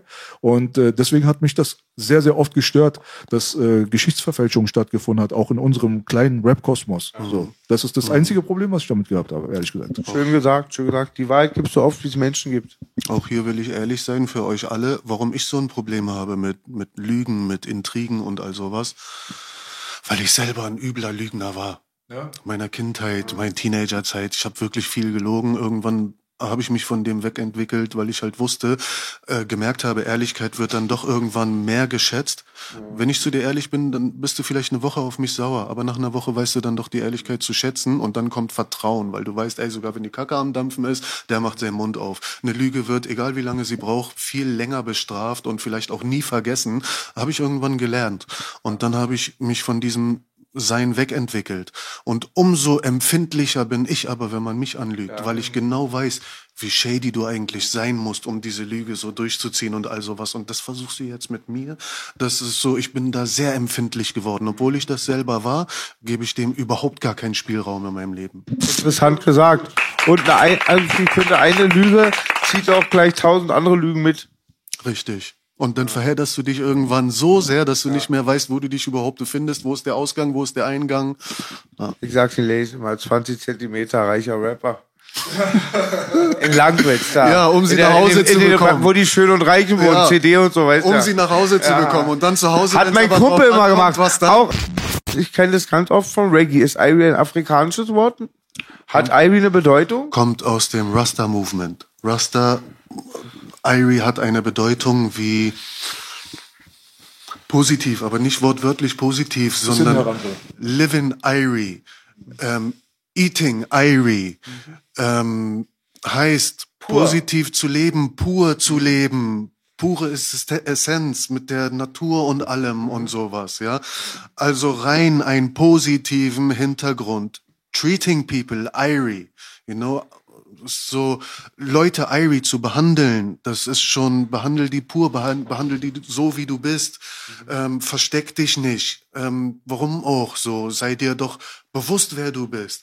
Unter den Rastas sind wir alle Könige. Wir sprechen uns auch mit King an und es gibt auch kein Du. Es gibt keine Unterschiede. Es sind I und I, weil du bist ich und ich werde dich so behandeln, wie ich von dir behandeln möchte. Und daher kommt dieses I and I am Rastafaritum, weil es wird eben nicht unterschieden. Ja, und das sind schon sehr, sehr gute Grundsätze, auf denen kann man schon aufbauen und eine gesunde Gesellschaft schaffen. Weißt du, weil das hat mit Nächstenliebe zu tun. Das hat mit Respekt vor dir und mit Respekt vor mir selber auch zu tun. Also vor Gott. Ähm, Richtig, denn im Endeffekt kommen wir alle durch Gott. Gott scheint ja auch durch uns, weißt du? Es wird alles darauf hinauslaufen. Das ist so Irie. Die nächste Frage habe ich noch. Stark Ähm, auf jeden Fall. Erinnert heißt- auch an die, was wir vorhin gehabt haben, erinnert an Christentum und Islam. da habe ich oft auch Leute gehört, die keine, wie nennt man das denn? Ja, ich will die Wörter gar nicht nehmen, aber die sehr gottesfürchtig sind, aber sich aber trotzdem oder Person als Gott bezeichnet war. Das hat auch, hast du das auch schon mal gehört? Gott, dass ich, also Leute, die aber sehr fromm wirken und nicht so selbstverliebt oder so, sich als Gott nennen. Gab es nicht Leute aus der Nation of Islam aus Auch Amerika, die sich gegenseitig, ey God, what's up God und was Das ist weiß so ein ich. New York-Ding. New Denk York, ist ich. New York, ja? Ja. Ist nicht von Afrika? Okay. Die New Yorker nennen sich alle gegenseitig Gott. Und das ist halt, Rakim hat sich ja auch Rakim Allah genannt. Das ist halt Gotteslästerung des, To- des Todes. Die verstehen es einfach noch nicht besser. Die nennen sich gegenseitig Gott und wissen nicht, dass es aus so einer New Age-Philosophie kommt, eigentlich, die von den Teufelsanbetern halt äh, gebracht wurde. Und zwar die Gottwerdung des Menschen. Aber der Mensch wird niemals zu Gott. Der Niemals. kommt von Gott und ist Teil von Gott. Das haben sie so ummanipuliert. Aber der du? Mensch verirrt sich halt schnell und denkt, er ist auf dem Weg dahin und wird dann richtig. halt, äh, denkt, er ist erhabener wie andere und so und so. Äh, das ist so falsches Ego füttern, weißt du? Und das wird dann größer und dann verläufst du dich als Mensch. Und wenn da Hunderttausende so denken, da hast du mal ein ganz großes Problem. Es ist auch eine Das heißt, Gier und nie satt werden. Es gibt ein Wort dafür, das heißt Hybris. Das ist auch äh, im Islam sehr weit verbreitet, im Christentum sehr weit verbreitet. Also derjenige, der sich selbst überschätzt und denkt, über anderen zu stehen und vielleicht sogar Gott gleich zu sein, ja, das ist ein problematischer Mensch. Da müssen Bruder. wir aber auch sagen, dass viele Ikonen zu sehr gefeiert werden, weil die schon fast gottgleich dargestellt werden. Ähm, da kann jetzt ein christlicher oder ein Imam kommen, ja, den Leuten ist das egal. Aber wenn ein Michael Jackson, und der hat ja auch wirklich gute Sachen gemacht, der konnte ja auch Musik machen, der war wirklich krass, aber wenn ein Michael Jackson kommt, dann kommt ihr in Millionen, in Scharen und fallt reihenweise um und reißt euch die Klamotten und weint und ah, so was hätte ich erwartet, wenn man Sayyidina äh, Muhammad trifft oder so, weißt du?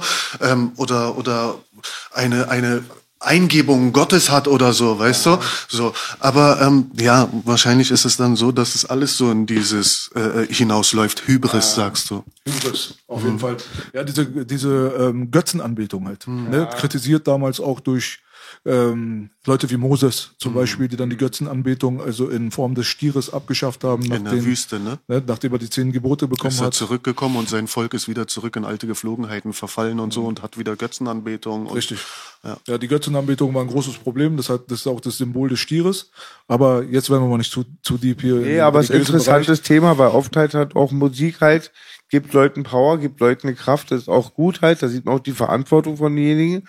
Genau, und ich glaube auch Leute, die nicht Gott kennen oder auch überhaupt mit, mit biblischen oder islamischen, buddhistischen Lehren nichts zu tun haben, ähm, sind dann auch, haben auch diesen spirituellen Teil über die Musik. Mhm. Da muss man schon aufpassen, ja. Auf jeden Fall. Falsche da, Propheten. Dann kommen wir äh, vielleicht zum Abschluss jetzt langsam auch in die Zukunft, weil wir haben viel über die Vergangenheit geredet. Mhm. Ja, wir haben mhm. einiges aufgerollt. Ähm, einiges hat sich wiederholt, aber vieles Neues auch, viele mhm. neue Einsichten. Mhm. Ich würde den Leuten trotzdem empfehlen, auf Tierstars Kanal, Kanal zu gehen und auf jeden Fall das nachzuholen, falls sie das nicht äh, schon mitbekommen haben, mit eurem Interview.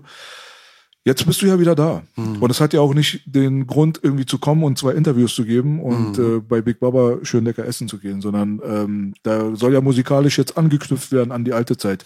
Die erste Befürchtung, die ich gehabt habe, als ich das gehört habe, mhm. ist, dass A, Irie auf einmal auf einen Drillbeat um die Ecke kommt und zweitens anders rappt als früher. Muss ich ganz ehrlich sagen. Also wenn Leute lange nicht da waren und die kommen und die wollen sich zwanghaft der neuen, äh, des neuen Zeitalters bedienen, da denke ich mir immer, ist das ein bisschen ein Problem. Wie ist es so von deinem Mindstate heraus? Wie sind deine Pläne? Wie, worauf kann man sich musikalisch überhaupt einstellen bei der, bei dem Comeback von Irie? Musikalisch bin ich auf jeden Fall auch gewachsen, weil ich ja das alles beobachtet habe über die Jahre. Ich weiß, was passiert ist und ähm, ich verstehe auch diese Musik und werde natürlich auch den Leuten zeigen, dass ich da fähig bin, auch sowas zu machen. Aber ich komme aus einer Generation, die für eine bestimmte Art von von Musik äh, äh, äh ein Fable dafür hat und das werde ich natürlich immer durchschimmern lassen, weil das halt äh, da scheine ich am besten. Ja, das ist meine Königsdisziplin und alles andere. Nein, man wird von mir keine großen Sprünge erwarten. Meine Musik wird nach wie vor auch hart sein und es wird vielleicht mal ein Drill oder ein Trap-Song dabei sein und es werden auch 90s-Banger oder Boom-Bap-Sachen dabei sein. Aber Sachen so, mit denen ich mich selber wohlfühle, wo ich sage, so sollte für mich Musik klingen.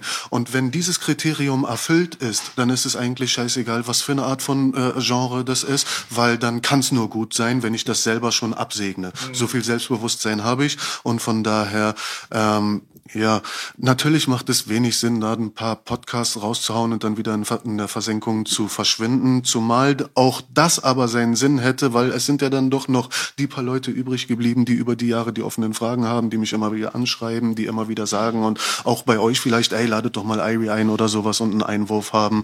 Ja, heißt, da sind offene Fragen und auch die werden zumindest, hoffe ich, beantwortet, damit man zumindest etwas Handfestes hat von mir, bevor ich wieder in der Versenkung verschwinde. Aber aber das wird nicht passieren. Also zur Not, auch wenn es nur das wäre, hätte ich ein paar Leute wahrscheinlich glücklich gemacht da draußen. Aber es ist natürlich mehr geplant. Ich will Musik machen, ich will Musik machen, so wie sie sich für mich gut anhört, nicht für die Industrie, nicht für irgendwelche Leute. Und äh, mir ist auch klar, dass ich da wahrscheinlich nicht mehr da anknüpfen werde, wo ich mal war. Ja, muss ich aber auch gar nicht, weil ich im Leben ganz woanders bin. Und sobald ich eine Perspektive für mich erschaffe, wo ich von der Musik leben kann, und in der heutigen Zeit ist das nicht so so schwer, ja, ähm, bin ich wirklich der glückliche Mensch und dann kann ich auch andere glücklich machen, indem ich wirklich mich in die Musik reinstürze und denen das gebe, was die von mir verlangen. Äh, ich verlange von mir selber zeitlose Musik vielleicht auch zu machen. Ja, ich bin kein äh, äh, super Hit-Schreiber, dass jeder Song zeitlos wird, aber einer von zehn wird es dann. Ja, und auf die Masse gesehen, wenn da 100 Songs, dann hast du zehn da, die über die Jahre immer wieder und so und und das alleine würde mir schon genügen, weißt du, dass ich da was mitgebe, jemanden, den ich erreiche. Und wenn man damit eine müde Mark verdienen kann, natürlich nehmen wir das mit. Hey, alles, was kommt noch dahinter, so, ja, werden wir auch nicht Nein sagen, ja. Aber im Endeffekt wird Musik kommen, auch bald. Und ähm, ich werde aber auch darauf Wert legen, dass das meine eigene Handschrift hat. Das heißt, ich werde vieles selber produzieren. Ich will auch vieles ähm, bis zu einem gewissen Maße, soweit es sich kontrollieren lässt, auch selber kontrollieren. Ja, das heißt, es muss nicht unbedingt jetzt sofort ein Management da sein oder irgendwie so. Wir werden sehen. Ich begib mich auf eine Reise und lass mich von der Welle hinschwemmen, wohin es auch geht. Ich habe keine Angst. Und ähm, ich weiß, die Reise ist das Ziel und wenn der Weg positiv geprägt ist. Und dann muss ich auch das Ziel nicht kennen. Dann wird wahrscheinlich aber auch das Ziel ein positives sein. Ja. Weißt du? Und von daher habe ich voll Bock auf diese Reise. Der Weg ist das Ziel und wo ein Wille ist, ist auch ein Gebüsch. Ja, vielleicht habe ich mich ein bisschen unvorteilhaft ausgedrückt am Anfang. Natürlich wäre das für mich überhaupt gar kein Problem, wenn da ein Trap oder ein Drill-Song kommt, aber ich wäre nicht erfreut darüber als Schockmusik-Fan, wenn ich mich in den hineinversetze, wenn Irie nach zig Jahren dann wieder zurückkommt und dann nur noch sowas macht. Ich will mich nicht den Spirit, an ne? der Szene. Ich ja. will nicht denen das so äh, machen, dass ihr zufrieden seid. Nein, ich will selber zufrieden sein. Und ich weiß, ihr werdet automatisch schon mit aufspringen. Wir waren noch früher nicht diejenigen, die sich angebiedert haben und irgendwelche Genres bedient haben, nur um ein bisschen mehr Erfolg zu haben. Nein, wir haben das gemacht, was wir dachten, machen, was wir am besten machen. Wir sind die krassesten. Damit sind wir die Trendsetter gewesen. Damit waren wir die Trendsetter. Und die Leute haben das uns auch abgenommen. Ja, weil die ganz genau wussten, äh, durch die Einstellung alleine, durch die Seele in der Musik, wussten die, dass das was Geiles ist. Ja, also wir haben uns nie angepasst. Die Leute haben sich uns angepasst. Und ja. ich denke, das wird bei guter Musik immer so sein. Ja.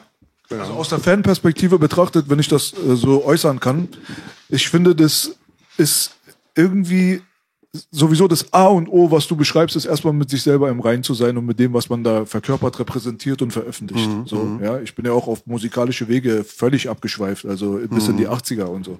Aber trotzdem hat das immer einen, finde ich persönlich, gewissen Spirit von mir selbst auf jedem Album übertragen, ob das jetzt ein Boom Bap Song war oder ob das ein mhm. Funk Song war. Spielt überhaupt keine Rolle. Man hat immer die Handschrift rausgehört und man hat gehört, das ist Teil seiner Seele. Mhm. Ja, ob das Teil seiner Kindheitsseele ist oder seiner Erwachsenenseele, mhm. ist es Teil seiner Seele. Mhm. Und in dem Augenblick, wenn du das für dich selbst auch dann res äh, respektierst und berücksichtigst, da kann nur etwas dabei rauskommen, womit du selber erstmal zufrieden bist. Mhm.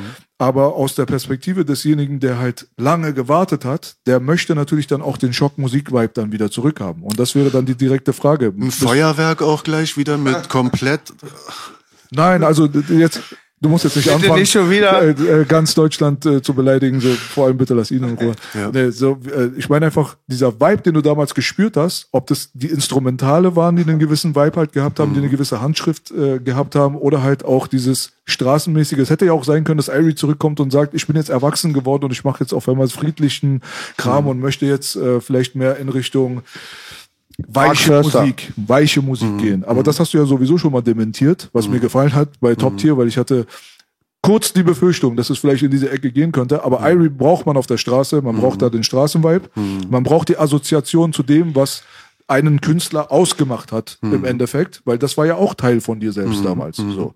Und wenn das dann halt quasi mit Füßen getreten wird von einigen Leuten, die dann dann irgendwann kommen und in eine ganz andere Welt abdriften, so, dann wäre ich aus der äh, Fanperspektive natürlich dann abgeturnt, auch wenn er sich jetzt damit in, auf seinem Lebensweg identifizieren kann, könnte ich damit nichts mehr anfangen. Glaube mir, ich habe viele Jahre Zeit gehabt, die ich mit mir selber stattgefunden habe und nicht im Rampenlicht gestanden habe oder so. Ich habe viele Jahre damit verbracht, mir Fragen zu stellen. Wie willst du zurückkommen? Wie willst du klingen? Wie, was für eine Aussage willst du haben? Und mir war immer klar, dass ich ein, äh, etwas da ähm, ähm, ähm, anbinden muss, da wo ich aufgehört habe, um die paar Leute noch abzuholen, die noch da sind. Das heißt, ich werde natürlich mit diesem Sound auch zurückkommen, nicht jetzt soundtechnisch, sondern mit den Aussagen, mit der Attitüde, mit der Einstellung. Und auch wenn ich hier relativ nett und human rüberkomme und mich bei der halben Szene äh, entschuldige oder und auch gar kein Problem damit habe, wird meine Musik trotzdem immer das haben, was mich anspricht. Ich bin auch Zwilling, ich habe immer zwei Seiten und in mir ist was sehr Wildes. Und das wird sich in der Musik widerspiegeln. Vielleicht nicht in jedem Song, aber in den meisten äh, äh, Songs. Und das ist ganz wichtig, dass ich dann da anfange, wo ich früher aufgehört habe, um Leute abzuholen. Ähm, ich habe aber auch Lust auf eine musikalische Reise, wirklich auch Musik zu machen in der Zukunft. Wenn ich heute von, von einmal auftauche mit irgendwas Neuem oder mit irgendwas Weichem oder mit irgendwas Poppigem, was überhaupt nicht mit dem äh, äh einhergeht, was ich früher gemacht habe, die Leute würden doch aus dem äh, vom Stuhl fallen.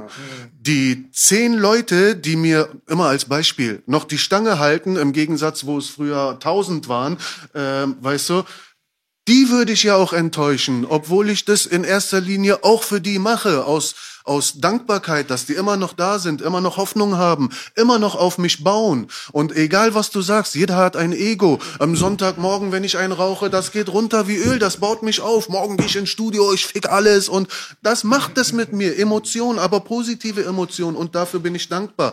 Diese Menschen möchte ich ja nicht enttäuschen. Niemals. Diese Menschen möchte ich abholen, auf die Reise mitnehmen. Die Homebase. Nein. Nein, die Musik wird so sein, wie du sie durch mich kennengelernt hast. Und so werde ich das auch weitertragen, ähm, so weit wie es geht.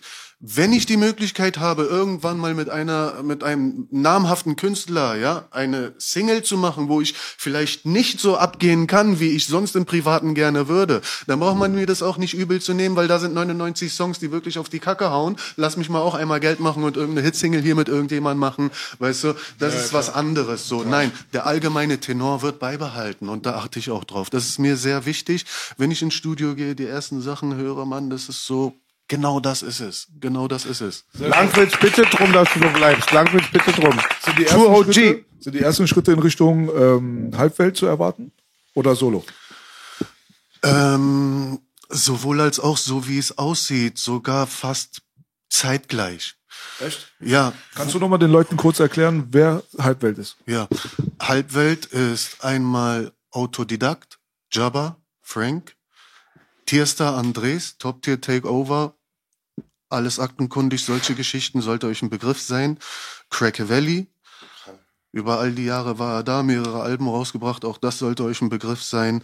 Peschmerga, Peschmerga, nicht so viel in den letzten Jahren von sich blicken lassen, hat viel gehasselt und all sowas, aber musikalisch halte ich von dem Typen sehr, sehr viel. Das ist einfach so, so zwar simpel, aber so echt und raw, dass es schon wieder einfach nur geil ist.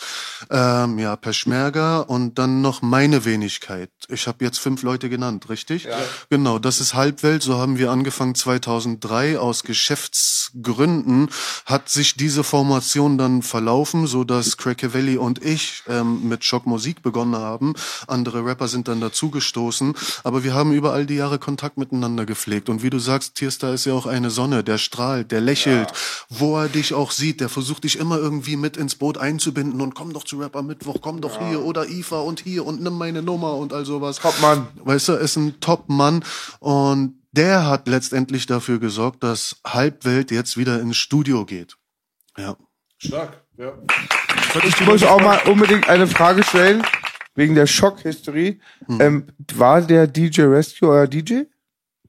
DJ Rescue? Hm, Nie offiziell. Es Ach, gab mal, okay, da habe ich das immer mit es euch gab verbunden. mal ein, zwei Gigs, wo er Okay, vielleicht für uns okay, aufgenommen hat, okay. aber der ist auf Touren oder so nie mit uns mitgekommen oder irgendwas. Irgendwo in einem Berliner Club hat er mal für uns so, aufgelegt, weil irgendjemand anderes da nicht konnte oder sowas. Er hat auch mal Songs für uns produziert, ein, zwei, drei Stück und all sowas, die dann auch irgendwie bei YouTube gelandet sind, Ah, ja.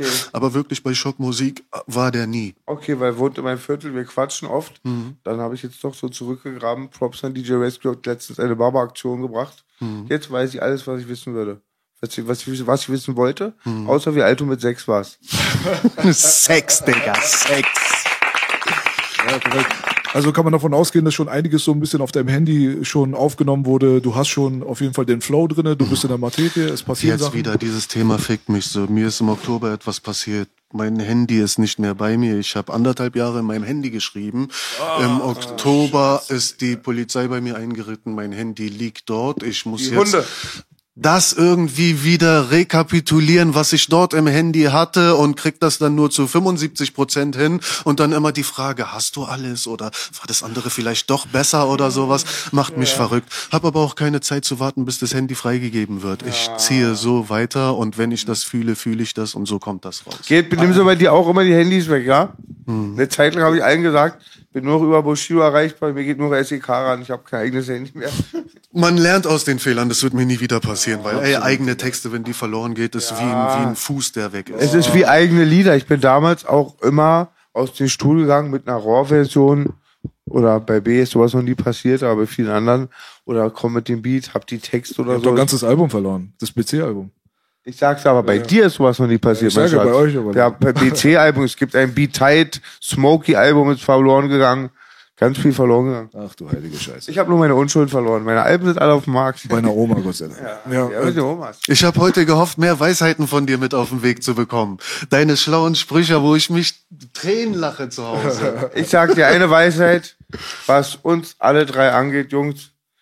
Wenn wir drei einen Alles klar.